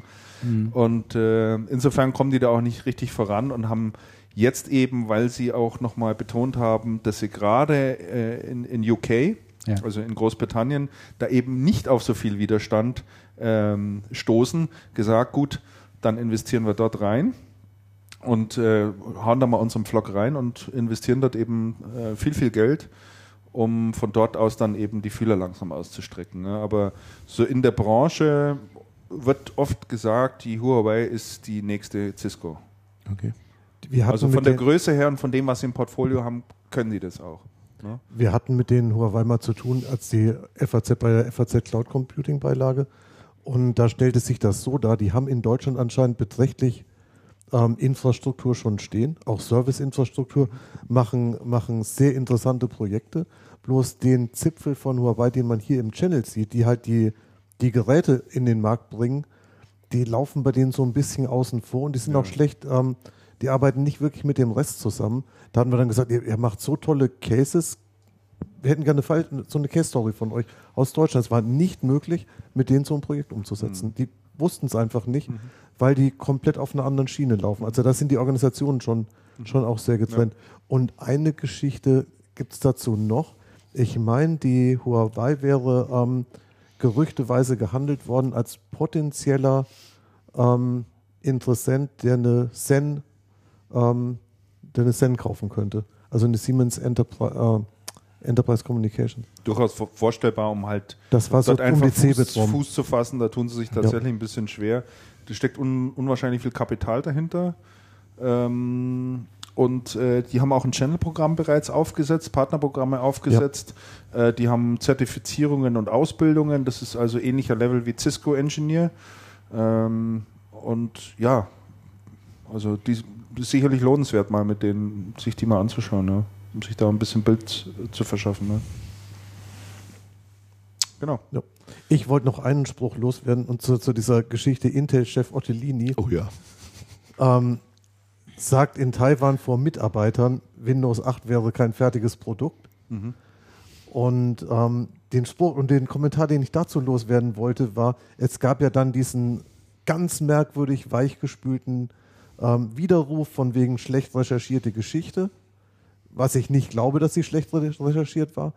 Und was mir echt mal ein Anliegen ist, zu sagen, warum können die Unternehmen nicht mal zu dem stehen, was ihre Chefs sagen? Ja. Es interessiert doch überhaupt keine alte Sau, sage ich jetzt mal, ganz plakativ, ob die Intel, die Microsoft ganz doll lieb hat und das alles super findet. Das ist doch ein völlig politisch korrekter, weichgespülter Käse. Klar.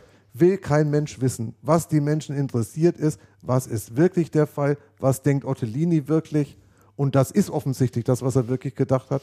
Und deswegen mag ich Larry Ellison so gerne, um abzuschweifen, weil der sagt die Dinge, der steht dazu und dem ist es egal. Der Acer-Gründer ja auch, der hat doch Stan Shi und übrigens auch Lanchi haben doch damals bei Windows Vista, hat doch der Lanchi gesagt, also das Betriebssystem ist die reinste Katastrophe. Ja. Ne? Das reißt uns alle runter. Richtig, auch JT Wong hat das ja gesagt, jetzt zu den neuen Microsoft-Tablets, das hier, und es kann doch wohl nicht sein, dass wenn man Rücksicht auf irgendeinen blöden Analysten nimmt, der nichts versteht und dann irgendeine Warnung rausgibt, dass was einbricht, dass man riskiert, dass hinten dran die Katastrophe passiert, weil die Menschen werden merken, ob das Betriebssystem fertig ist oder nicht. Glaub, der Markt wird sein Urteil sprechen, siehe Windows Vista. Ja, da mag man aber im Vorfeld nicht drüber sprechen, diese ganze Branche ist so auf Wachstum gebürstet und auf immer weiter das hochzusteigern, dass man das überhaupt nicht zulässt und man alles tut, um alles glatt zu machen und schön zu machen und hübsch zu machen, und es geht immer voran. Ja. Bloß kein Klartext. Du kannst doch 9 von 10 Interviews, kannst du schon lesen, musst du nicht lesen, wegen kompletter Floskelei und Inhaltslehre. Grauenhaft. Wirklich grauenhaft. Und ich mache das seit 20 Jahren, den Job. Und die Anzahl der Typen, die zu ihrer Meinung stehen und die auch mal sagen, hat dramatisch abgenommen. Und das ist wirklich schade. Ja. Und das ist wirklich schade. Ja. Und ich finde es schön, wenn jemand hergeht und sagt, das ist meine Meinung und vielleicht klingt das alles ein bisschen komisch, aber da stehe ich zu und das hat Hand und Fuß. Punkt. Ende der Durchsage, wir können weitermachen. Dann kommen wir doch mal. Das ist ja schrecklich. Mann. Hast du recht. Dann kommen wir mal zu einer Zeit, als die Gummistiefel noch aus Holz waren. Und Nokia die Schneeflocken so groß. Das Bier noch dunkel. Und das Bier noch dunkel, genau. Nämlich vor 10 Jahren, was hat uns damals bewegt? Was stand damals in den Schlagzeilen? Ich habe wieder ein paar Themen rausgesucht, die wir noch in der Schnelle verlesen möchten. Microsoft liefert Tablet-PC im November aus, war damals eine der großen Schlagzeilen. Da kommst du dich jetzt hin, was? Tablet-PC? Ja, Wahnsinn. Vor 10 Jahren? Ja. Tatsächlich haben die damals die ersten tragbaren Dinger mit Windows CE wahrscheinlich war da drauf oder sowas. Das gab es doch damals noch gar nicht, oder? Doch, doch. So mit Stift und so. Ja, mit Stift. Also, ja.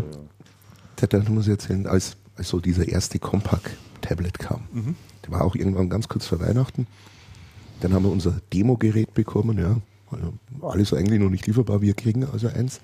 Ich kann mich erinnern, dann kommt ein relativ junger Anwalt zur Tür rein, ja, und sagt, was kaufe ich mir denn zu Weihnachten? Ja, und sieht das Ding und sagt, und ich kriege, vielleicht kriege ich es noch wörtlich hin, und sagt, jetzt gehe ich nicht hier raus, bis ich ihn mitnehme, weil, und jetzt kommt die Begründung, morgen fliege ich nach New York und den nehmen mir den zerreißt's.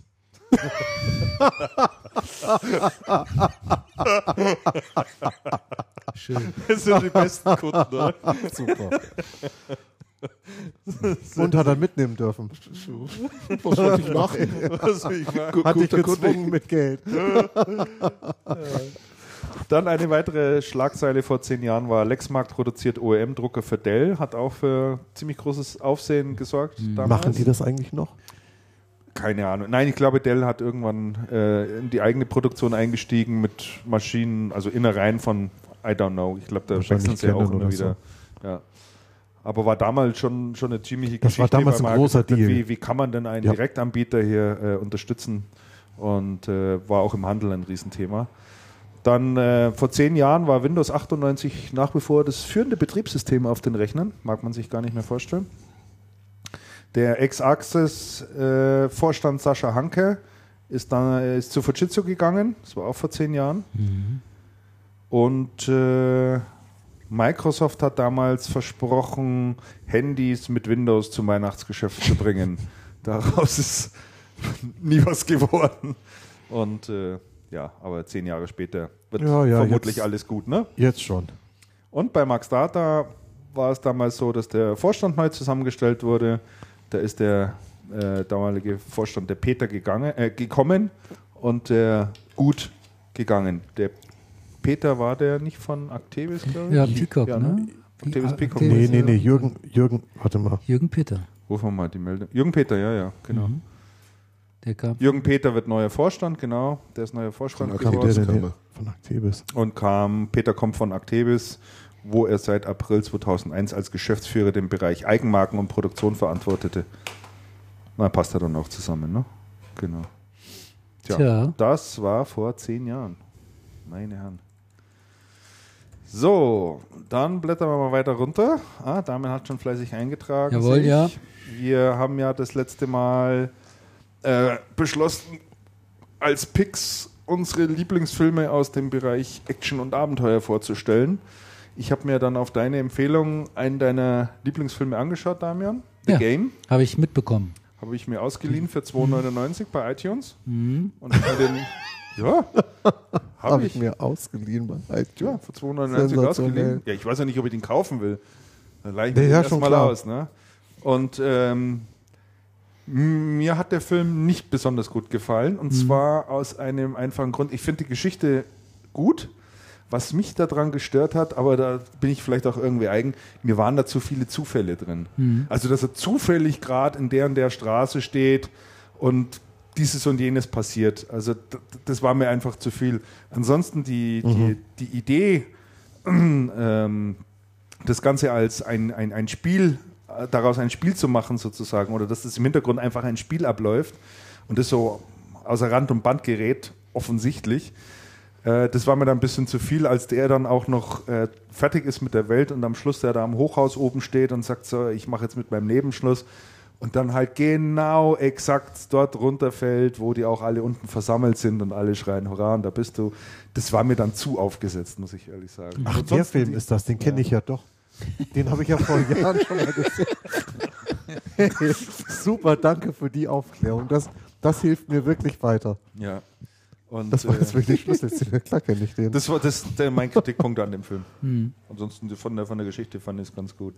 So, und für heute hatten wir uns überlegt, wollen wir mal die nächste Kategorie angehen, und zwar, ich mag ja den Ausdruck Comedy nicht so gerne, oder Komödie, wie man im Deutschen sagt. Aber wie nennt man denn dieses Genre bei den Filmen? Lustige Filme oder so. Ich wüsste jetzt auch keinen anderen Ausdruck dafür. Also, wir haben uns die Frage gestellt, was sind die 3 Filme, die, wenn wir sie uns ansehen, am meisten ablachen sozusagen. Ja, und da ist jeder mal so ein bisschen in sich gegangen.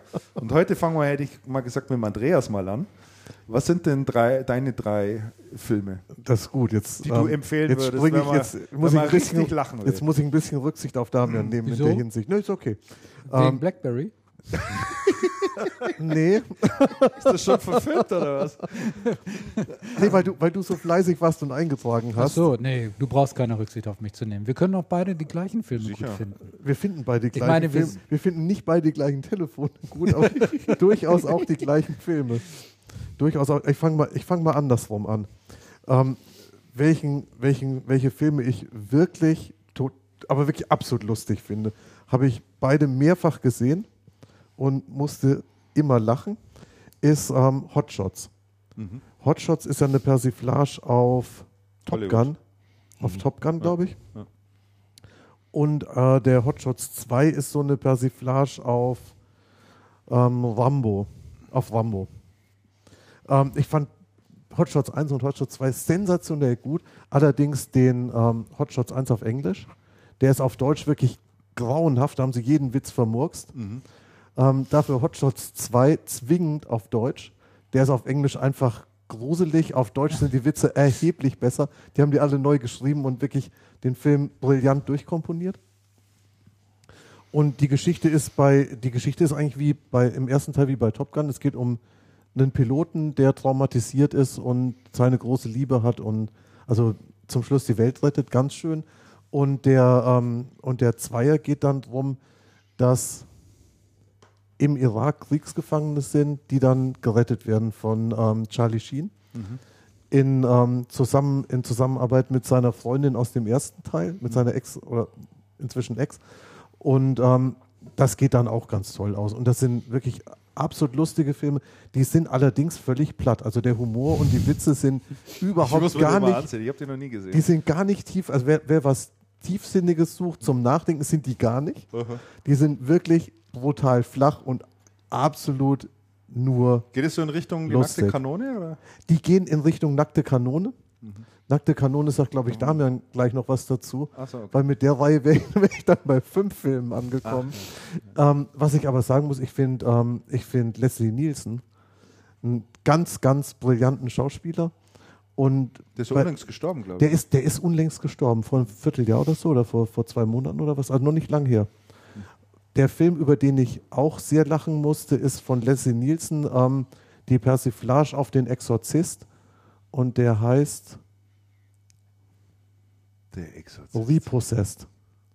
Repossessed. Repossessed ist ja eigentlich dieses Repossessed, das machen Versicherungen in Amiland. Wenn die Leute ihre Autoversicherung nicht zahlen können, dann haben die so Repo-Men, die kapern dann die Autos und führen die der Versicherung wieder zu. Also Repossessed, da geht es halt um diese Exorzist-Geschichte. Eine Frau ist besessen und Father May-I, das ist Leslie Nielsen, muss sie dann exorzieren. Und das ist eine wirklich sehr, sehr lustige Geschichte. Die ist auch total flach.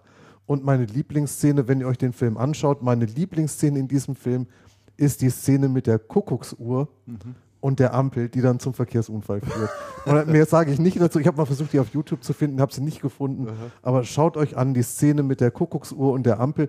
Und ich glaube, ich habe den auch auf Englisch gesehen. Mhm. Okay. Genau. Repossessed. Repossessed. Ob der im Deutschen auch so hieß? Nee, der heißt im Deutschen heißt der ein bisschen anders.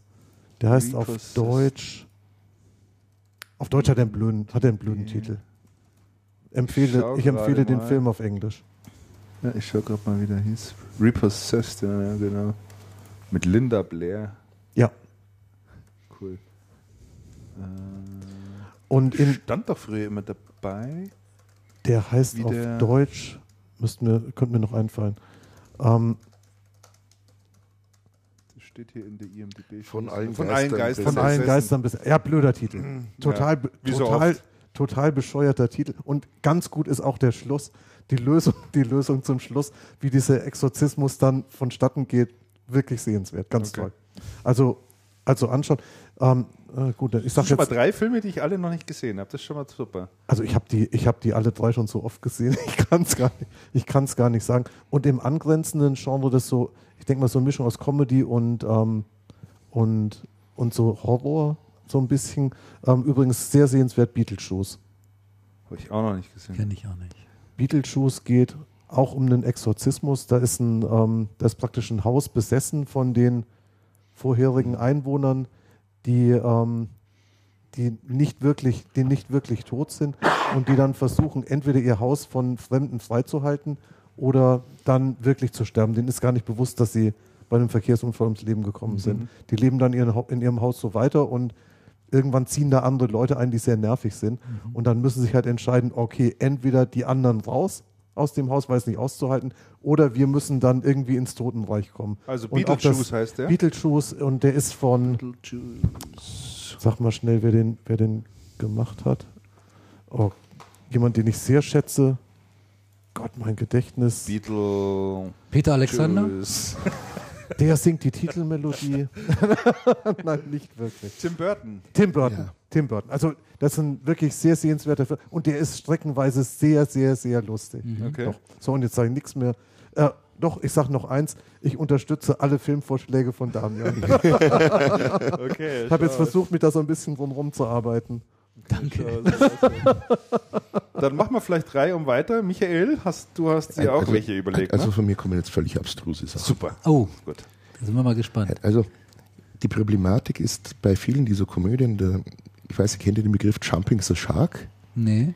Das ist so ein amerikanischer Begriff, wenn ein Film gut anfängt und irgendwann macht's Rums und dann ist dem Drehbuchautor nichts mehr eingefallen. Aha. Ja, also bekannt, keine Ahnung, Bobby Ewing unter der Dusche. Ja, das ist so der Moment, wo man sagt, ja, oder bei Miami Vice, wenn die Außerirdischen kommen. Ja? Okay. Und das Problem ist bei vielen Komödien drin. Ja. Also keine Ahnung. Da wird es dann total blöd. Das Leben des Brian ist gut, bis die Außerirdischen kommen. Ach, das finde ich jetzt nicht so schlecht, die Außerirdischen. Oder Hilfe, es weihnachtet sehr so, bis da dieser Bruder auftaucht irgendwo. Bis dahin ist er gut und dann irgendwo verflacht das Ding. Also das, was ich mir überlegt habe, das sind eigentlich Oldies. Ja, die ich so als Kind gesehen habe in einer Frequenz, dass man dann am Schluss jedes Wort mitsprechen konnte. Ja, genau. Ja? Was für uns Kult war, das ist Oscar mit Louis de Funès. Um Gottes Willen, ja. Schrecklich. Oh, was? Nein! Doch, nein! Und zwar ins...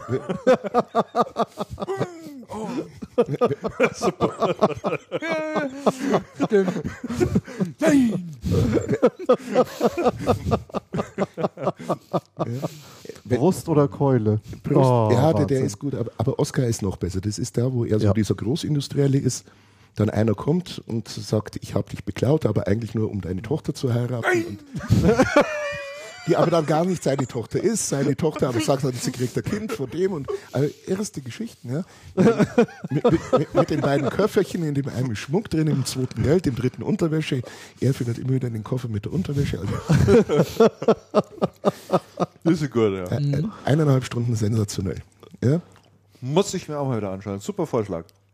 Kann man sich die überhaupt noch anschauen? Den gibt es als DVD. Nee, ich meine nicht im Sinne von können, sondern es gibt doch dieses Erlebnis, du fandst früher irgendwas total toll und schaust es dir jetzt wieder an und denkst, oh mein Gott. Also der ist immer noch toll. Ja? Ja. Ah, das ist interessant. Dann ich glaube, der ist deswegen interessant, weil du den früher gesehen hast und super fandest. Ja. Wenn du dir heute so bestimmte lustige Filme von früher anschaust, da kriegst du oft nicht mehr den Zugang dazu, ne? Weil sich das total geändert hat irgendwie. Ja, dann in der näheren Auswahl waren irgendwelche Bully Herbig-Filme, aber auch die haben da so irgendwann ab einem gewissen Zeitpunkt... Oh, über ein Schuh des Manitou musste ich sehr lachen. Ja, aber Schuh des Manitou hat mich dann zu was anderem gebracht, was ich auch so als Kind sehr gern gesehen habe. Wird kein Mensch kennen, 40 Wagen westwärts. Kenne ich vom Namen. 40 Wagen westwärts kenne ich vom Namen. 40 Wagen westwärts. Also da geht es im Prinzip darum, dass in der Stadt Denver die rechnen mit, weil die Indianer sagen, es kommt ein ganz harter Winter und wir haben das Problem, ihnen ist der Whisky ausgegangen. Kenne ich. Also ordern sie 40 Wagenladungen Whisky. Ja, super Film. Und es gibt dann irrste Verwicklungen. Ja. Da gibt es dann, der muss dann von der Armee beschützt werden. Dann gibt es einen Track mit Antialkoholikerinnen. Richtig, mit den Antialkoholikerinnen. Sensationell. Das ist echt lustig. Dann kommen die Indianer und der Häuptling 5 Fässer. Dann streiken die irischen Wagenlenker. Also ein sensationeller Film. Vielleicht eine Viertelstunde zu lang, aber sensationell. Okay. Und als dritten hatte ich eigentlich vor einen Film mit Doris Day und Rock Hudson. Oh. Die ich auch in Kombination Pyjama für zwei oder, ja, oder Spion in Spitzenhöschen, gigantische Filme, habe ich mich aber dagegen entschieden. Aha. Und jetzt muss ich eigentlich 5 Filme sagen, weil ich nicht weiß, welches der beste ist. Das muss ein Dreiteiler also jetzt sein, oder? Nee, ein Fünfteiler. Ein Fünfteiler? Okay. Und das sind die Don Camillo und Pepone-Filme. Ah, die sind auch sehr lustig. Sehr gut. Da weiß ja, ich, ja, genau. Die habe ich früher auch gesehen. Ich auch. Weiß ich aber nicht, ob ich heute noch drüber lachen könnte. Die müssen wir mal ausprobieren. Ja, weiß ich auch nicht. Die sind, heute lacht man über andere Stellen. Mhm. Don Camillo und Pepone, ja, ganz genau. Mhm. Kommen aber das war damals wirklich sensationell. Kommen übrigens typischerweise zu Ostern immer im Fernsehen. Echt? Nach wie vor? Ja. Ach, du bist das ist mit denen vorbei. Weihnachten Sissi. Wie Weihnachten Sissi und wie heißt dieser Sketch? Dinner for One. Ne? An Silvester, ja. Ja und Hilfe ist Weihnachten sehr kurz vor Weihnachten. Ja. So ähnlich wie Stirb langsam oder sowas. Also besinnlich.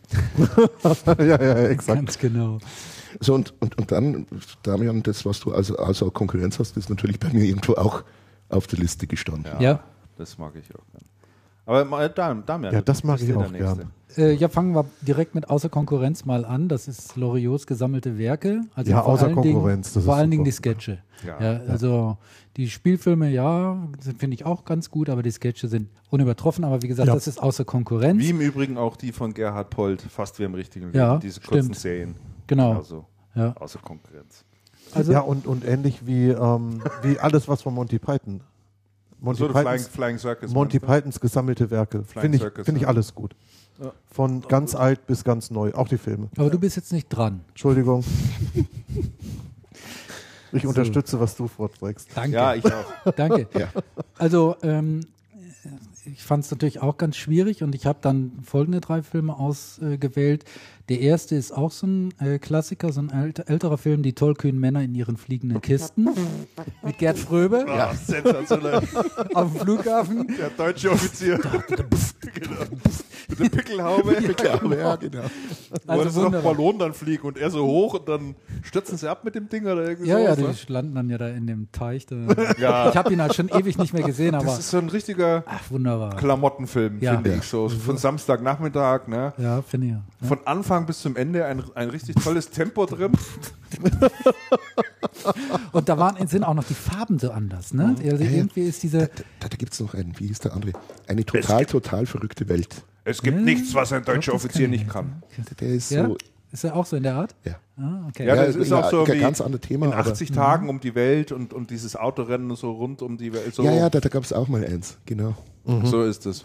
Und da gibt es einen ganz tollen Fehler in dem Film. Und zwar, wenn du den das nächste Mal siehst, gibt es diese eine Szene, wo Gerd Fröbe in dem Flugzeug drin sitzt und doch dann das Handbuch verliert. Er kann doch immer nur mit Handbuch fliegen. Ne? Und sagt immer... Es gibt nichts, was ein deutscher Offizier nicht kann und hat auch immer sein Handbuch und versucht dann die Maschine dazu zu lenken. Und wenn du dir das anschaust, diese Szene, dann siehst du unten, ist ja vom anderen Flugzeug aus irgendwie gefilmt worden, siehst du unten Atomkraftwerk. Nein. Ja? Ja, und so den Rauch. Haben sie nicht aufgepasst. Yes. Ganz... Was du alles so weißt. Der zweite Film... Ist auch einer meiner Lieblingsfilme. Ja? Ja, absolut. Nennst du den nachher auch noch? Nein. Gut. Dann der zweite, der ist gerade schon genannt worden, Die nackte Kanone. Also alle 3 Teile, oder? Ja, ich finde den ersten nach wie vor am besten, muss ich gestehen. Der hat sich dann auch durchgesetzt gegen jetzt habe ich es vergessen, gegen wen er sich durchgesetzt hat. Ich hatte es doch euch vorhin im Vorgespräch. Gegen Peter Sellers, nein.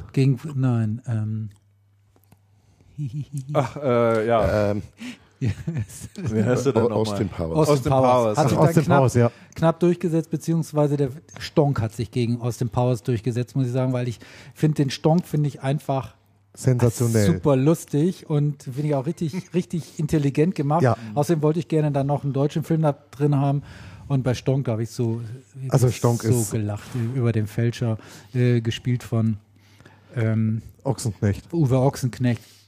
super gespielt. Ja, Schimmi spielt mit.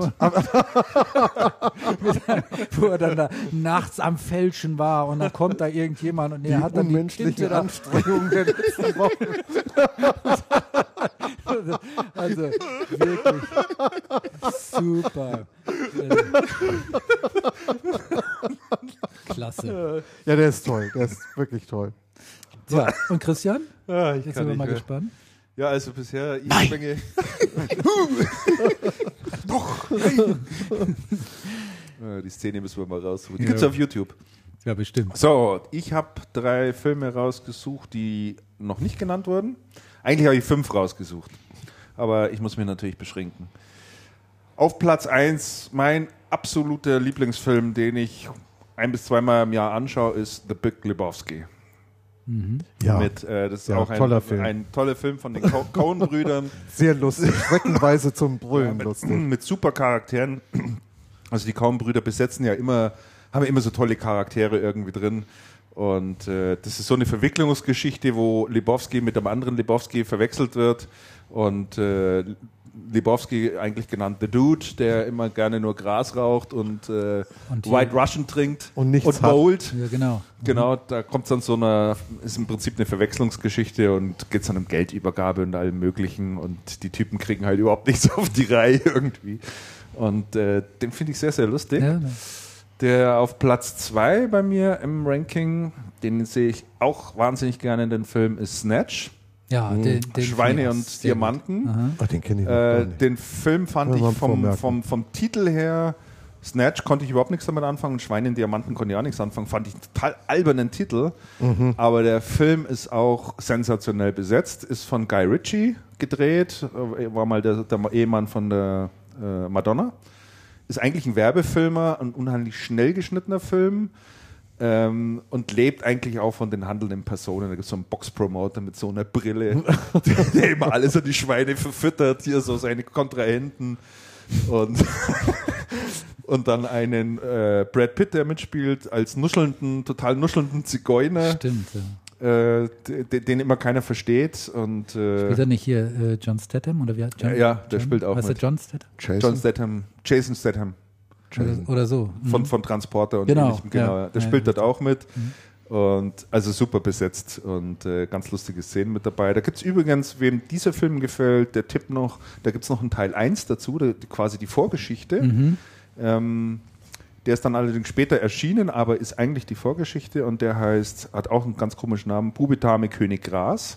Mhm. Das ist eine ähnlich völlig absurde Geschichte, auch vom Guy Ritchie. Und die erzählt da eigentlich die Vorgeschichte zu Snatch ein Stück weit. So, und dann auf Platz 3, da habe ich mich dann echt schwer getan. Da habe ich 2, wo ich mich eigentlich nicht so richtig entscheiden konnte, aber um mal ein bisschen ganz was anderes zu bringen, ein dänischer Film.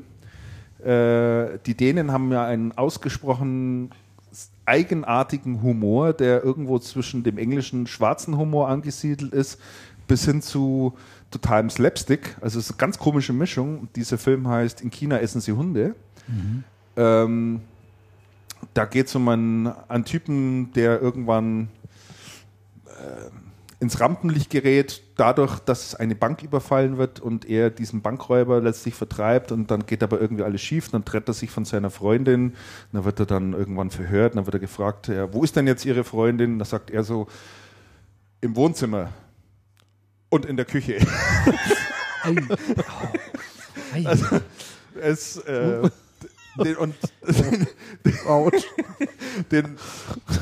den Film, den kann man sich übrigens seit Neuestem auf YouTube anschauen. Der ist komplett drauf, in einer sehr guten Qualität. Aha. Also YouTube hat ja etliche Spielfilme da jetzt freigegeben.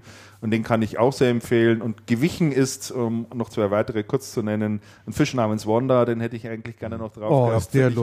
Ist der lustig. Ach meine, und intelligent. Toll. Ja, ich mag eigentlich den John Cleese wahnsinnig gerne, so von seiner Art. Ein ganz, ganz toller Darsteller. Und vorgestern noch gesehen. Mhm. Erstmals, kann ich auch empfehlen, hat es aber dann auch nicht auf die Liste geschafft. Ich nenne ihn trotzdem Der Diktator. Hat den schon einer gesehen von euch? Nee. Ist mit dem Sacha Ben Cohen, der auch Bruno gespielt hat und Borat gemacht hat. Und da spielt er so einen Diktator aus Afrika. Und das ist so eingebettet in das derzeitige politische Geschehnis auf der Welt, ist dermaßen politisch unkorrekt, dieser Film. Ist das nicht, wo er den 100-Meter-Lauf macht? Ja, genau. Wo er losrennt. Er gibt das Kommando, er veranstaltet ja seine eigenen Olympischen Spiele, hat alle 14 Goldmedaillen gewonnen. Rennt los, knallt dann und auf seine Verfolger knallt dann ab. Also dieser Film, der ist also 1,5 Stunden lang, du hast Tränen in den Augen. Ja? Der jagt auch so einen nach dem anderen. Mhm. Also ganz toll. Aha. Ja, cool. Genau. Super. Also, da sind einige Filme dabei, die ich mir jetzt schon mal anschauen werde. Schöne Anregung. Ja.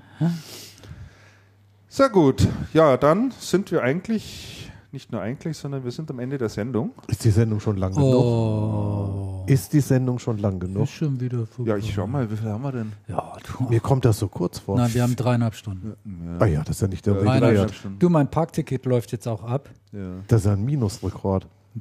Meins ist jetzt ein paar Minuten abgelaufen. Siehst du? Also, jetzt 2,33. Komm, packen wir ein. Also. Ist gut, dann packen wir ist ein. Ist gut gewesen. Genau. Ist gut gewesen. Also nochmal der Hinweis auf das Hörertreffen am 19. Oktober ab 15 Uhr im Unionsbräu. Sei nochmal erwähnt, wir werden es auch nochmal an den unterschiedlichsten Stellen veröffentlichen. Wir bedanken uns ganz herzlich bei Michael. Schön, dass du zu Besuch warst. Ja, ich bedanke mich, dass ich da sein durfte. Super. Vielen Dank. War klasse. Und allen wünschen wir eine erfolgreiche Zeit. Den einen oder anderen treffen wir hoffentlich beim Hörertreffen und den einen oder anderen vielleicht beim Tech Data Forum. Auf dem Tech Data Forum. Sind wir ja auch alle da und ansprechbar. Ja. Genau. Und sonst also immer an den Hörgeräten.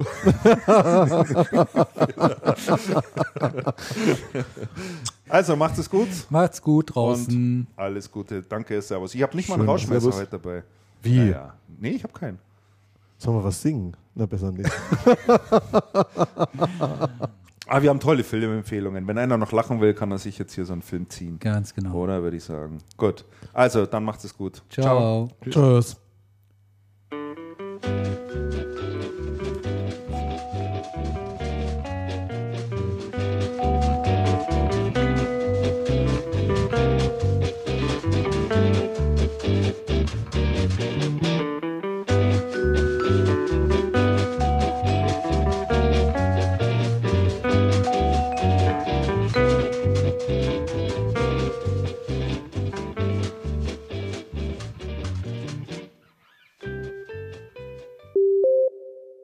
Erleben Sie Channelcast live auf dem Tech Data Forum am 25. Oktober 2012 im MOC in München.